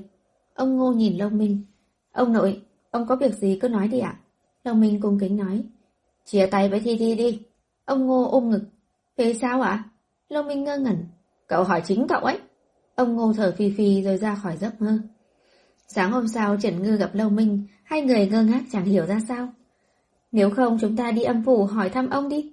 Tuy là ông Ngô đã chết nhưng cũng không thể không để ý vì sao ông lại phản đối như thế. Tuy rằng Lâu Minh chẳng hiểu vì sao, sau khi ông Ngô xuống âm phủ cả tháng trời mà anh lại đắc tội với ông rồi. Tác giả có lời muốn nói, chàng thanh niên Ngô, ta đây còn đang FA, Mấy đứa đừng có mơ tưởng mà ngọt ngào yêu đương. Đây chính là oán niệm đến từ chó độc thân đang cầu mà không được. Hướng Nam đón Trần Ngư và Long Minh ở quỷ môn quan. Đưa hai người làm thủ tục đăng ký sinh hồn xong thì đưa tới một tiệm cà phê uống trà. Cái gì? Mọi người hỏi về sao lại đến quán cà phê lại uống trà hả? Âm phủ ngay cả quán cà phê cũng có thì bán trà có gì mà lạ đâu chứ? Long Minh hơi tò mò nhìn chén trà, cảm nhận được linh lực bốc lên nhàn nhạt, nhạt từ nước trà, mơ hồ biết được tác dụng của nước trà này là làm gì. Ôi cha, âm phủ đã phát triển đến thế này rồi sao? Từ khi xuống âm phủ đến giờ, Trần Ngư cũng rất kinh ngạc. Quả thật là giống y đúc với trên thế giới thật này. À, cũng hơi khác một chút. Hướng Nam trả lời. Trà chúng ta vừa kêu là trà cao cấp nhất dưới âm phủ này. Tuy thoạt nhìn thì không có gì khác so với trà trên thế giới thực, nhưng đại đa số đồ ăn dưới âm phủ đều chứa một lượng nhỏ linh lực và không có hương vị gì. Không có hương vị? À, thì ra là thế. Lúc này Trần Ngư mới cảm thấy tăng bằng một chút. Ngay sau đó lại hỏi. Còn loại trà có hương vị thế này thì bao nhiêu tiền? Dựa theo giá trị trên thế giới thực thì một ly như vậy có giá là 100.000 đồng. Hướng Nam nói. Nghe vậy Trần Ngư bị dọa, vừa mới văng vài giọt nước trà thì vội vàng dùng tay bưng miệng lại. 100 ngàn một chén trà nhỏ thế này, phun một ngụm là mất mấy ngàn đó. Long Minh ngồi một bên nhìn mà bật cười, lấy giấy ăn đưa cho Trần Ngư, khách sáo nói với Hướng Nam, để cậu tốn kém rồi. Không có gì, không có gì, lâu lâu hai người mới xuống đây chơi mà. Hướng Nam cười nói, thật là ngại quá, Trần Ngư nói, tiền lương công chức cũng không cao. Chờ chúng tôi quay về, đốt thêm cho cậu ít tiền giấy nhá. Không có gì thật mà. Hướng Nam sâu xa nói, tiền lương tuy ít nhưng mà các khoản thu nhập thêm thì rất khá. Trong nháy mắt, Trần Ngư và Lâu Minh im lặng, nhân viên công vụ dưới âm phủ mà cũng đen như vậy sao? À, Trần Ngư cảm thấy đề tài này không thích hợp để nói tiếp, vì thế nói sang chuyện khác. Chúng tôi lần này xuống đây là muốn tìm ông nội tôi, có phải ông ấy đã ra khỏi minh giới rồi không? Thời gian vừa rồi, tôi đi công tác ở bên ngoài, cho nên vẫn chưa nghe chuyện Ngô Trân Nhân từ minh giới quay về. Vậy cậu có biện pháp nào tra dùng tôi được không? Đêm qua ông nội báo mộng cho chúng tôi. Tôi nghĩ là ông ấy đã ra khỏi minh giới rồi chứ. Trần Ngư nói. Ồ, vậy chắc là ông ấy đã ra khỏi minh giới rồi. Để tôi hỏi đồng sự chỗ văn phòng quản lý địa ốc thử xem Ngô Trần Nhân có đến Vong Xuyên đăng ký bất động sản hay không. Hướng Nam nói. Minh giới và Vong Xuyên trừ việc ngăn cách với nhau bởi sông Tam Thiên, còn có một tầng kết giới. Sau khi chết, hồn ma nếu muốn báo mộng về thế giới thực thì thông thường phải ra đến khu vực không có kết giới là vong xuyên. Cũng chính vì thế, khi hướng Nam nghe Trần Ngư nói ông Ngô đã báo mộng cho cô, thì nghĩ là ông Ngô đã trở lại vong xuyên. Hướng Nam gọi điện thoại cho quỷ sai văn phòng quản lý bất động sản. Bên đó trả lời, ông Ngô vẫn chưa đến vong xuyên đăng ký chỗ ở tạm thời. Sau đó hướng Nam lại gọi điện cho cục quản lý hộ tịch. Quỷ sai cục quản lý hộ tịch cho biết, nếu ông Ngô thực sự không đi đăng ký, bọn họ buộc phải đưa ông Ngô vào danh sách không có hộ khẩu. Cũng nhắc nhở rằng, nếu thành hồn ma không có hộ khẩu, sau này nhà ở đầu thai đều sẽ bị hạn chế. ấy cha, âm phủ quản lý cũng rất là chặt chẽ. Lâu Minh nói, nếu cả hai nơi đều không tra được tin tức của ông nội, có nghĩa là ông vẫn đang ở trong biên giới chưa ra, được hay không? Vô cùng có khả năng này, hướng nam thở dài nói, không hổ là ông nội của Thi Thi. Có thể xuyên qua kết giới báo mộng cho hai vị, quá lợi hại. Lợi hại cái rắm á! Trần Ngư nóng nảy, đêm qua vô cớ báo mộng cho chúng tôi, nói rõ là muốn chúng tôi xuống đây mà. Kết quả khi chúng tôi xuống đây thì không tìm thấy người, thế này là thế nào? E rằng, Long Minh suy đoán có cơ sở, ông nội là muốn chúng ta đi minh giới tìm ông. Minh giới ư? Trần Ngư quay đầu hỏi hướng Nam, muốn vào minh giới thì phải làm sao? À, trừ những quỷ sai vô cùng đặc thù, những hồn ma còn lại muốn vào minh giới đều phải có giấy phép viết tay của Diêm Vương thì mới được. Hướng Nam lúng túng nói, hơn nữa, hình như trước giờ, chưa từng có sinh hồn nào vào được minh giới. Nói cách khác là phải có giấy phép tay của Diêm Vương mới được.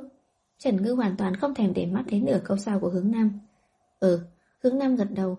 Vậy làm sao để có được giấy phép viết tay? Trần Ngư hỏi. Hai người còn định đi à? Hướng Nam xoa xoa mồ hôi chán nói. Không có sự cố gì lớn thì không thể có giấy phép của Diêm Vương được đâu. Sao lại như thế chứ? Trần Ngư thất vọng. Chúa tể của một giới không phải ai muốn gặp cũng gặp được đâu. Lâm Minh thì không thấy có gì lạ. Anh suy nghĩ một chút rồi hỏi. Có quỷ sai nào ở vong xuyên có thể tùy ý ra vào minh giới hay không? À, có. Lâm Minh hỏi thế thì hướng Nam mới nhớ ra. Hạc mảnh vô thường có thể. May quá, không phải là đầu trước mặt ngựa. Đây là ý nghĩ chung của hai người Trần Ngư và Lâu Minh sau khi nghe hướng Nam nói xong. Tuy tu vi của Trần Ngư và Long Minh không tệ, nhưng không thể ở dưới âm phủ lâu được. Sau khi đã có phương pháp, mọi người rời khỏi quán cà phê đến quán rượu mà Hắc Bạch vô thường hay đi. Hắc Bạch vô thường rất dễ nhận ra, một người mặc bộ tây trang thuần đen, một người mặc bộ thuần trắng rất đẹp mắt. Cũng chẳng cần phải nhắc tới nguồn âm hàn linh khí dày đặc bao quanh người bọn họ.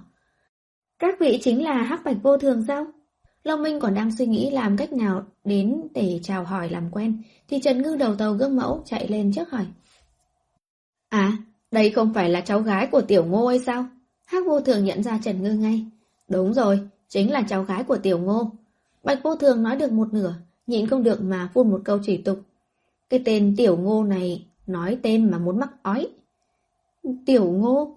Trần Ngư không cách nào đem cái chữ Tiểu Ngô nhỏ bé, mong manh dễ vỡ đó có quan hệ gì với ông nội nhà mình được. Chính là lão già ngô lễ kìa kìa. Hắc vô thường mắng.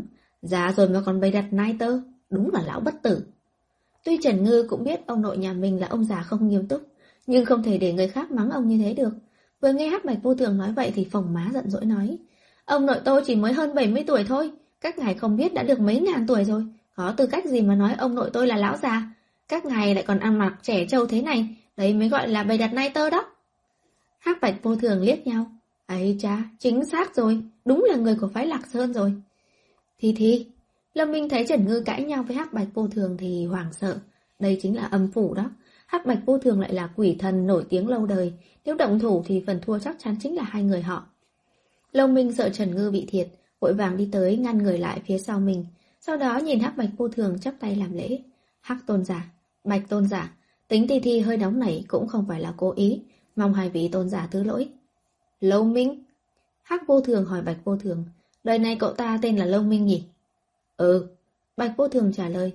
Bỗng nhiên nhìn cậu ta không có sát khí trên người cũng có chút lạ lắm, suýt nữa thì không nhận ra luôn. ấy đúng thế. Hai người đứng trước mặt người ta buồn dưa về chuyện của người ta, có phải là kỳ khôi lắm hay không vậy? Cũng may, hai vị nói chuyện không lâu lắm, ngay sau đó Hắc vô thường hỏi Lâu Minh, hai người đến tìm lão ngô, hay là tìm Diêm Vương? Có ý gì? Lâu Minh ngẩn người, tìm ông ngô thì có thể hiểu được, tại sao Hắc Bạch vô thường lại cho rằng anh muốn tìm Diêm Vương? Chúng tôi tìm ông nội, cũng tìm Diêm Vương luôn. Trần Ngư đáp, hì, thú vị. Hắc vô thường kích động tiếp tục buôn dưa với Bạch vô thường. Cái này là đồ đệ thích đồ đệ, sư phụ lại coi trọng con gái của sư phụ. Vài vế thế này thì loạn tùm lúc mà. Ừ, quả là lộn xộn. Bạch vô thường đồng ý. Hai vị nói gì đó? Trần Ngư chẳng hiểu gì cả. Hai người muốn đi minh giới à? Hắc vô thường đoán. Đúng, Lông Minh đáp. Hai người muốn chúng tôi dẫn vào. Bạch vô thường cũng đoán. Đúng vậy, không biết là hai vị có tiện hay không? Lông Minh hạ thấp người xuống. Cậu làm vậy là không cần thiết đâu. Hắc vô thường nói. Nếu cậu muốn đi, cậu chỉ cần đứng trên cầu nại hà kêu hai tiếng, Diêm Vương sẽ mở kết giới ra cho cậu thôi. Lời này của Hắc vô thường làm Trần Ngư và Lâu Minh sửng sốt. Trần Ngư hoàn toàn ngây ngốc. Chẳng lẽ anh ba chỉ cần kêu hai tiếng là có thể mở được kết giới? Còn Lâu Minh, sau phút ngẩn người đã kịp định thần lại, kết hợp với mấy lời của Hắc Bạch vô thường ban nãy, anh đã có suy đoán nhất định về thân phận của Diêm Vương, nhưng mà anh vẫn cảm thấy vô cùng khó tin. Cảm ơn hai vị. Sau khi nghĩ thông, Lâm Minh hướng hai vị Hắc Bạch vô thường nói cảm ơn. Cậu khách khí rồi. Hắc Bạch vô thường từ đầu đến cuối đều rất khách sáo với Lâm Minh. Chúng ta đi thôi. Lâm Minh kéo Trần Ngư lại. Anh ba. Ra khỏi quán rượu, Trần Ngư không hiểu nhìn Lâm Minh. Hắc Bạch vô thường vẫn chưa đồng ý dẫn người đi mà. Sao chúng ta lại ra ngoài rồi? Anh đoán được tại sao ông nội lại tìm chúng ta rồi. Nếu Diêm Vương đúng là người mà Long Minh suy đoán, thì anh cũng dự đoán luôn được diễn biến tiếp theo của câu chuyện này rồi. Nghĩ đến khả năng sẽ diễn ra, lòng mình cảm thấy giờ khóc giờ cười, chuyện này là chuyện gì đấy chứ? Tuy không hiểu ra sao, nhưng hoàn toàn tín nhiệm Long Minh, Trần Ngư ngoan ngoãn theo Long Minh đến cầu Nại Hà. Mùn vong xuyên, lục đạo luân hồi, cầu Nại Hà phân thành hai hướng tượng trưng cho lục đạo luân hồi, vì canh mạnh bà bị ông Ngô đánh đổ vẫn còn đang nấu, cho nên hai người không nhìn thấy mạnh bà trên cầu Nại Hà. Long Minh dẫn Trần Ngư đứng trên cầu Nại Hà, nhìn kết giới trong suốt phía bên kia bờ sông, rồi phát ra năng lượng linh hồn màu vàng nhạt. Anh ba! Trần Ngư kinh ngạc liếc nhìn Long Minh. Trước đó anh ba đã dặn cô không được tùy ý sử dụng năng lực của bản thân mà. Sao anh ấy bỗng nhiên lại sử dụng năng lực linh hồn vậy chứ? Trong nháy mắt, năng lực linh hồn va chạm với kết giới, Một luồng ánh sáng vàng chói từ trong kết giới phát ra, cuối cùng tạo thành một quả cầu linh lực vàng óng, bao trùm cả vong xuyên và minh giới. Đây là... Trần Ngư nhìn cây cầu dưới chân lấp lánh ánh vàng, kinh ngạc mở hai mắt. Chúng ta đi thôi. Lâu Minh cũng không giải thích, kéo Trần Ngư đi trên cây cầu rát ánh vàng rực. Khi hai người đi qua, ánh sáng vàng biến mất rồi dừng lại trong kết giới bên minh giới. Lâu Minh không dừng bước, anh dựa theo linh lực đi trên con đường dẫn đến biệt phủ của Minh Vương. Cánh cửa sắt đèn nhánh mở ra ầm ầm trước mặt Lâu Minh. Sắc mặt Lâu Minh khẽ động, anh cất bước, xuyên qua sân nhà, vào đến đại sảnh. Cho đến khi nhìn thấy một bóng lưng quen thuộc. Đệ tử bái kiến sư phụ. Ánh mắt Lâu Minh rưng rưng khi phát hiện Diêm Vương chính là sư phụ của mình, kích động suýt thì rời lệ. Tuy là Trần Ngư vẫn chưa hiểu mọi chuyện lắm, nhưng cũng cùng Lâu Minh vái chào. Đứng lên đi. Diêm Vương xoay người, vui mừng nhìn đệ tử một thân năng lực linh hồn thuần khiết, không dính chút sát khí nào. Ngàn năm luân hồi đã được giải quyết, cũng không uổng phí nỗi khổ tâm của ông. Nhưng mà, sao đời nào cũng đều thua trên tay cô nhóc này cả vậy? Ánh mắt của sư phụ anh bà quái quái làm sao á? Trần Ngư khó hiểu chớp chớp mắt. Sau nỗi xúc động vì lâu ngày gặp lại, Lâm Minh trò chuyện cùng sư phụ nhà mình. Sư phụ, sao sư phụ lại làm Diêm Vương được vậy? Trong ấn tượng của Lâu Minh từ trước tới nay, sư phụ là người không màng danh lợi. Lòng mình không thể tưởng tượng được sư phụ nhà mình lại chạy đi làm quan, mà còn một đường lên đến Diêm Vương. Con không phải đều là vì con. Diêm Vương chỉ cần tưởng tượng đến những vất vả khổ cực của ngàn năm qua, tâm tình lại khó chịu đau đớn. Con ư? Lòng mình kinh ngạc. Con còn không biết sao? Sau khi con chết, lần đầu tiên đi đầu thai thật là thảm. Mới được 5 năm con đã ngổm quay về âm phủ. Ta đây nhìn thấy mà bảo, thế này là không được à? Với tốc độ này, coi như con 5 năm một lần luân hồi, thì sát khí của hạn bạt này đến bao lâu mới tẩy sạch hết được đây? Ta suy nghĩ làm cách nào mới có thể xếp cho con một chỗ đầu thai tốt. Vừa lúc âm phủ thiếu một chiếc thành hoàng, mà sư phụ con đây lại có chút công đức trên người. Vì thế ta đua cái chức vị này. Vốn dĩ ta chỉ nghĩ cho con cái cửa sau để tìm một chỗ có cha mẹ hơi tốt một chút là được. Ai ngờ, ngồi vào cái ghế thành hoàng này rồi, ngồi ngồi một thời gian thấm thoát được thăng chức tăng lương lên làm diêm vương luôn. Lâu Minh cảm động không nói nên lời. Vất vả cho sư phụ quá. Còn đừng nói nữa. Hơn một ngàn năm chua sót biết kể cùng ai đấy. Lâu Minh còn muốn nói gì nữa. Bên ngoài lại vang lên tiếng đôi cò ầm ĩ. Một giọng nói sang sảng của thanh niên vang lên. Miêu miêu, miêu miêu, em ra ngoài đi mà, nghe anh giải thích. Đây là... Lâm Minh nghi ngờ nhìn về phía Diêm Vương. Không cần để ý, một thằng nhóc thối, cóc mà đòi ăn thịt thiên nga mà thôi. Diêm Vương nói, cóc mà đòi ăn thịt thiên nga. Lâm Minh sửng sốt. Hình như hướng Nam nói ông nội thích con gái của Diêm Vương. Lẽ nào... Lâm Minh còn chưa kịp nghĩ xong, chợt bên ngoài vang lên tiếng kêu. Miêu miêu, năm đó khi anh đưa chuông chiêu hồn cho em là thật đó. Ngô lễ anh có thể thề với trời. Chuông chiêu hồn, ngô lễ. Trần Ngư Bụt đứng dậy. Ông nội! Trần Ngư vô cùng kinh ngạc, thân thể phản ứng nhanh hơn đại não, nhanh chóng chạy ra ngoài, mở cánh cửa đen như mực, vẻ mặt mừng rỡ đối diện với một khuôn mặt đẹp trai, anh Tuấn của chàng thanh niên. Ủa, đây là ai vậy? Thi Thi, con đến đây từ lúc nào thế? Bất ngờ không kịp đề phòng mà nhìn thấy cháu gái nhà mình, chàng thanh niên ngô cũng sững sờ. Lão, ông, ông lão. Trần Ngư trừng mắt ngây ngẩn, Người thanh niên này quả thật là có những nét đường giống với ông nội nhà mình. Không. Chàng thanh niên ngô theo phản xạ muốn phản ứng với tên gọi lão, nhưng mà cháu gái nhà mình gọi mình là lão, hình như cũng chẳng có gì là không đúng. Đúng là ông rồi, sao ông lại biến thành thế này? Ông ở đây làm gì thế? Miêu miêu là ai? Trần Ngư liên tiếp đập vấn đề vào mặt chàng thanh niên ngô. À, chàng thanh niên ngô lúng túng đỏ mặt. Trong khoảng thời gian này, Bản thân ông đã làm không thiếu việc ngốc, ông cũng chẳng quan tâm đến việc người khác nói gì. Nhưng mà bị cháu gái nhà mình bắt gặp, cho dù da của ông có tường đồng vách sắt đi chăng nữa, quả thật cũng có chút hầu không được à. Chàng thanh niên ngô xấu hổ, chỉ còn cách ho khan để che giấu lúng túng, đầu óc cũng không còn minh mẫn nữa. Thì thì à, sao con lại xuống dưới này vậy? Trần Ngư vừa thấy chàng thanh niên ngô hỏi như vậy, cũng nhớ đến mục đích chuyến đi này của mình, tức thì không vui chừng mắt tức giận nói. Ông còn không biết xấu hổ mà hỏi con. Đêm qua, ông báo cái mộng vớ vẩn cho con với anh ba là có ý gì hả? À, chàng thanh niên ngô lúc này cũng nghĩ tới, lầu mình cũng đến rồi hả? Chàng thanh niên ngô vừa dứt, Lầu mình đã bước ra sảnh. Lúc nãy Trần Ngư vừa chạy ra khỏi phòng khách thì Lâu Minh cũng chào Diêm Vương rồi đi ra theo. Khi vừa nhìn thấy chàng thanh niên Ngô trong nháy mắt Lâu Minh cũng sửng sốt. Nhưng cũng may, tuy ông Ngô biến thành chàng thanh niên ngô, nhưng cũng không khó để nhận ra. Hơn nữa tu vi của ông Ngô cao thâm, trạng thái linh hồn có thể phản lão hoàn đông cũng không phải vấn đề gì lớn. Hơn nữa, lúc mà hắc bạch vô thường mắng ông Ngô giả bộ nai tơ, Lâu Minh chỉ giữ người một lúc. Sau đó suy nghĩ cẩn thận thì cũng đã hiểu rõ. Ông nội, từ khi gặp qua người lớn trong nhà Trần Ngư, xưng hô của Lâu Minh cũng gọi theo Trần Ngư. Ông nội, ông nội cái gì hả? Cậu đừng có mà gọi vậy. Đừng có mà kéo già tuổi tác của tôi. Chàng thanh niên ngô tự nhận lúc này mình so với Lâu Minh còn trẻ trung, tươi tắn hơn nhiều. Vậy mà cậu ta không biết xấu hổ, còn kêu mình là ông nội. Có trời mới biết lúc nãy Lâu Minh đã phải khắc phục chướng ngại tâm lý lớn như thế nào mới thốt lên được một tiếng ông nội. Thân vất vả mới gọi lên được ấy. Ấy vậy mà còn bị ghét bỏ. Ông lão, ông... Trần Ngư thấy anh ba nhà mình vô cớ bị chàng thanh niên ngô chèn ép, định nói đỡ mấy câu. Ai ngờ vừa mới thốt lên, đã bị chàng thanh niên ngô lấy tay chọc gáy. Cầm miệng, từ nay về sau không được kêu ta là ông lão. Vậy con phải kêu là gì? Trần Ngư sửng sốt, không cho kêu là ông nội, không cho kêu là ông não. Vậy sau này kêu thế nào? Kêu là... Chàng thanh niên ngô cũng sửng sốt. Đúng ha, gọi cái gì mới được đấy? Khi nào có người ngoài thì không được kêu như vậy. Trần Ngư còn nói được gì nữa? Cho ông cái liếc mắt coi thường. Trước kia quả thật là cô không phát hiện ông nội nhà cô lại để ý đến tuổi tác như vậy đấy.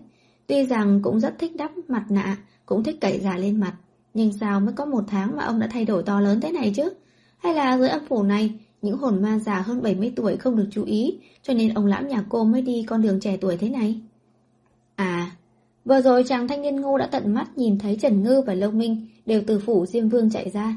Xem ra Lâu Minh và Diêm Vương thực sự có quan hệ gì đó. Dạ, Trần Ngư nhìn chàng thanh niên ngô, nhưng ánh mắt của chàng thanh niên ngô lại nhìn chầm chầm dán vào Lâu Minh. Hai người bọn con, sao lại từ phủ của Diêm Vương đi ra? Dạ, Trần Ngư không để ý trả lời. Con với anh ba đến âm phủ tìm ông, phát hiện ông còn ở minh giới cho nên tụi con tới đây. À đúng rồi ông lão, ông biết không, thì ra sư phụ ở đời thứ nhất của anh ba lại là Diêm Vương. Trách công được vì sao sổ sinh tử của anh ba lại bị mã hóa. Sư phụ của long Minh là Diêm Vương, quả nhiên là có quan hệ. Ánh mắt chàng thanh niên ngô đột nhiên sáng ngời. Trong đầu long Minh khẽ động, đột nhiên lành trí hẳn ra. Có biết vì sao ông báo mộng không? Chàng thanh niên ngô hỏi long Minh. Tụi con không biết, vì thế nên tụi con đến đây nè. Trần Ngư cũng hỏi. Ông lão, ông có ý gì thế? Nếu ông không nói rõ với con, sau này đến thanh minh còn không đốt tiền giấy cho ông đâu. Thế ra, con chỉ định đến tiết thanh minh mới đốt tiền giấy cho ta. Bình thường con không đốt sao? Chàng thanh niên ngô tức giận rồi. Tại sao mình lại nuôi một đồ đệ bất hiếu dư lầy chứ? Con biết, trước khi hai ông cháu tiếp tục cãi nhau, Lâu Minh đã nhanh chóng mở miệng. Anh ba, anh biết hả? Trần Ngư kinh ngạc nhìn Lâu Minh. Biết thì tốt. Chàng thanh niên ngô rất vừa lòng. Trần Ngư nhìn hai người bỗng trở nên ăn ý nhau, đầu óc vẫn còn đặc sệt. Chúng ta qua bên này nói chuyện đi. Chàng thanh niên ngô hất hất đầu sang bên cạnh. Ông vừa định nhấc chân đi thì Trần Ngư cũng dợm bước theo. Chàng thanh niên ngô vội vàng ngăn lại. Con đứng ở đây. Tại sao ạ? Trần Ngư rất là bất mãn. Đây là bí mật giữa những người đàn ông với nhau. Chàng thanh niên ngô ý tứ nói. À, Lâm Minh thật sự rất muốn nín cười nhưng thực sự là không nhịn được đành phải ho khan một cái. Thi Thi, em đứng chờ một lát, anh với ông nội nói mấy câu thôi. Em không thể biết sao? Trần Ngư có chút không vui. Lâm Minh cúi người, nói nhỏ vào tai Trần Ngư. Chút nữa về nhà anh nói cho em sau. Trần Ngư tức khắc hài lòng, vẻ mặt không vui khi nãy, chỉ bằng câu nói này của Lâu Minh, lập tức dạng dỡ như ánh mặt trời. Đứng một bên nhìn mà chàng thanh niên ngô cảm thấy vô cùng hâm mộ. Kỹ xảo tán gái cao siêu như vậy, ông phải học tập mới được. Trấn an Trần Ngư xong, lồng Minh bước qua một bên đến trước người chàng thanh niên ngô. Trước khi ông ngô mở miệng, lồng Minh đã giành nói trước. Ông nội, ông báo mộng là muốn con xuống đây phải không ạ? Lồng Minh đã nhìn ra, Chàng thanh niên ngô muốn báo mộng cho anh là chủ yếu, báo mộng cho Trần Ngư chỉ là thuận tiện mà thôi. Ừ, chàng thanh niên ngô cũng không che giấu thoải mái gật đầu. Ông muốn con giúp gì? Vấn đề cụ thể gì gì đó con cũng đã đoán được. Nhưng mà... Ông muốn con giúp việc cụ thể như thế nào? Lâm Minh cẩn thận hỏi. Từ một tháng trước đã có lời đồn đại là ông Ngô coi trọng con gái của Diêm Vương, kết hợp với quan hệ giữa anh và Diêm Vương, Cùng với những lời ban nãy ông Ngô kêu ở ngoài cửa, Lâm Minh đã đoán được ngọn nguồn sự việc. Mặc dù anh chưa rõ đoạn tình duyên giữa ông Ngô và vị sư muội trên danh nghĩa, mà anh chưa gặp mặt cụ thể là như thế nào, nhưng Lâm Minh vẫn cảm thấy, trên vấn đề tình cảm, một người ngoài như anh nhúng tay vào, tóm lại là không tốt. Nhưng ông Ngô lại là ông nội của Thi Thi. Lòng Minh không thể không quan tâm, cho nên mới nêu ra vấn đề như vậy. À, tuy EQ của chàng thanh niên Ngô tương đối thấp, nhưng trong việc theo đuổi miêu miêu vẫn có 10 phần thành ý. Ông gọi Lâu Minh xuống đây, cũng không nghĩ là Lâu Minh sẽ giúp được bao nhiêu. Ông chỉ muốn nhân mối quan hệ của Lâu Minh, làm Diêm Vương cho ông một cơ hội. Diêm Vương vẫn luôn cản không cho ta và Miêu Miêu gặp mặt. Miêu Miêu? Lâu Minh nhớ mày, đây chắc là nhân vật chính của mối tình xưa. Nhưng mà, sư phụ ngăn cản tình duyên của Miêu Miêu và ông Ngô sao? Chuyện này Lâu Minh thấy không tin lắm. Cho dù là một ngàn năm trước kia, sư phụ đã là một người rộng rãi khai sáng, sao bây giờ lại có thể trở thành ông lão cố hủ được? Rõ ràng sư phụ ngăn ông Ngô lại ngoài cửa là vì vị miêu miêu sư muội kia yêu cầu. Để con vào hỏi giúp ông một chút. Lâu Minh quyết định đi vào hỏi sư phụ trước đã. Vậy có hy vọng gì không? Mắt chàng thanh niên ngô tỏa sáng. Còn vào một chút rồi ra thôi. Long Minh cười cười, không trả lời, xoay người đi vào phủ của Diêm Vương. Từ khi Lâu Minh bước vào phủ Diêm Vương, chàng thanh niên ngô vẫn dương mắt nhìn chầm chầm phía trước. Ngay cả Trần Ngư nói chuyện ông cũng không thèm để ý. Cũng may, Lâu Minh chỉ vào trong khoảng 10 phút là đi ra. Anh ba, thế nào thế nào? Chàng thanh niên ngô đẩy cháu gái nhà mình ra, kéo Lâu Minh tránh sang một bên lâm Minh cười tươi như hoa nói, sau này sư phụ sẽ không hạn chế ông và phủ Diêm Vương nữa đâu. Thật hả? Hạnh phúc đến tận bất ngờ làm chàng thanh niên ngô cảm thấy không tin tưởng. Nhưng mà, ngay sau đó lâm Minh lại nói thêm, nếu sư muội miêu miêu vẫn không chấp nhận ông, thì ông không thể miễn cưỡng cô ấy đâu. Chàng thanh niên ngô nghe đến câu, nếu sư muội miêu miêu vẫn không chấp nhận ông mà ngực đau xót, miêu miêu sao lại không chấp nhận ông cơ chứ? Không thể, lần này ông sẽ không bỏ cuộc. Ta biết rồi, cảm ơn cậu. Ta rất có kiên nhẫn. Chàng thanh niên ngô, phụng hồi tâm tình trịnh trọng nói. Kiên nhẫn. Chân mày lông minh cau lại, nhìn khuôn mặt nửa vui nửa buồn của chàng thanh niên ngô, nhịn không được âm thầm suy nghĩ. Sư phụ nhà anh chỉ là không cho ông ngô nhìn thấy miêu miêu, ông ngô liền báo mộng buộc anh và Thi Thi chia tay. Vậy nếu ông Ngô không theo đuổi được Miêu Miêu, vậy thì anh và Thi Thi có phải là... Nghĩ đến khả năng, ba ngày hai lần ở trong mơ bị ông Ngô bắt buộc chia tay, lòng mình nhíu mày có cảm giác không ổn. Tình duyên của anh với Thi Thi khó khăn lắm mới xuôi trở mát máy, cũng không thể vì chuyện này mà gặp trục trặc được. Ông nội, Miêu Miêu chính là sư muội của anh, xưng hô thế nào cho đúng đây? Thôi, trong giai đoạn ông Ngô và Miêu Miêu chưa thành đôi, cứ kêu trước vậy cái đã. Hả? Chàng thanh niên ngô đang cân nhắc, chút nữa ông có nên trực tiếp đi vào tìm Miêu Miêu hay là đi về trước chuẩn bị rồi lại đến tìm Miêu Miêu. Vì thế với câu nói của Lâu Minh, ông không để ý đến lắm. Ông tính theo đuổi Miêu Miêu như thế nào? Trước giờ long Minh chưa từng nghĩ có một ngày anh sẽ cùng ông Ngô bàn luận chuyện theo đuổi con gái nhà người ta. Ta... Chàng thanh niên ngô sửng sốt một chút rồi nói Trước tiên, ta sẽ giải quyết những hiểu lầm cho rõ ràng. Ông nội, long Minh thở dài, quyết định nói thẳng. Đây là âm phủ, Miêu Miêu lại là con gái của Diêm Vương. Chuyện hiểu lầm trên trần gian căn bản là không cần giải thích với cô ấy. Cô ấy có thể nhìn thấy hết mọi chuyện từ sổ sinh tử. Vậy, tại sao Miêu Miêu lại vẫn không chịu gặp ta? Chàng thanh niên ngô ngốc rồi. Nếu không còn hiểu lầm, chẳng lẽ là Miêu Miêu thật sự không thích ông ư? Lâm Minh nhận ra thì thì quả không hổ là do ông ngô nuôi lớn. EQ thế này thì... Ai chà, thôi, không muốn nói nữa. Lâu Minh thở dài, vì sinh hoạt tình cảm hài hòa của anh và Thi Thi. Càng nói rõ hơn, sư muội Miêu Miêu chắc là một cô gái rụt rè mà kiêu ngạo. Ừ, Miêu Miêu tuy rằng kiêu ngạo nhưng cũng rất hiền lành. Những cô gái kiêu ngạo rất dễ nói một đằng, nghĩ một nẻo. Lòng mình chỉ điểm. Cậu có ý gì? Chàng thanh niên ngu đã nhận ra cái gì đó. Long Minh lặng lẽ quay đầu nhìn thoáng qua Thi Thi. Nhớ đến mỗi một đời anh đều kiêu ngạo, bị Trần Ngư đuổi theo thổ lộ, nói Đối với cô gái kiêu ngạo, chờ đợi và kiên nhẫn là vô dụng. Ông nội, ông càng phải quyết đoán hơn lên một chút, để cô ấy cảm nhận được quyết tâm của ông. Quyết đoán hơn một chút, chàng thanh niên ngô đã hiểu ra chút ít. Khi chàng thanh niên ngô vẫn còn nặng rơi vào trầm tư, lầu mình nắm tay Thi Thi tạm biệt Diêm Vương. Hai người họ đã xuống âm phủ rất lâu rồi, phải trở về dương gian ngay, nếu không sẽ ảnh hưởng không tốt đối với linh hồn và cả thân thể. Chàng thanh niên Ngô dường như đã ngộ đạo, đứng trước phủ Diêm Vương hồi tưởng lại những thăng trầm tình cảm giữa ông và Miêu Miêu, ngay cả chấn Ngư tạm biệt ông cũng không nhận ra, cuối cùng đưa ra kết luận, từ trước đến giờ, ông đã áp dụng sai phương pháp.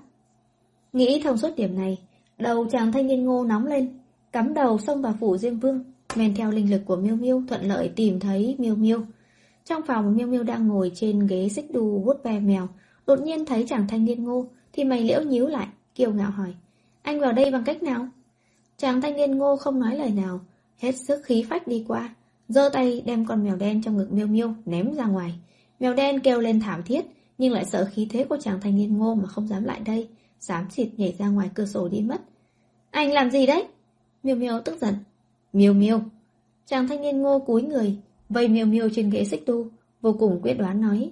Anh tới là muốn nói cho em biết, anh vẫn thích em. Cả đời ngô lễ này từ khi 5 tuổi đến giờ chỉ thích một cô gái, chính là em. Miêu Miêu bị sự thay đổi đột nhiên này làm cho sừng sốt. Còn cái hơi thở của chuyện tình tổng tài bá đạo mà cầu huyết này là như thế nào đây? Anh thích tôi. Miêu Miêu cười lạnh. Anh thích tôi, vậy mà vừa vào đã hùng hổ ném mèo của tôi đi rồi. Chàng thanh niên ngô dưỡng lại, nhưng rồi nghĩ tới ông chính là một tổng tài bá đạo, lập tức hợp tình hợp lý mà nói. còn mèo kia là mèo đực. Miêu Miêu hoàn toàn hết chỗ nói rồi, bản lĩnh ghen của người này chẳng thay đổi chút nào. Nhưng sao trong lòng cô lại thấy vui vẻ là chuyện gì đấy chứ? Vì ly thể xuống âm phủ một chuyến. Lâu mình cảm thấy hơi mệt, trở về chưa được bao lâu thì đi ngủ, vốn cho rằng mọi chuyện đã được giải quyết. Anh sẽ có một giấc ngủ ngon. Không ngờ chàng thanh niên ngô lại chui vào giấc mộng của anh. lòng mình cảm thấy thật ngoài ý muốn, vẻ mặt đầy dấu chấm hỏi. Cậu dạy tôi cách theo đuổi con gái đi. Chàng thanh niên ngô hưng phấn hỏi. Chiều nay khi xông vào phủ Diêm Vương, lấy khí thế của tổng tài bá đạo, chàng thanh niên ngô đã cảm giác được miêu miêu đã buông lỏng. Cảm nhận này làm chàng thanh niên ngô vô cùng kích động. Nhưng vấn đề là, chàng thanh niên ngô không dành lắm về chuyện sắm vai tổng tài bá đạo, nên lúc này lại chạy tới xin lâu mình giúp đỡ. Cậu với Thi Thi ở bên nhau, ta còn chưa đòi xính lễ đâu đó. Vì thế khi Lâu Minh tỉnh mộng, lên mạng Internet sửa sang một đêm, đóng thành một cuốn bách khoa toàn thư, hàng ngàn lời nói ngọt ngào và cách theo đuổi con gái, đốt xuống cho chàng thanh niên ngô. Vì thế, tương lai một khoảng thời gian rất dài, dưới âm phủ lâu lâu có thể chứng kiến cảnh thế này. Miêu miêu, chúng ta đi ngắm ngân hà đi. Em ngắm sao? Anh ngắm em. Lăn! Đời người sẽ có những thời điểm mà ai đó vì một người nào đó mà quên mất chính mình. Miêu miêu, từ khi gặp em, anh đã không còn nhớ anh là ai nữa. Tránh ra! Miêu miêu, khi còn tồn tại anh không dám chết. Anh sợ chết rồi sẽ không tìm thấy em. Anh cũng không dám sống bởi vì nhớ em quá đau khổ. Chiếu chung, nhớ rằng đại đa số phụ nữ trên đời này khi nói chuyện tình yêu đều nói một đằng nghĩ một nẻo. Khi anh ngang ngược thể hiện tình cảm, khi anh không ngừng dùng những lời có cánh tấn công cô ấy, nếu như người phụ nữ luôn miệng nói chán ghét anh, nhưng cô ấy lại chẳng có hành động gì là dứt khoát từ chối anh, thì anh có thể sử dụng chiêu này. Khi chàng thanh niên ngô cảm thấy thời cơ đã chín muồi, vì vậy trong lúc Miêu Miêu còn đang sững sờ, đem Miêu Miêu vây trên lan can cầu nại hà, rồi ánh mắt hoàng sợ của Miêu Miêu đặt một nụ hôn xuống. Nụ hôn đầu tiên của lão tử, xem như là đã được đưa ra đi. Khi năm thứ hai đại học kết thúc, năm thứ ba bắt đầu vào kỳ nghỉ hè, bạn học Trần Ngư cuối cùng cũng đã đủ 20 tuổi, vẫn luôn mong chờ đến ngày đủ tuổi kết hôn. Cùng ngày Trần Ngư vội kéo lồng mình đi lĩnh chứng. Cùng ngày viết được tin tức, người nhà họ Trần như phát điên, vội vã chạy về nhà. Còn đi lĩnh chứng sao không nói trước với mọi người? Thị trưởng Trần nóng nảy, Con nói từ sớm rồi mà. Trần Ngư thấy thị trưởng Trần nóng nảy thì khó hiểu. con nói lúc nào?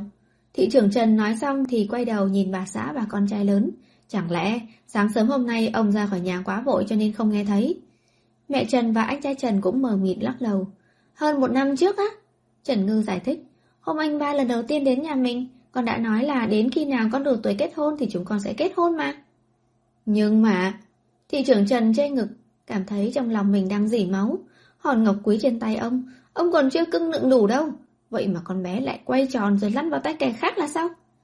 Phải, đúng là con nói muốn kết hôn cùng với Lâu Minh, nhưng một năm qua đi ai mà nhớ được chứ? Ít nhất, khi đến tuổi kết hôn thì con cũng phải thông báo một tiếng chứ. Còn cái thằng nhóc Lâu Minh kia nữa, lúc trước cậu nói thế nào hả? Nói rằng khi kết hôn nhất định phải hỏi ý kiến của ông, kết quả thì sao? Im hơi lặng tiếng mà đi lĩnh chứng luôn rồi. Đúng thế, tuy rằng hơn một năm qua, ông cũng có vài phần thưởng thức với cậu ta, nhưng mà cậu ta cũng không thể như vậy được á. Thị trưởng Trần càng nghĩ càng uất ức.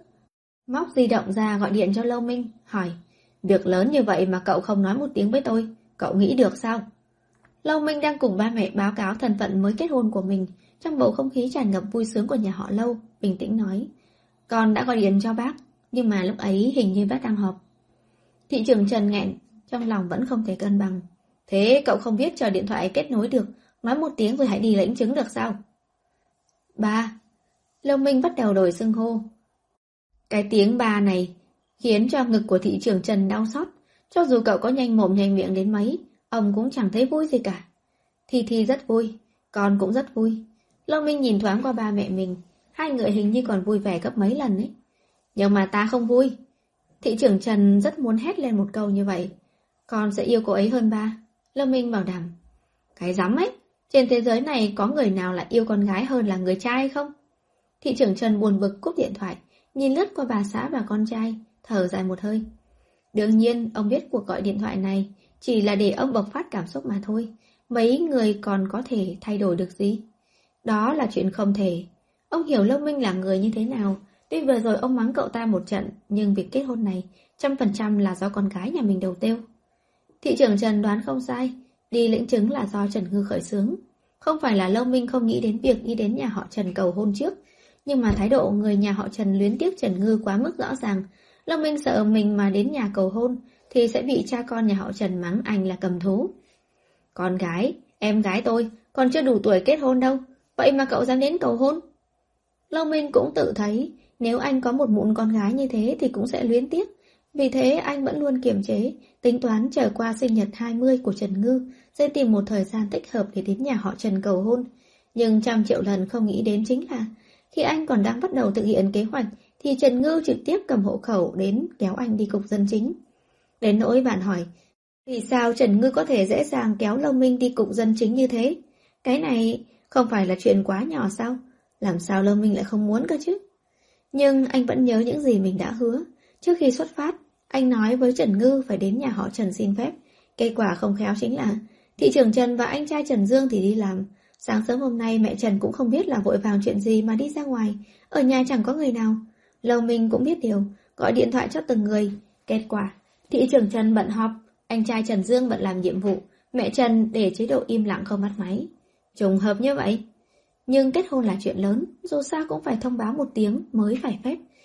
Vì vậy khi Lâu Minh vẫn còn đang cầm số xếp hàng ở cục dân chính, vẫn luôn bấm điện thoại liên tục, thậm chí còn nói với Hà Thất cho từng người đi tìm người nhà họ Trần để thông báo. Chỉ đáng tiếc là, cho đến khi đến lượt anh và Trần Ngư, người nhà họ Trần chẳng có người nào gọi điện đến ngăn cản. Vì thế long Minh yên tâm thoải mái cùng Trần Ngư đi lĩnh chứng. Anh đã rất nỗ lực, thực sự đó, liên tục thử ba lần đều không thành công, đấy có thể xem như là ý trời hay không?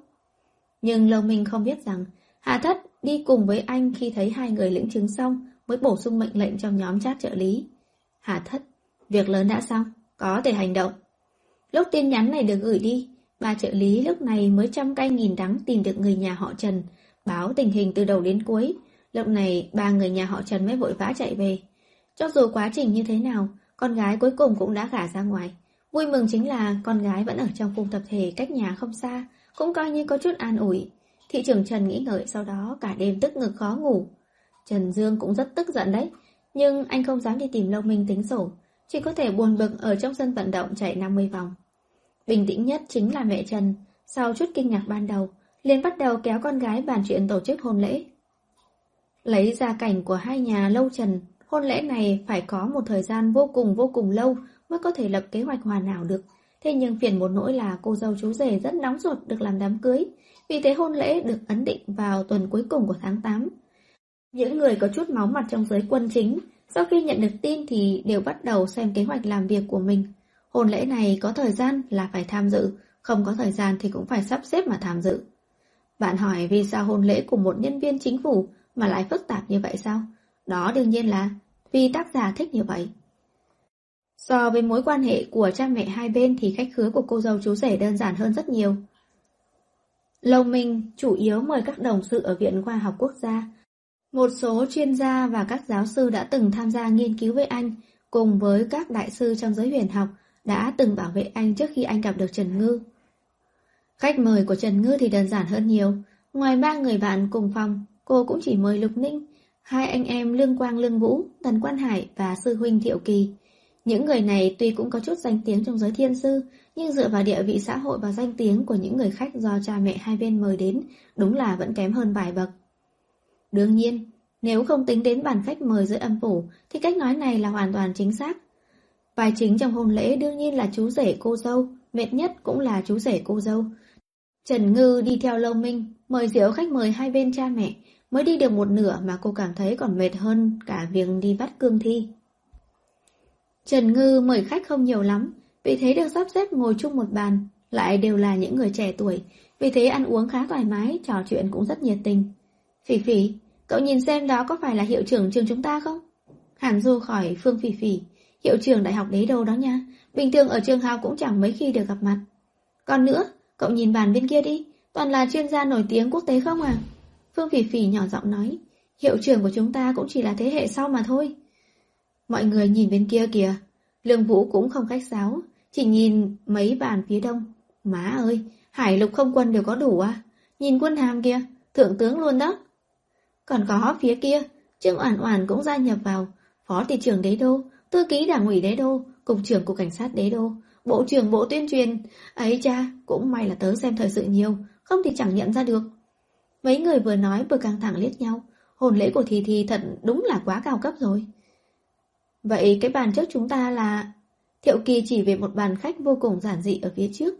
Mọi người dương mắt lên nhìn, bắt đầu yên lặng phỏng đoán. Bàn bên đó không có người mặc quân trang oai phong, cũng không có người nào quen mặt, thường thấy trên tivi như giới chính trị. Nhưng nếu bạn nói mấy người đó không có địa vị gì thì không có khả năng. Bàn của họ chính là bàn phía trên nhất, đó chính là vị trí của khách quý đó. Khi chủ nhà đi kính rượu, chính mấy người bọn họ đã thấy thị trưởng Trần và bộ trưởng Lâu đến đó đầu tiên, mà thái độ còn vô cùng khách khí. Địa vị của những người khách này có thể làm cho mọi người suy nghĩ sâu xa. Nhưng dù nghĩ như thế nào thì mọi người cũng đều biết những người này hẳn là những nhân vật lớn. So với bàn đó, tớ càng tò mò về một bàn khách khác hơn. Hàn Du nói, thị trưởng đế đô cùng bộ trưởng lâu mời khách mà không thèm đến luôn. Mọi người đều chuyển tầm mắt. Quả nhiên bên cạnh bàn khách kia còn có một bàn khách trống. Đúng vậy, hoàn toàn không có khách mời nào ngồi, đồ ăn thức uống đã chuẩn bị đầy đủ, mà bàn còn được sắp xếp ở vị trí tốt nhất chứ. Vậy mà hoàn toàn không có khách mời nào ngồi. Đúng ha? Phương Phỉ Phỉ và Trương Mộc Quản cũng nghi hoặc. Ba cô nàng vừa nói xong, mấy vị thiên sư trong giới huyền học đang ngồi đó đều có vẻ mặt kỳ quái. Bàn trống, làm sao có thể là bàn trống? Người của cõi trên đến ăn, nên chỉ có thể như thế thôi. Lương Quang ghé gần Lục Ninh nói nhỏ. Không ngờ Trần Ngư còn có thể mời đầu trong mặt ngựa đến tham dự hôn lễ. Ừ, Lục Ninh cũng nhỏ giọng trả lời. Hai quỷ sai một đen một trắng kia, chắc là hắc bạch vô thường rồi. ấy cha, hắc bạch vô thường và đầu trong mặt ngựa còn có thể mời tới. Thiệu Kỳ cũng nhỏ giọng góp vốn. Vậy mấy cậu nói trong hai phụ nữ kia, có người nào là mạnh bá hay không? Mọi người vừa nghe xong đồng loạt quay lại nhìn. Đừng nhìn nữa. Tần Quan Hải nhắc nhở. Họ đang nhìn chúng ta kia kìa. Mấy người nhanh chóng cúi đầu. Một lúc sau mới liếc nhìn nhau. Phát hiện trên mặt ai cũng hiện lên vẻ kinh hoàng. Mấy anh có thấy bàn của Mao Đại Sư? Mấy vị đại sư đều đứng ngồi không yên đấy sao? Tần Quan Hải nhỏ giọng nhắc nhở. Mọi người yên lặng gật đầu, xoa xoa mồ hôi lạnh. Quyết định vẫn nên thành thật ngồi ăn gì đó đi là hơn. Chàng thanh niên ngô bưng một chén rượu đến trước mặt đầu trâu mặt ngựa. Anh Nhiêu, anh Mã, trước kia tiểu đệ đã đắc tội các anh, nay tôi xin bồi tội. Đâu có, đâu có, cậu khách khí rồi. Đầu trâu mặt ngựa khách khí cầm ly rượu lên. Mẹ nó chứ, bây giờ cậu ta là con rể của Diêm Vương, lại còn có quan hệ với đồ đệ mà Diêm Vương nhớ thương cả ngàn năm nay. Giờ thì ai mà dám chọc cậu ta cơ chứ? Chàng thanh niên ngô uống xong ly rượu thì mỹ mãn ngồi xuống, xem như đã hóa giải thù hận với đầu trâu mặt ngựa. Ông quay đầu vui vẻ định nói chuyện với Miêu Miêu thì thấy ánh mắt Miêu Miêu nhìn chằm chằm về bàn khách phía tây. Chàng thanh niên ngô nhìn theo, liếc mắt một cái là nhìn thấy ngay bóng người quen thuộc, Lục Ninh. Chàng thanh niên ngô biết nhà họ Lục, khi ở núi Kỳ Liên, Lục Ninh thường đến tìm Trần Ngư, làm ông nhớ rõ cậu thanh niên có vài phần thông minh này. Trong lòng ông, một mặt vì đứa nhỏ này có quan hệ với Miêu Miêu mà chú ý thêm mấy phần, mặt khác lại là vì sự tồn tại của đứa nhỏ mà thấy khó chịu trong lòng, đó chính là bằng chứng. Ông đã bỏ qua Miêu Miêu. May là bây giờ đã tốt rồi, cuối cùng Miêu Miêu vẫn ở bên cạnh ông. Em có muốn qua gặp cậu ấy không? Chàng thanh niên ngô ân cần hỏi. Không cần. Miêu Miêu quay đầu. Tôi chỉ muốn nhìn đứa cháu trai mà tôi không có duyên này lớn lên như thế nào mà thôi. Lúc trước khi Lục Ninh sắp sinh ra, Miêu Miêu đến núi Thanh Mang để phong ấn hạn bạc rồi không trở về nữa. Nên dĩ nhiên là chưa bao giờ được gặp Lục Ninh. Đứa nhỏ này có tư chất rất khá, sau này sẽ có thành tựu trong giới huyền học. Chàng thanh niên ngu nói. Tư chất tốt hơn ba của nó một chút, lớn lên cũng đẹp trai hơn ba nó. Miêu Miêu nói, lúc trước khi tôi nhặt được Tiểu Giang, chỉ nghĩ nuôi nó lớn lên trắng trẻo mập mạp, không ngờ là bây giờ nó đã có con trai lớn thế này rồi. Nhặt, nhặt, nhặt được. Chàng thanh niên ngô choáng váng. Miêu Miêu thấy phản ứng của chàng thanh niên ngô thì lập tức hiểu được. Anh chàng ngốc này đến bây giờ vẫn còn nghĩ mình đã gả chồng. Lập tức cảm thấy giận dỗi, sắc mặt biến đổi không thèm để ý người nào đó. À, Miêu Miêu, Miêu Miêu, Chàng thanh niên ngô cười ngây ngô, không nào núng ghé sát vào người Miêu Miêu. Chàng thanh niên ngô không biết việc này, trước đây khi ông nghe Miêu Miêu đã lập gia đình có một con trai thì lập tức mất hết cả can đảm, đã nhiều năm như vậy, ông cũng không có can đảm suy nghĩ sâu về chuyện này nên cũng chẳng dám đi hỏi. Bây giờ bất chợt biết được sự thật, trong lòng vừa vô cùng hài lòng lại vừa thấy tiếc hận. Trước đây Miêu Miêu không kết hôn, có phải là vẫn luôn chờ đợi ông hay không? Còn ông nhiều năm như vậy, ông đã làm gì chứ? Chàng thanh niên ngô càng nghĩ càng hối hận. Miêu Miêu, từ nay về sau, anh sẽ không bao giờ rời xa em nữa. Chàng thanh niên ngô đảm bảo, cũng vì lúc trước ông đã rời đi một thời gian thật lâu, cho nên mới tạo thành sự hiểu lầm làm cho người ta tiếc hận như vậy. Biến đi! Miêu Miêu tức giận quát. Không, da mặt dày là sở trường đặc biệt của chàng thanh niên ngô. Không phải, anh vẫn luôn nghĩ là tôi đã gả chồng hay sao? Vậy tôi về sẽ gả chồng cho anh coi. Tốt quá, tốt quá, em gả cho anh đi. Trong giây lát, bàn tiệc liên tiếp vang lên những tiếng nhắc nhở cố tình. Này, chú ý, mấy lời buồn nôn này có thể về nhà đóng cửa rồi hãy nói được không hả? Cầm miệng! Miêu miêu đỏ bừng mặt. ấy đừng để ý mấy người bọn họ. Mấy người đó là đang ghen ghét với chúng ta đó. Hiển nhiên là chàng thanh niên ngô đã quên mình cũng đã từng có thái độ ghen ghét như thế. Ngô lễ à? Diêm vương cũng chịu không nổi. Dạ, nhạc phụ đại nhân. Diêm vương bị cách xưng hô này làm cho hoảng sợ. Vô sỉ, không biết xấu hổ. Khi nghe chàng thanh niên ngô gọi, lần đầu tiên hắc bạch vô thường vào đầu cho mặt ngựa có chung một suy nghĩ như vậy. Không phải, cậu vẫn luôn hỏi làm thế nào để ta có thể gả miêu miêu cho cậu hay sao? Diêm vương vuốt râu hỏi. Ngài đồng ý rồi. Chàng thanh niên ngô vui mừng nói. Những người còn lại trên bàn cũng súng xít ghé mắt nhìn. Cậu đồng ý với ta một chuyện trước thì ta mới có thể đồng ý. Diêm vương nói. Ngài nói đi. Chàng thanh niên ngô kích động. 18 tầng địa ngục quá phức tạp. Cậu có biện pháp nào xóa sạch được nó hay không? Diêm vương nghiêm trang nói. ấy cha. Mọi người thực sự không nhịn được gục mặt xuống đấm bàn cười to. Ngay cả mạnh bà nãy giờ chỉ lo uống rượu cũng không nhịn được. Mà lẫn trong khách mời, những người trong giới huyền học thấy cả bàn đè nặng âm khí, đang cười thả ga như thế, thì ai nấy cũng đều run sợ trong lòng. Cẩn thận à, nếu kết giới bị phá vỡ, các vị lãnh đạo cao cấp của hai giới quân chính mà bị nhiễm âm khí, thì quốc gia sẽ bị dung chuyển đó có được hay không? Có chuyện gì mà mọi người cười vui vẻ vậy ạ? À? Lúc này Trần Ngư và Long Minh cũng đến gần. Long Minh biết đi một vòng mời rượu như vậy, Trần Ngư sẽ rất mệt nên vội vã kéo ghế ra để Trần Ngư ngồi xuống. Em đói bụng rồi phải không? Ăn miếng canh trước đi. Long Minh múc một chén canh cho Trần Ngư. Ông nội cô, vừa mới cầu hôn với Diêm Vương đó. Hắc Bạch vô thường vẫn chưa hết cười. Thật sao? Trần Ngư ngạc nhiên nhìn chàng thanh niên ngô. Thành công không ạ? Lầu mình cũng giữ người, nhưng phản ứng của các vị ngồi đây hình như đâu phải chúc mừng, mà ngược lại giống như đang xem náo nhiệt vậy. Thành công, nhưng mà có một điều kiện. Đầu trâu mặt ngựa cũng cười to rồi nói. Vẻ mặt chàng thanh niên ngô phiền muộn, Trần Ngư không hiểu ra sao. Điều kiện gì vậy ạ? Ai, dọn sạch 18 tầng địa ngục. Nói xong những người còn lại trên bàn lại bắt đầu cười ha ha. Long Minh cũng chẳng biết nói gì mà nhìn sư phụ. Mấy năm nay sư phụ cũng trở thành người biết gây khó dễ cho người khác rồi sao? Dọn sạch thì dọn sạch thôi, việc này có gì khó đâu. Trần Ngư không hiểu hỏi. Hả? Mọi người khó hiểu nhìn Trần Ngư. Thì ông cứ tìm một chỗ khác, đem những hồn ma đó giam vào. Trần Ngư nói đương nhiên, vậy thì 18 tầng địa ngục không phải là được dọn sạch rồi sao? Lồng Minh cười khẽ một tiếng, cảm thấy phu nhân nhà mình quả là thông minh tuyệt đỉnh. Ha ha ha, đúng thế. Chàng thanh niên ngô tức thì thay đổi nét mặt, ngửa mặt lên trời cười to. Miêu miêu, em chờ nhé, chờ khi nào anh về dưới sẽ chuẩn bị ngay. Lúc này, Đến phiên những người khác của âm phủ ngây ngần cả người. Này, 18 tầng địa ngục sẽ phải chuyển nhà thật hay sao? Hết chuyện. Cảm ơn các bạn đã chú ý lắng nghe. Xin chào và hẹn gặp lại.